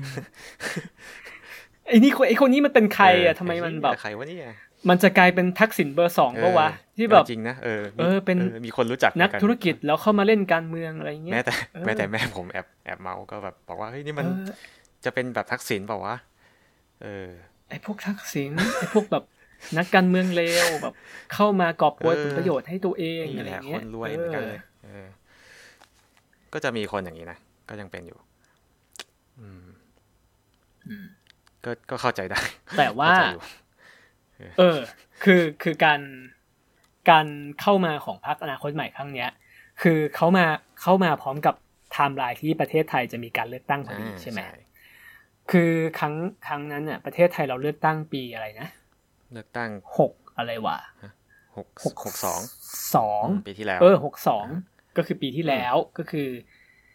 มันเป็นการเลือกตั้งเพื่อตามคำสัญญาของเราจะทำรัฐบาลคอสชขอเวลาขวยเกลียดมากอย่างนี้โอเคคือคือต้องบอกว่าในปีห้าเจ็ดอะเนาะที่ทางคอสช เนี่ยเขาเข้ามายึดอำนาจเขาก็สัญญาว่า จะอยู่แป๊บเดียว แล้วก็รัฐบาลก็จะมีการเลือกตั้งอะไรเงี้ย แต่ว่ามันก็ไม่แป๊บเดียวมันก็แบบสี่ปีอะกี่ปีวะห้าปีอะครับผมหกปีเลยห้าปีห้าปี เออ จนกระทั่งปีหกสองนะที่ประเทศไทยเราได้มีการเลือกตั้งอีกครั้ง ซึ่งก็มีผู้เล่นคนใหม่ก็คือทีมพักอนาคตใหม่เนาะที่ลงเลือกตั้งเป็นครั้งแรกด้วย แล้วก็จะมีทีมที่เป็นเป็นอะไรอะ เป็นเจ้าตลาดอยู่แล้วก็คือทีมพักเพื่อไทย ก็คนที่เรารู้รู้รู้กันดีว่าเออเขาก็ยึดโยงกับคนแสดงแสดงก็เหมือนเงียบๆไปสิบปีที่ผ่านมาก็เหมือนอยู่ในความเข้าใจผิดอยู่อะของสังคมที่เขายังไม่ได้รับการแก้ไข ก็เหมือนเงียบไปเลยหายไปเลย จนเลือกตั้งครั้งเนี้ยก็พรรคเพื่อไทยก็มาเป็นอันดับหนึ่งอะเนาะเท่าที่จำได้นะคือพรรคเพื่อไทยเนี่ยเขาชนะการเลือกตั้งอันดับหนึ่งเลย ทั่วประเทศอันดับหนึ่งใช่ไหมก็คือแบบอันดับสาม อันดับสองประชาอันดับสองก็คือพรรคพลังประชารัฐ ซึ่งก็คือพรรคของคอสชเนาะพรรคทหารอะนั่นแหละเออซึ่งก็แบบยังเห็นว่าคนเสื้อแดงนี่ก็ยังอยู่นะเว้ยเขาก็ยังมีเสียงอยู่นะเว้ยเขาก็มาเลือกเพื่อไทยนะเว้ยเขายังอยู่เว้ยเออ จริง ๆ อะ เราคิดว่าตอนเนี้ยพักคำว่าคนแสดงอะมาอาจจะไม่ได้หมายถึงสีเสื้อหรือว่าคนที่มาชุมนุมไปแล้ว แต่ว่า คือคนเสื้อแดงอะคือคนที่ คนที่ คนที่ทนกับระบบ ระบอบนั้นไม่ได้อะโอ้ยเชี่ยใช้คำว่า คือคนแสดงอะเอาใหม่ คือคนเสื้อแดงอะเขายังอยู่ เขายังมีอุดมการณ์แบบนั้นอยู่ แล้วเขายังอยู่มาจนถึงทุกวันนี้ แต่ก็มีคนกลุ่มอื่น กลุ่มใหม่ที่เพิ่มเข้ามาด้วยก็คือ คนที่รู้สึกว่าประเทศอะ มันทนกับระบบแบบเดิมไม่ได้แล้ว เออ แล้วก็เข้ามาเป็นส่วนหนึ่ง ที่เดินไปในเส้นทางเดียวกันกับคนเสื้อแดง แต่ว่าอาจจะไม่ได้ consider ตัวเองว่าเป็นคนเสื้อแดง แต่ว่าอาจจะมีอุดมการคล้าย ๆ กันก็คือพวกพวกที่เลือกของเลือกอนาคตใหม่อะไรเงี้ยเออ ก็ก็รู้สึกว่าคนแสดงเริ่มมีพวกอะเริ่มมีพวกมากขึ้นตั้งแต่ปี ไม่กี่ปีที่ผ่านมาที่มันมีการเกิดขึ้นเร็วมากเออนั่นแหละ แล้วก็มันก็จะมีกระแสทวิตเตอร์ขึ้นมาเหมือนกันนะ ในปีที่แล้วอะอย่างถ้าถ้าเป็นนิรนามอะไรเงี้ยรู้จักไหม รู้จักซึ่งก็ถือว่าเป็นไอ้เขาหนึ่งที่ดังมาก แล้วก็เขาก็เขียนเรื่องประวัติศาสตร์เยอะมากแล้วเขาไปอ่านเลยเขากล้าเขียนเหมือนกันนะ แล้วก็ปีปีเนี้ย เหมือนจะเป็นปีนี้นะเขาก็โดนจับนะเออ แล้วก็เลยกูว่าก็เป็นเหมือนปัจจัยหนึ่งเลยนะ ที่ทำให้เกิดกระแสประท้วงทุกวันนี้นะเพราะว่าคนคือเขาคือนิรนามเขาก็ไม่ได้เขียนเรื่องที่มันแบบ เป็นส่วนใหญ่มันดูเป็นเรื่องจริงนะแล้วก็อาจจะมีใช้คำไม่ดีบ้างอะไรบ้างเออเห็นเท่าที่เห็นแต่แบบก็ไม่ควรไปจับเขาว่าก็เป็นการแสดงความเห็นนะ แล้วก็มันคือคุณนิรนามเนี่ยก็เป็นเป็นคล้ายๆ กับเป็น account ในทวีตเนาะที่ที่ทวีตข่าว เกี่ยวกับสถาบันเยอะมาก ไม่ใช่ เออเออทวีตข่าวที่รัฐบาลไม่ปลื้มอะด้วยนั่นแหละเป็นเป็น account หนึ่งที่ดังมากเลยนะตอนนั้นแล้วเขาก็โดนจับแล้ว ก็มีการตั้งตั้งตั้งบัญชีในการบริจาคเงินไว้แล้วก็บริจาคแค่วันเดียวเนี่ย ได้ประมาณล้านสี่คิดดู ก็ครูก็เลยคิดว่าไอ้คนที่ที่ที่ที่ไม่พอใจมันเยอะมากเลย มันไม่ใช่ มันไม่ใช่แค่แบบในออนไลน์หรือ หรือเป็นแค่หยิบมือมัน เหมือนไม่ใช่เรื่องเล่นๆแล้วตอนนี้ มันเริ่ม แล้วก็มีการพูดถึงการลงถนนด้วย ก็เลยเป็นการ เหมือนอันนี้ก็เป็นที่มาเหมือนกันกับเป็นคำตอบเหมือนกันกับอีพีที่แล้วว่าทำไมถึงไปชุมนุมเออ คือมันจุดพีคมาอยู่ในปีนี้แหละที่ทุกคนคิดตรงกันว่ามันไม่ไหวแล้ว กับเรื่องต่างๆที่เกิดขึ้น แล้วก็การยุบพักส้มหรือทุกเรื่องอะที่เล่ามาในวันนี้เออแม่งไม่ไหว คือณณตอนนั้นน่ะณประมาณปีหกหนึ่งอะไรเงี้ยคุณคุณยังเกลียดทักษิณอยู่ปะไม่ไม่แล้วคือก็เข้าใจเขาเลยเออ นี่แหละ แล้วคุณคิดยังไงกับคนแสอแดงบ้างช่วงประมาณปีหกหนึ่งหกอะไรเงี้ยเออเหมือนกับไม่ได้คิดถึงเลยอะแต่พอมาคิดถึงปีนี้แหละที่ว่า ที่เราลงไปประท้วงจริงๆอะแล้วก็เออความรู้สึกของคนแสอแดงก็คงประมาณเนี้ยกูคิดว่าอืมก็ควรจะขอบคุณและขอโทษเขาด้วย นี่แหละ คือเหมือนพอ พอเราได้ไปอยู่ในจุดอืมที่เขาเคยเป็นอะเนาะใช่ที่แบบว่า เราออกไปคือแล้วเขามันก็ผ่านมานานแล้วเขาแยกกว่าอะเราอีกนะแต่ตอนว่านั้นสมัยนั้นคือมันเออไม่ได้คนเยอะขนาดนี้อะแล้วคนมีการไม่ได้มีการสาดแต่แบบชนชั้น เออ ไม่อยากพูดเลย มันดูแย่มากแต่ก็ในสมัยนั้นมันแยกมันแบ่งชนชั้นเยอะมาก แต่ว่ายุคนี้มันมีเรื่องของความเป็นมนุษยความเป็นมนุษย์อะที่ทุกคนเท่ากันอะกูคิดว่าคนสมัยเนี้ยแบบเริ่ม ตระหนักตรงนี้มากขึ้นอืมแล้วเราไม่ไปยึดกับ แบบใครรวยใครจนแล้วมันคนเหมือนกันเว้ย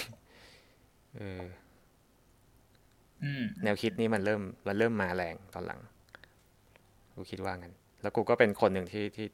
ที่ไปกับกระแสนี้ด้วย ไม่รู้มึงเป็นเปล่าคือพอ พอการเมืองมันอยู่ในบรรยากาศแบบ ทุกคนออกไปชุมนุมอะเนาะทุกคนไปลงถนนก็ ไอความคิดที่ คุณอยากจะขอโทษคุณแสดงมันก็เลยแวบเข้ามาใช่ไหมว่าเออสิ่งที่เราเคยเข้าใจผิด สิ่งที่เขาเคยทำมาอะไรอย่างเงี้ยอืมมันสมควรได้รับใช่คำขอโทษ จากใครสักคนและอะไรอย่างนี้ก็ไม่ใช่กูคนใช่ไหมเดียวด้วย การที่กูกูไปชูป้ายนั้นอะ มันกูไปเช็คในทวิตเตอร์มา คือคน retweet ค่อนข้างเยอะมากๆ แล้วก็โอ้โหคุณเราว่าเป็นหมื่นอะเป็นหลายหมื่นแล้วก็อะคนขอโทษเยอะมากเออแล้ว คนเสื้อแดงก็ดีใจใช่แบบ เขา happy มากๆเลยเขาเขาเหมือนฟินเขาไม่ได้ฟินอะเขาได้กลับมาเป็นคนเว้ยคือแค่มีคนเข้าใจอะมันก็มันก็ดีแล้วเนาะอืมมันไม่จำเป็นต้องแบบอะไรอะเออเขาไม่ใช่ควายแดงต่อไปเว้ยกู กูขอโทษมากที่ที่เคยคิดว่าเขาเป็นควายแดง มันไม่ใช่ควายแดง มันแล้วเขาไม่ควรจะเรียกตัวเองว่าควายแดงด้วย มันมันแย่มากเลยเว้ย แล้วตอนนี้เขาก็ยังภูมิใจว่าเขาเป็นควายแดง ซึ่งกูก็เห็นว่ากูเขาไม่ใช่ควายเขาเป็นคนเว้ยไม่เขาก็เรียกเขาก็เรียกมันเป็นเรื่องขำๆไปแล้วอ๋อมันก็ตกผลึกมาหลายปีแล้วอืมอะไรอย่างนั่นแหละใช่ไมันเศร้านะเว้ยออแบบเป็นสิบสิบปีอะที่ถูกเรียกอย่างนั้นอะมันไม่ใช่เรื่องเล่นอืมแล้วควรจะตระหนักมากขึ้น แล้วก็ไอไอเนชั่นนี้ก็เมื่อวานนั่งดูเทป มันมันก็บอกว่าอะไรนะ แดงอมส้ม แม่งสมควรโดนแบนจริงคนเฮียเลยสีแซดสีแซดแม่งเฮียจริง อันนี้อันนี้เราว่าไอ้ที่เนชั่นพูดอะมันไม่ใช่แค่ความเชื่อนะ มันเป็นการแบบตั้งใจที่จะแบบเล่นงานอะเออมันไม่เหมือนคนที่เป็นกลุ่มที่มึงบอกอะแบบเอ่ออะไรนะ กลุ่มอะไรสักอย่างนะที่เขาไม่ได้คิดเหมือนเรา แต่เนชั่นคือเหมือนปั่นอะไทยภักดีเออเหรอไทยภักดี เนชั่นคือปั่นจริงอะแบบมันจริงมันจงใจปั่นเลยอะแล้วก็เป็นวิธีการเก่าๆที่ ASTV หรือแม้แต่สมัย 6 ตุลาอะไรอย่างนี้ก็ คือมันยังใช้วิธีเดิมๆในสมัยนี้อะทำไม่ได้แล้ว เศร้าเศร้าใจแทนคุณสุทธิชัยหยุ่นเนาะเอออุตสาห์ปั้นเนชั่นมาต้องหลายปีอะแล้วพอ พอโดนซื้อไปจากเจ้าของใหม่ปุ๊บอะเจ้าของใหม่ไปทำซะเละเลยอะ คือเมื่อก่อนเนชั่นก็ไม่เป็นอย่างนี้ไม่ใช่ไหมเป็นล่ะไม่เป็นเออ เนี่ยเพิ่งมาเป็นเมื่อไม่กี่ปีอะทำแบรนด์เขาเสียหมดเลย เขาอุตสาห์ปั้นแบรนด์มาเกือบอืมหลายสิบปีอะเออนั่นแหละ ก็เป็นบทสรุปของการขอโทษนะครับ ครับก็จริง ๆ ก็ยอมรับว่าไอ้ป้ายขอโทษเสื้อแดงเนี่ย ถ้าไปเช็คในทวิตเตอร์อย่างที่คุณบอกนะโอ้โหแบบ คนเออเห็นด้วยคนแชร์กันเยอะมาก แล้วก็นักข่าวอะไรเงี้ยก็คือเอาไปลงอืมข่าวกันค่อนข้างเยอะมากเลย เราคิดว่ามันน่าจะเป็นอีกหนึ่งข้อความในใจอะที่ที่หลายคนเขาอยากจะพูดอะแต่ว่า บางคนก็อาจจะไม่กล้าอาจจะพูยังดไม่ทันหรืคิอดแบบด้วยเออหรืออาจจะไม่ยังอาจจะไม่ทันคิดว่า เออ สิ่งที่เราทำจริง ๆ สิ่งที่สิ่งคนที่แสดงเคยทำหรือว่าความเข้าใจผิดที่เราเคยมีกับเขาเนี่ย มันสมควรได้รับคำขอโทษอะเนาะอืมก็ การไปชูป้ายครั้งนั้นอะเราว่ามันก็มันก็จริง ๆ ก็ช่วยปลดล็อกในใจใครๆหลายคนเหมือนกันนะปลดล็อกปลดล็อกกูด้วยใครหลายคนเหมือนกัปนลดล็อกคนเสื้อแดงปลดล็อกกูเองที่เคยทำไม่ดี แล้วก็ใช่ทุกอย่างอะ มันมันต้องดีขึ้น กูเชื่ออย่างนั้นอ่าเราต้องช่วยกันใช่เว้ยแล้วเรา ใช่เราเราเราสนับสนุนให้ทุกคนแบบออกไปแสดงความคิดเห็นนะ แล้วก็ถ้ามีอะไรที่เข้าใจผิด หรืออะไรก็แล้วแต่ก็ จริง ๆ การออกมาแสดงความคิดเห็นแบบเนี้ยมันก็มันก็เป็นวิธีที่ดีเนาะอืมที่ที่ทำให้เรื่องทุกอย่างมันคลี่คลายไปใช่ในทางที่ดีขึ้นน่ะเออจริงเออไม่ใช่แบบมาด่ากันอะ มันต้องคุยกันละด้วยความเป็นเหตุคือด่าผลกัน ด่ากันก็เรื่องนึงแล้วแบบท่ามากก็เรื่องหนึ่งที่แบบว่า เออ ไม่ไม่กล้ายอมรับอะไรที่แบบตัวเองเคยคิดผิดเข้าใจผิดหรือเข้าใจผิดอะไรไปอย่างเงี้ย มัน การออกมาขอโทษแบบเนี้ยมันมันช่วยให้ทุกอย่างมันดีขึ้นได้ง่าย ๆ เลยอะใช่ แล้วมันก็ simple แล้วมันก็ทรงพลัง ก็ยังจำอยู่ก็เสมออะในในวันนั้นอะเหตุการณ์วันนั้นที่คนเสื้อแดงเขายิ้มแล้วก็ ก็ดูสีหน้าเขาก็ เออเออนี่มันเป็นเรื่องสำคัญในชีวิตของกูเลย ในวันนั้น save save รูปไปดิแล้วก็แบบเก็บ เก็บไว้เออ ก็ขอบคุณพี่หลุมด้วยที่ไปยืนถือป้ายวันนั้นนะครับอืมถ้าไม่มีเมสเซจนี้ในวันนั้นก็ คิดว่า คิดว่าเรื่องราวของคนเสื้อแดงอะ อาจจะไม่ได้รับการพูดถึงอีกเลย ก็ได้โอ้โหคิดว่าเศร้า เออ ใช่ไหมล่ะอืมเพราะว่ามันก็ไม่มีใครอยากจะพูดถึงแล้วโอ้อะโหคือเรื่องมันผ่านมานานด้วยส่วนหนึ่งอืมแล้วก็ คือคนที่เข้าข้างคนเสื้อแดงก็อาจจะไม่ค่อย ไม่ค่อยได้รับได้รับโอกาสอะไรมากเท่าไหร่อะเนาะที่จะออกมาพูดอะไรในสื่ออะไรเงี้ย เพราะว่าคนเสื้อแดงก็คือตกเป็นจำเลยสังคมมาอืมยาวนานมากหลายปีเลยอะไรเงี้ยเออก็ต้องขอบคุณพี่หลุมนะ ที่ไปยืนถือป้ายวันนั้นนะมันน่าจะช่วยให้ใครหลายคนอะกลับมาตั้งคำถามกับสิ่งที่ตัวเองเคยคิดอืมสิ่งที่ตัวเองเคยเชื่อเอาไว้ได้บ้าง อืมเราว่าครับแม้แต่ การไปแบบไปแซะสลิมอย่างเงี้ยก็มันก็แซะได้แต่ในที่สุดแล้วอะเราก็ต้องทำให้เขาเปลี่ยนใจให้ได้ ซึ่งวิธีการเนี่ยไม่ใช่ไปด่าเขาเนาะก็ต้องอืมให้ข้อมูลเยอะๆเหมือนเหมือนกูนี่แหละที่ได้ข้อมูลจากหลาย ๆ แหล่ง มาเป็นเวลานานมากมึงสิบปีปะแต่แต่ไม่แน่นะ อีกห้าปีข้างหน้าคุณอาจจะต้องไปถือป้ายแบบ อะไรครับขอโทษสลิมอะไรเงี้ยเฮ้ยไม่ไม่เคยไม่เคยไปไม่เคยไปด่าสลิมเฮ้ยอย่าพึ่งอย่าพึ่งอีกห้าปีค่อยว่ากันเอ้ยต้องขอโทษใครวะเนี่ยโอ้ยแล้วแล้วพวกเราจะคิดผิดปะวะที่แบบ เนี่ย อันนี้เป็นสิ่งที่เราก็แอบช่างใจเหมือนกันนะเว้ยว่า ไอแนวคิดที่เรามีอยู่ ไอวิธีคิดที่เรามีอยู่เนี้ยเราโดนเชฟมาผิดปะวะอืม ก็สงสัยนะเออ เพราะว่าก็ต้องยอมรับว่าเวลาเราเลือกเสพข้อมูลอะเนาะเราก็เราก็จะมีไบแอสประมาณใช่นี้แน่นอน เพราะมันเป็นความคิดเห็นความคิดเห็นส่วนส่วนตัวอืมเนาะแล้วกลายเป็นว่าพอเราเสพข้อมูลแค่ ด้านเดียวจะว่าอย่างนี้ถูกปะวะเสพข้อมูลไม่รอบด้านอะไรเงี้ย เราก็เราก็มาสตั๊กเจอร์ความคิดทุกอย่างในหัวของเราเองอะซึ่งไม่ได้มีใครมารีเช็คเราว่ามันถูก จริง ๆ หรือเปล่า มันแบบมันครอบคลุมข้อมูลทุกอย่างไหมอืมอะไรอย่างเงี้ยเออมันก็ก็คือเข้าใจก็นะ เพราะว่าเมื่อก่อนจะเรียกว่าเสพสื่อไม่รอบด้านก็ไม่ใช่เมื่อก่อนกูก็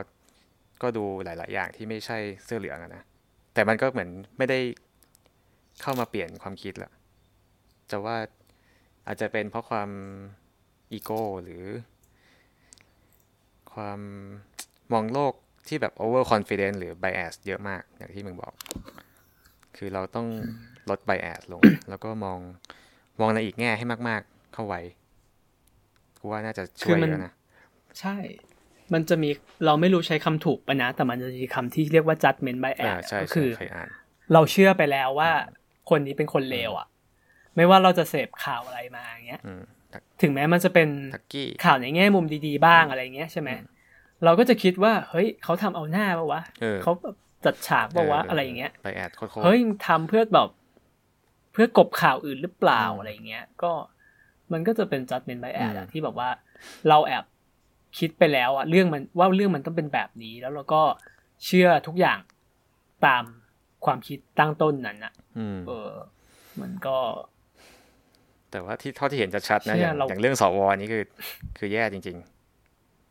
จากแฟกเลยอันนี้มันไม่ได้แบบไวแอดเลยคือคือบางเรื่องอะ โอเคบางมันมีที่บางเรื่องมันที่เป็นความจริงที่เราต้องแก้แน่นอน มันมันดูออกอะ ใคร ๆก็รู้อะ คือคืออย่างเรื่อง เออนั่นแหละเออมันความจริงที่มันต้องแก้ไง ซึ่งเราก็ควรจะทำแต่ว่า เออ ถามว่าอมองอีกด้านเลยคนที่เชียร์สวเพราะอะไรวะเพราะว่าเขาก็อยากให้ รัฐรัฐรัฐบาลนี้อยู่ต่อไปที่เป็นทหาร เพราะเขาอาจจะได้ประโยชน์ เออ ก็เข้าใจได้เขาอาจจะเป็นข้าราชการหรือเขาอาจจะเป็นทหาร ก็เข้าใจได้นะ เออ เราต้องฟังเยอะๆมันก็ เนี่ยมันสุดท้ายมันก็ส่วนมากมันก็จะเป็นเรื่องเกี่ยวกับความเห็นส่วนตัวเนาะที่บอกว่า ฉันเชียร์เพราะ เพราะฉันมีเพราะฉันได้ประโยชน์อะไรสักอย่างจาก สิ่งนั้นจากคนฝั่งนั้นหรือว่าฉันไม่เชียร์เพราะฉันไม่ได้ประโยชน์อะ คืออย่างพูดง่าย ๆก็คือ อย่างประชาชนที่ออกมาแล้วไม่เชียร์รัฐบาลเนี่ย เพราะว่าตัวเองโดนเอาเปรียบใช่ไหมล่ะไม่ใช่ ไม่ใช่เอาเปรียบก็คือ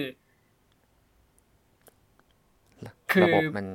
ทำไมเอาเปรียบ ระบบมันกดมันกดคนเอาไว้อะเรารู้สึกว่าประชาชนรู้สึกว่าทนไม่ได้ก็เลยออกมาเพื่อเรียกร้องใช่ไหม แต่ในขณะเดียวกันน่ะ คนที่เขาได้ประโยชน์จากระบบเนี้ย ระบบที่กดคนอื่นไว้แล้วเขาได้ประโยชน์เนี้ยเขาก็ต้องออกมาสนับสนุนใช่ใช่ว่าหมอเลนทองอะไรอย่างเงี้ยเอ้าทำไมอะ จะแก้ทำไมอะไรเงี้ย เออ มันก็ เออ แต่ถ้าถ้าคนที่มันเป็นเรื่องที่ แต่ถ้าคนที่โดนระบบกดแล้วมันยังเชียร์นะก็ก็แปลก เออ ก็มีแหละ ก็มีแบบ ก็จะโดนกดแล้วไม่รู้ตัวอะไรเงี้ยคิดว่าให้เวลาเขา ในการสังเคราะห์ เหมือนเรา เป็นตัวอย่าง แต่เวลามันก็ไม่ได้มีเยอะนะก็นะ จริงๆ อยากพูดเหมือนกันว่าบทสรุปของการต่อต้านการชุมนุมนี้มันจะเป็นยังไงคือกูให้คำตอบนิดนึงได้ไหมสำหรับกูก็ กู กูว่ากูเหมือนยอมแพ้ตอนนี้ กูกูมองว่าชุมนุมไปทุกวันอย่างเงี้ยมัน มันมันช่วยแหละแต่ในระยะยาวนะมันระยะสั้นมันไม่ได้ เขาก็ยังมีอำนาจเหมือนเดิม เขาก็เอาตำรวจมาจับมึงเหมือนเดิม อืจับแล้วปล่อยจับแล้วปล่อย ก็มีกฎหมายอยู่ในมือทำไงเป็นกูกูก็ไม่อยู่ประเทศนี้แล้วกูไปประเทศอื่นดีกว่า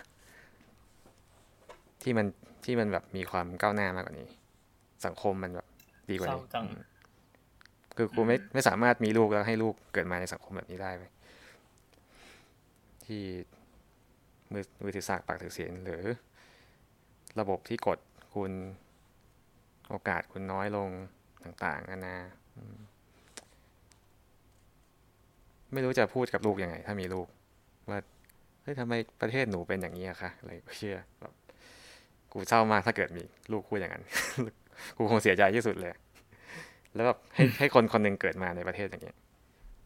คือมันไม่ได้แย่แบบเป็นประเทศแอฟริกาอะไรเงี้ย แต่คือเราควรไปเทียบกับสิ่งที่ควรได้แบบ ประเทศที่พัฒนาแล้ว มากๆกว่านี้ ก็ถ้ามองในแง่ของความจริงเราอะเราอยู่ในระดับกลางๆอยู่ แต่เราอะมีประเทศเรามันมีความสามารถเยอะกว่านี้เว้ยเรารู้ใช่ไหม แต่เราดันดันกักตัวเองให้มันอยู่กลางๆ ก็ไม่รู้เพื่ออะไรทั้งที่มันไปได้ไกลกว่านี้เยอะมากเลย นี่คือปัญหาที่ทำไมคนถึงออกมากัน นี่แหละปัญหา มันไม่ใช่ว่าแบบเราอดอยากอะไรอย่างนี้นะ มันเป็นการที่คนเราโดนกดไม่ให้เติบโตนั่นแหละ ประเด็นหลักตอนนี้ คือมันมันน่าสงสัยเหมือนกันนะเว้ยว่าแบบ คือคน อันนี้ไม่รู้จะ อวยตัวเองเกินไปหรือเปล่าแต่ว่า เราว่าคนไทยหลายคนอะมีความสามารถใช่เยอะเลยแหละเราเห็นแต่ทำไมทำไมระบบแล้วก็สตั๊กเจอร์ทั้งหลายในประเทศอะมันไม่เอื้อให้ให้ไม่เอื้อให้คนได้แบบ ใช้ความสามารถแบบเต็มที่อะระบบส่วนมากมันคือ ระบบมันจะกดคนไว้ให้อยู่ในการควบคุมอะคุณเข้าใจปะนี่แหละ ตอนหน้าเราจะมาคุยกันเรื่องการกดคนใน โรงเรียน โคตรสำคัญเลย ได้ เพราะว่าครั้งหน้านะครับ เราแอบเตรียมกันไว้แล้วว่า เราจะคุยกันเรื่องเกี่ยวกับหลักสูตรเนาะในในหนังสือของกระทรวงศึกษาธิการ และหลักสูตรของโรงเรียนในร้อยจปรด้วยนะครับว่าเขาสอนอะไรกันหรอ เขาถึงออกมากันเป็นแบบนี้อะ เขาสอนอะไรกันทำไมเด็กถึงต่อต้านขนาดนี้ เออ เออ แล้วเด็กตอนนี้มันเรียนอะไรกันอยู่ว่ามันถึงออกมาชูนิ้วสามนิ้ว แล้วก็แบบต่อต้านคุณครูต่อต้านโรงเรียนต่อต้านกระทรวงศึกษาธิการกันทั้งประเทศกันซะแบบเนี้ย เออ ก็น่าสนใจนะว่า สิ่งที่เราเรียนมาเนี่ย กับสิ่งที่เขาเรียนมาเนี่ยมันเหมือนกันปะวะแล้วทำไมเขาถึง เขาถึง ไม่ทนแล้วออกมาแบบนี้อะไรอย่างเงี้ยก็เทปหน้านะครับ เราจะคุยกันเรื่องนี้ ส่วนเทปนี้ก็ขอโทษคนแสดง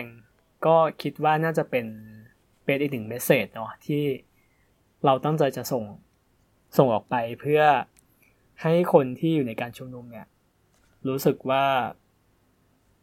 กล้าที่จะออกมาแสดงความคิดเห็นมากขึ้นเนาะ มี message อะไรที่ตัวเองอยากพูดก็เราคิดว่าวิธีง่ายๆ อย่างที่คุณทำมันก็คือถือป้ายหรืออะไรเงี้ย หรือตั้ง status หรือทวิตอะไรเงี้ย มันก็สร้างแฮชแท็กหรืออะไรเงี้ย มันก็เป็นอีกหนึ่งวิธีที่น่าจะทำให้บรรยากาศในการชุมนุมตอนเนี้ย บรรยากาศแห่งความหวังณตอนเนี้ยมันมันมันถูกส่งต่อไปได้เรื่อยๆแล้วเออมีคอมเมนต์จาก คุณจ็อบด้วยนะฮะในใน Facebook เขาบอกว่า ก็อาจจะไม่ต้องไปชุมนุมก็ได้ แต่เราอาจจะทำวิธีอื่นอย่างเช่น คุณจ็อบไหนคณะเรานี่แหละเขาเขาบอกว่าเขาไม่ได้เห็นด้วยกับการไปชุมนุมทั้งหมดเขาเขาบอกว่าเราอาจจะทำอย่างอื่นได้ เช่นเราอาจจะเขียนหนังสือ อันนี้เรายกตัวอย่างนะเราจะเขียนหนังสือแล้วแปลหนังสือต่างประเทศ หรือ educate ให้ความรู้คนก็ได้เหมือนกัน เราไม่ต้องไปออกไป ชุมนุมทุกคนก็ได้ ก็น่าสนใจดีนี่ชวนคุณจ๊อบมาคุยมั้งดิ ชวนแล้วจ๊อบบอกไม่ไม่เอาไม่อิน ไม่ได้ไม่อินจ๊อบบอกเออความรู้ไม่แน่นพออ้าวไว้เดี๋ยวมีคุณจ๊อบมี comment อะไรเดี๋ยวมาจะมาเล่าให้เคเคโอเค วันนี้ก็ คุยกันมานานมากเนาะสามชั่วโมงแล้วสำหรับ topic ขอโทษคนเสื้อแดงก็หวังว่า message นี้นะครับ จะช่วยทำให้หลายคนเริ่มแบบ ตั้งคำถามกับความเชื่อที่เคยมีมาตลอดหรือไม่ก็ย้อนกลับไปอ่านประวัติศาสตร์ หรือว่าศึกษาดูว่าตลอดเกือบสิบปียี่สิบปีที่ผ่านมาเนี่ย การเมืองไทยเรามันเกิดอะไรขึ้นบ้างแล้ว จริง ๆ แล้วเนี่ย ใครกันแน่ที่ ใครกันแน่ที่ ควรจะได้รับคำขอโทษบ้างอะไรอย่างนี้นะไม่รู้จะพูดอะไร เออ นั่นแหละ ครับ ก็ขอบคุณพี่หลุงมากนะครับ ที่มาร่วมไล่ไทม์ไลน์ให้เราฟังในวันนี้ แล้วก็แชร์ message จากใจ แชร์คำขอโทษออกมาในวันนี้นะครับ ขอบคุณพี่หลุงมาก แล้วก็เทปหน้าเราเจอกันกับพี่หลุงเหมือนเดิมนะครับ เกี่ยวกับหัวข้อเรื่องหลักสูตรเนาะการเรียนการสอนในกระทรวงแล้วก็จปรนะครับครับผม ก็เทปนี้ลาไปก่อนนะครับ สวัสดีครับ